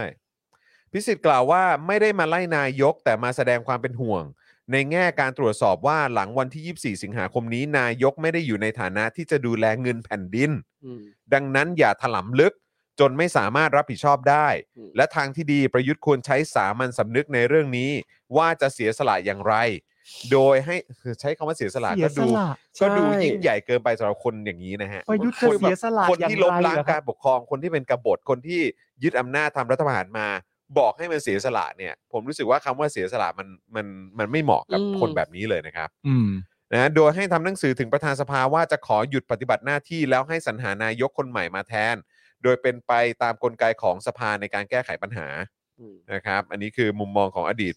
ผู้ว่าการตรวจเงินแผ่นดินนะครับ ครับ ขณะที่วันนี้วิษณุเครืองามนะครับ ให้สัมภาษณ์ประเด็น 8 ปีของประยุทธ์นะครับ ว่าตนไม่มีความเห็นอ้าวตอนนี้ไม่มีความเห็นแล้วนะครับ อืม อืม ให้ผู้รู้ทั้งหลายได้พูดไป ถ้าตนพูดไปแล้ว ถ้าเกิดถูกขึ้นมาจะกลายเป็นการชี้นำ นั่นแน่ เมื่อนักข่าวถามว่าบันทึกการประชุมของคณะกรรมาธิการยกร่างรัฐธรรมนูญปี 60 ที่มีการแชร์กันอยู่ตอนนี้มีน้ำหนักในการพิจารณาหรือไม่ วิษณุตอบโดยสรุปว่ามีบ้างแต่ไม่ใช่ทั้งหมด เนื่องจากเป็นบันทึกที่เกิดขึ้นหลังรัฐธรรมนูญประกาศใช้ แต่มีจุดอ่อนที่คนอื่นๆ 10ถึง20 คนไม่ได้พูดอะไร และก็ไม่ได้เป็นมติ และต่อมามีการทำเป็นหนังสือ ซึ่งเป็นการทำหลังเหตุการณ์ แต่ถ้าทำระหว่างประชุมมันจะมีน้ำหนัก เพราะนี่คือเจตนารมณ์ กูรู้แล้วว่าแดก อืม พูดตามใคร นั่นไง กูแลกแดกพูดตามวิษณุนี่เอง นั่น ชัด ไง เจน และเมื่อถามว่าสารรัฐธรรมนูญจะสามารถตีความตามบันทึกการประชุมของคณะกรรมาธิการยกร่างรัฐธรรมนูญปี 60 ได้หรือไม่ วิษณุตอบว่าก็ปล่อยให้ศาลเป็นคนตี ตีความอะนะ อืม แต่เขาไม่ตีตามหนังสืออยู่แล้ว เขาใช้ตามหลัก อืม ใช่ แต่การที่คุณไม่ตีตามหนังสือเนี่ย ครับ ในหนังสือนั้นเนี่ย มีทั้งมีชัยที่พูดไว้ อื อืม และมีทั้งสุพจน์เป็นคนที่พูดไว้ ครับ จะไม่ใช้ตรงนั้นมาประกอบความคิดเลยเหรอฮะในเมื่อเอกสารมันมีอยู่ ก็เขาบอกว่ามันมาทีหลังไง ก็ใช่ไง อืม แต่มันก็เป็นคำพูดของมีชัยอ่ะ ก็รู้ไง แต่ก็คือเขาก็จะบอกว่าอย่างเงี้ย อืม ก็เป็นส่วนหนึ่งแต่ไม่ใช่ทั้งหมด ไม่แต่ว่าอย่างไรก็ดีนะ ณ ตอนนี้ไม่ว่าเราจะไปถามใครก็ตาม แต่พอแต่คือผมโทษนะฮะคือ เออ ผมแค่รู้สึกว่ามันก็ตลกดีที่เขาบอกว่าก็ตีตามหลักอะแล้วหลักกฎหมายอะไรต่างๆแม่งก็มีเยอะแยะมากมายไอ้ที่ผ่านมา 8 ปีเนี่ยหรือแม้กระทั้ง 22 พฤษภาห้าเจ็ดหรือแม้กระทั้งที่ศาลมาตีความบอกว่าเป็นรัฐาธิปัตย์เนี่ย อืม ผมแค่ฟังดูผมก็ยังแบบรู้สึกขำเลยนะครับเวลาบอกให้ตีไปตามหลักหลักการ ใช่ ตามเสาหลักเปล่า ตามเสาหลักหรือว่าตาม ก็ทาง หลักอะไรเหรอประเทศเนี้ย โอน ข เอ็น นาดหลัก หน่อยๆ ภาษาไทยนี่กูยังสับสนเลยนะเนี่ย เพราะว่านี่ก็คือบอกว่า ก็ถ้าว่ากันตามนี้ก็ตีความอาจจะตีความเป็นอื่นได้กูก็กูก็ว่าหลักภาษาไทยไม่ยังตีความไม่ได้ คือ เลย หลายอย่างที่เป็นหลักในประเทศเนี้ย มันไม่ใช่หลักที่ปักอยู่อย่างมั่นคงอ่ะ นั่นน่ะ มั สิ ปัก ฮะ อยู่ในเลนที่พร้อมจะโอนไปเอ็นมา ใช่ ได้หมดเลย ใช่ แล้วแต่ว่าใครอยากจะดึงอยากจะผลักมันไปทางไหนอะ แล้วแต่ประโยชน์ตัวเอง ครับ ไม่กูทอมคิดง่ายๆแค่เนี้ยเรามีนายกที่มีจุดเริ่มต้นมาจากการทำรัฐประหารเป็น อืม เผด็จการเป็นกบฏอ่ะ ครับ แล้วเราไม่รู้ว่าวาระมันจบเมื่อไหร่กันแน่ อืม อืม คิดแค่นี้ก็เศร้าเฮี้ยๆแล้วนะ เศร้ามากแล้วครับ แต่มันก็สอดคล้องนะฮะเวลาคุณเริ่มต้นมาจากจุดที่ไม่ถูกต้องเนี่ยกฎกติกาอะไรต่างๆนานามันก็ใช้กับคุณไม่ได้ ครับ ซึ่งมันก็จะผิดเพี้ยนไปตลอดเวลาอย่างนี้ แต่ประเด็นก็คือว่าเท่าเท่าที่ฟังมาเท่าที่อ่านมาในทวิตเตอร์อะไรต่างๆนานาไม่ว่าจะเป็นนักวิชาการอะไรต่างๆนานานั่นนู่นนี่เนี่ย ไม่ไม่ค่อยมีใครนะ อืม ที่เห็นต่างว่าไม่ใช่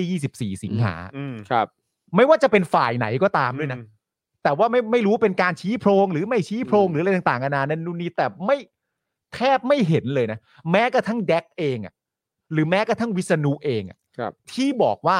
ไม่สามารถใช้หนังสือเหล่านี้ที่บันทึกนี้ได้ เพราะไม่ได้มีการลงมติเป็นแค่การประชุมเฉยๆ ไม่ได้อะไรต่างๆนานานั่นนู่นนี่อะไรเงี้ย คนเหล่านั้นก็ไม่ได้บอกนะว่าแล้วจริง ๆ ควรจะจบเมื่อไหร่ อืม นึกออกไหมแต่คนที่บอกว่าจะจบเมื่อไหร่เนี่ยล้วนแล้วแต่บอกว่าโดยหลักการเป็น 24 สิงหาทั้งนั้น ครับ ซึ่ง เดาในความน่าแปลกใจอะ่ะมันควรจะต้องมีในสภาพการที่เราเห็นโดยปกติมาตลอดระยะเวลาของไอ้ประยุทธ์เนี่ยทำไมถึงไม่มีใครมีความพยายามจะนำข้อมูลหรือกล่าวอ้างไปในทางที่ เขาต้องอยู่จนหลังจากเลือกตั้ง 62 สิ อืม หรือ ครับ เขาต้องเริ่มต้นจากการประกาศรัฐธรรมนูญปี 60 สิ อืม เหมือน เหมือนไม่ว่าจะเป็นใครก็ตาม ค ก็ รับ ให้มันอยู่ที่ 24 สิงหา อื อืม อืม ก็เลยรู้สึกแบบ ก็เอะขึ้นมา ก็ หรือแปลกใจขึ้นมาหน่อยหนึ่งเหมือนกันว่าแบบอื ผม ทำไ ก็เลยรู้สึกว่าเดี๋ยวก็ที่เราต้องติดตามกันนะครับ ก็คือว่าถ้าเกิดว่าเรื่องนี้ไปถึงสารรัฐธรรมนูญเนี่ย อืม ก็ก็คือก็แค่พูดไว้ตรงนี้เฉยๆนะครับว่า ก็ตัดสินดีๆแล้วกัน ใช่ ก็แค่พูดแค่นี้แหละครับ ไม่คุณลองคิดภาพอีก คือคือแบบ ถ้าไม่มีอะไรเลยหรืออะไรก็ ครับ ตามอย่างน้อยก็มีจินตนาการนิดนึง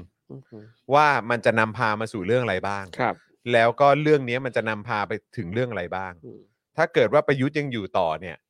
คือแน่นอน ทั้งสังคมและทั้งประเทศและทั้งโลกอะ่ะ ก็คือจะบอกว่าอ้าวก็เพราะสารรัฐธรรมนูญ อืม ไทยอะ่ะตัดสิน ครัอบอกมาอย่างนี้ไง อืม ก็ อืม ถ้าเกิดว่ามันจะจารึกอยู่ในประวัติศาสตร์ ว่าประยุทธ์เนี่ยอยู่ในตำแหน่งต่อเพราะสารรัฐธรรมนูญตัดสินเนี่ย ก็แค่ก็แค่ก็แค่จะบอกเฉยๆว่าเออเรื่องเนี้ยมันก็จะถูกบันทึกไว้แล้วก็จะถูกจดจำและ ครับ รายชื่อของสารรัฐธรรมนูญ ก็จะถูกจดจำไว้อย่างนั้นด้วยเหมือนกัน แล้วก็อย่าลืมว่าไอ้ที่ผ่านมาเนี่ย กรณีเยอะแยะมากมายอย่างแม้กระทั่งตอนเรื่องพ่อผมอะ ครับ เมื่อปีสองปีก่อนเนี่ย อืม ก็คือสารรัฐธรรมนูญก็อยู่ในสปอตไลท์มากเลยนะครับ อืม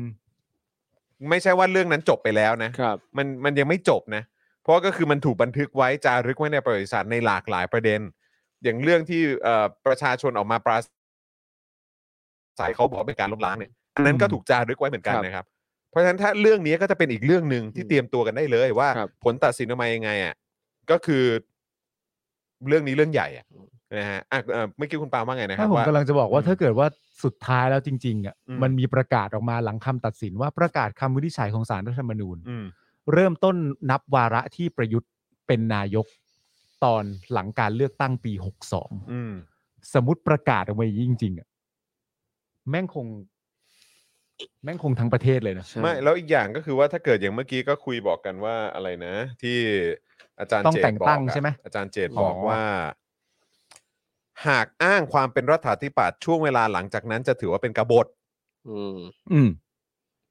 แล้วก็คือแบบอ้าวถ้าอย่างนั้นไอ้ตัวนิรโทษกรรมมันนั้นก็ไม่นับหรือเปล่า อืม หรือว่ายังไง ไม่รู้ ก็นั่นนะดิ มันมีประเด็นที่ คือมันก็จะเละเทะกันไปใหญ่อะครับ ใช่ครับ มันจะเละฮะ มันจะเละโดยความหมายว่าอ่ะถ้าเป็นอย่างนี้ แล้ แล้วว ก็ มันจะเป็นอย่างนั้นทำไม แล้วก็กฎหมงกฎหมายอะไรต่างๆ สายกฎหมาย สายกระบวนการยุติธรรม สายนิติศาสตร์อะเลิกเถอะ อืม ผมอะแนะนำว่าเลิกเถอะ ครับ อืม ก็คือเลิกสอนเลิกอะไรพวกนี้กันเถอะ เออ เนอะเพราะมันก็ไม่มีอะไรให้ยึดแล้วแหละ สอนไม่ได้แล้วมันไม่มีตัวอย่างแล้วอ่ะ ใช่นะครับ คือถ้าเกิดจะอย่างนั้นก็คือบอกเลยว่า ประเทศเนี้ยควรไร้ซึ่งกฎหมายสักที สะเทือนใจ จริๆเหลืองเกิน คือพอได้แล้วแหละ ครับ เพราะว่ามันไป อืม แล้วคือที่หนักมากก็คือว่ากฎหมายสูงสุดเนี่ย คือมันจะกลายเป็นเรื่องปาหีไปแล้วไง ครับ อืม แล้วกฎหมายอย่างอื่นอะไรต่างๆ เหล่านี้มันจะเหลืออะไร เออ ใช่ไหมฮะ คุณผู้ชมบอกนับแล้วนับ 62 นี่ก็สนุกอีกนับ 62 ก็คือที่ผ่านมา 5 ปีแปลว่าไม่มีนายกมีแต่กบฏแล้วทำไมไม่ถูกจับอะฮะ ใช่ ครับ นี่ก็ย้อนไปถึงตำรวจอะไรอีกนะ อันนี้ตำรวจเลย เออ ก็ เอา ปั้นกันยาวเลย ออเอาไงกันดี แล้วคุณ หรือ จะ ว่าบอก ใช้อำนาจอำนาจของประยุทธ์ในอำนาจการใช้เงิน อืม แล้วถ้าประยุทธ์หมดอำนาจจริง ๆ แล้วประยุทธ์ไปมีอำนาจแต่งตั้ง อืม ผู้นำเหล่าทัพ ครับ อืมแล้วคือที่ผ่านมาถ้า โอ้โห เป็นกบฏอ้าวแล้วก็คือหมายความว่ากบฏนี่ก็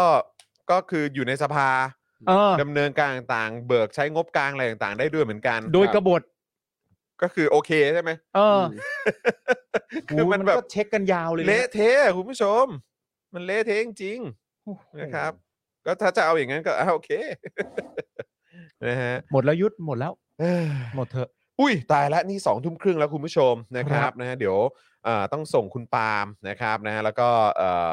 เอ่ออาจารย์แบงค์นะครับกลับไปเจอลูกเจอเมียด้วยนะครับ นะ ผม นะฮะแล้วก็ครูทอมก็ควรจะกลับไปพักผ่อนนะ ใช่ นี่ก็น่าจะยังเจ็ตหลักอยู่ไหม นิดนึง นิดนึง นิด เอะ นึง เออ นิดนึง นี่ไม่ได้ไปไหนต่อใช่ไหมนี่กลับไปพัก ก ใช่ ลัไหบม กลับครับ เออก ลับ พักนะ กลับครับกลับ ไม่ใช่ ครับ นึกว่าจะแบบมีไปกินข้าวหน่อยไหม พักก่อน แวะนู่นนั่นนี่หน่อย ไป หม ร้านนี้ดี เอ ไหม ออะไร อะไรอย่างเงี้ย ตาม พักก่อน วิสัยคนโสดเ พักก่อนต้อง ะไร ต้องพักก่อน เแต่ผมก็ว่าคุณก็ควรพักเพราะ ขอ เมื่อกี้ ฟื้นฟูก่อน ต้องบอกคุณผู้ชมด้วยว่าเมื่อกี้ก่อนเข้ารายการน่ะที่เอ่อเมื่อกี้ครูทอมมามาอ่าตอนมาถึงเนี่ยก็คือฝนตกหนักมากแล้วครูทอมก็ฝ่าฝนมา ถ้าตากฝนไปซะอีก เออนะ ครูทอมอ่ะ เดี๋ยวให้กลับไปนอนพักผ่อนเดี๋ยวจะได้ไม่ป่วยด้วยนะครับผมนะฮะ นะครับ อ่ะแล้วก็ เฮ้ยอย่าเอามืออย่าไปกำหนัดสิ เอ้ยไม่ใช่อย่าไปกำหมัดสิ กำหมัดเออ เออก ำยังไงฮะ ปกติเวลากำหมัดกำยังไงฮะ เวลากำหมัดเนี่ยแบบ ตอนชกต่อยกำหมัดงี้เลย อ่าอ๋อ โอ้ด้วยอย่างงี้ จุ้ยจุ้ อัน ย นี้เดี๋ยวเดี๋ยวเดี๋ยวเดี๋ยวเดี๋ยวเดี๋ยว เป็นเดี๋ยว เลโก้เลยไอ้เฮีย เป็นมนุษย์เลโก้ อันนี้อันนี้ต่อต่อ นี่คือกำหมัดหรืออะไรก่อน เออ ชกไงชก นะฮะ ครับ เฮ้ยเฮ้ยเฮ้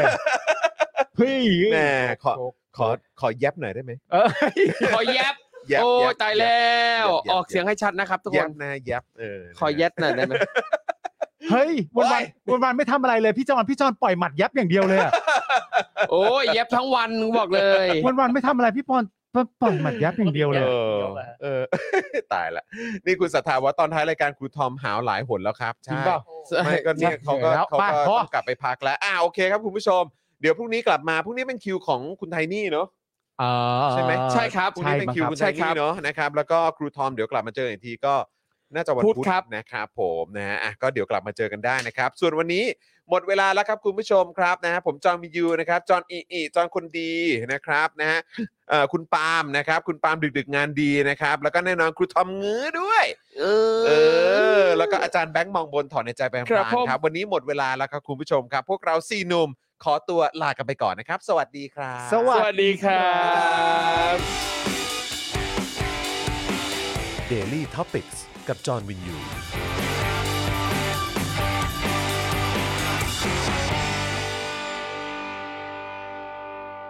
ซัพพอร์เตอร์ซัพพอร์เตอร์พวกเราอยากได้ซัพพอร์เตอร์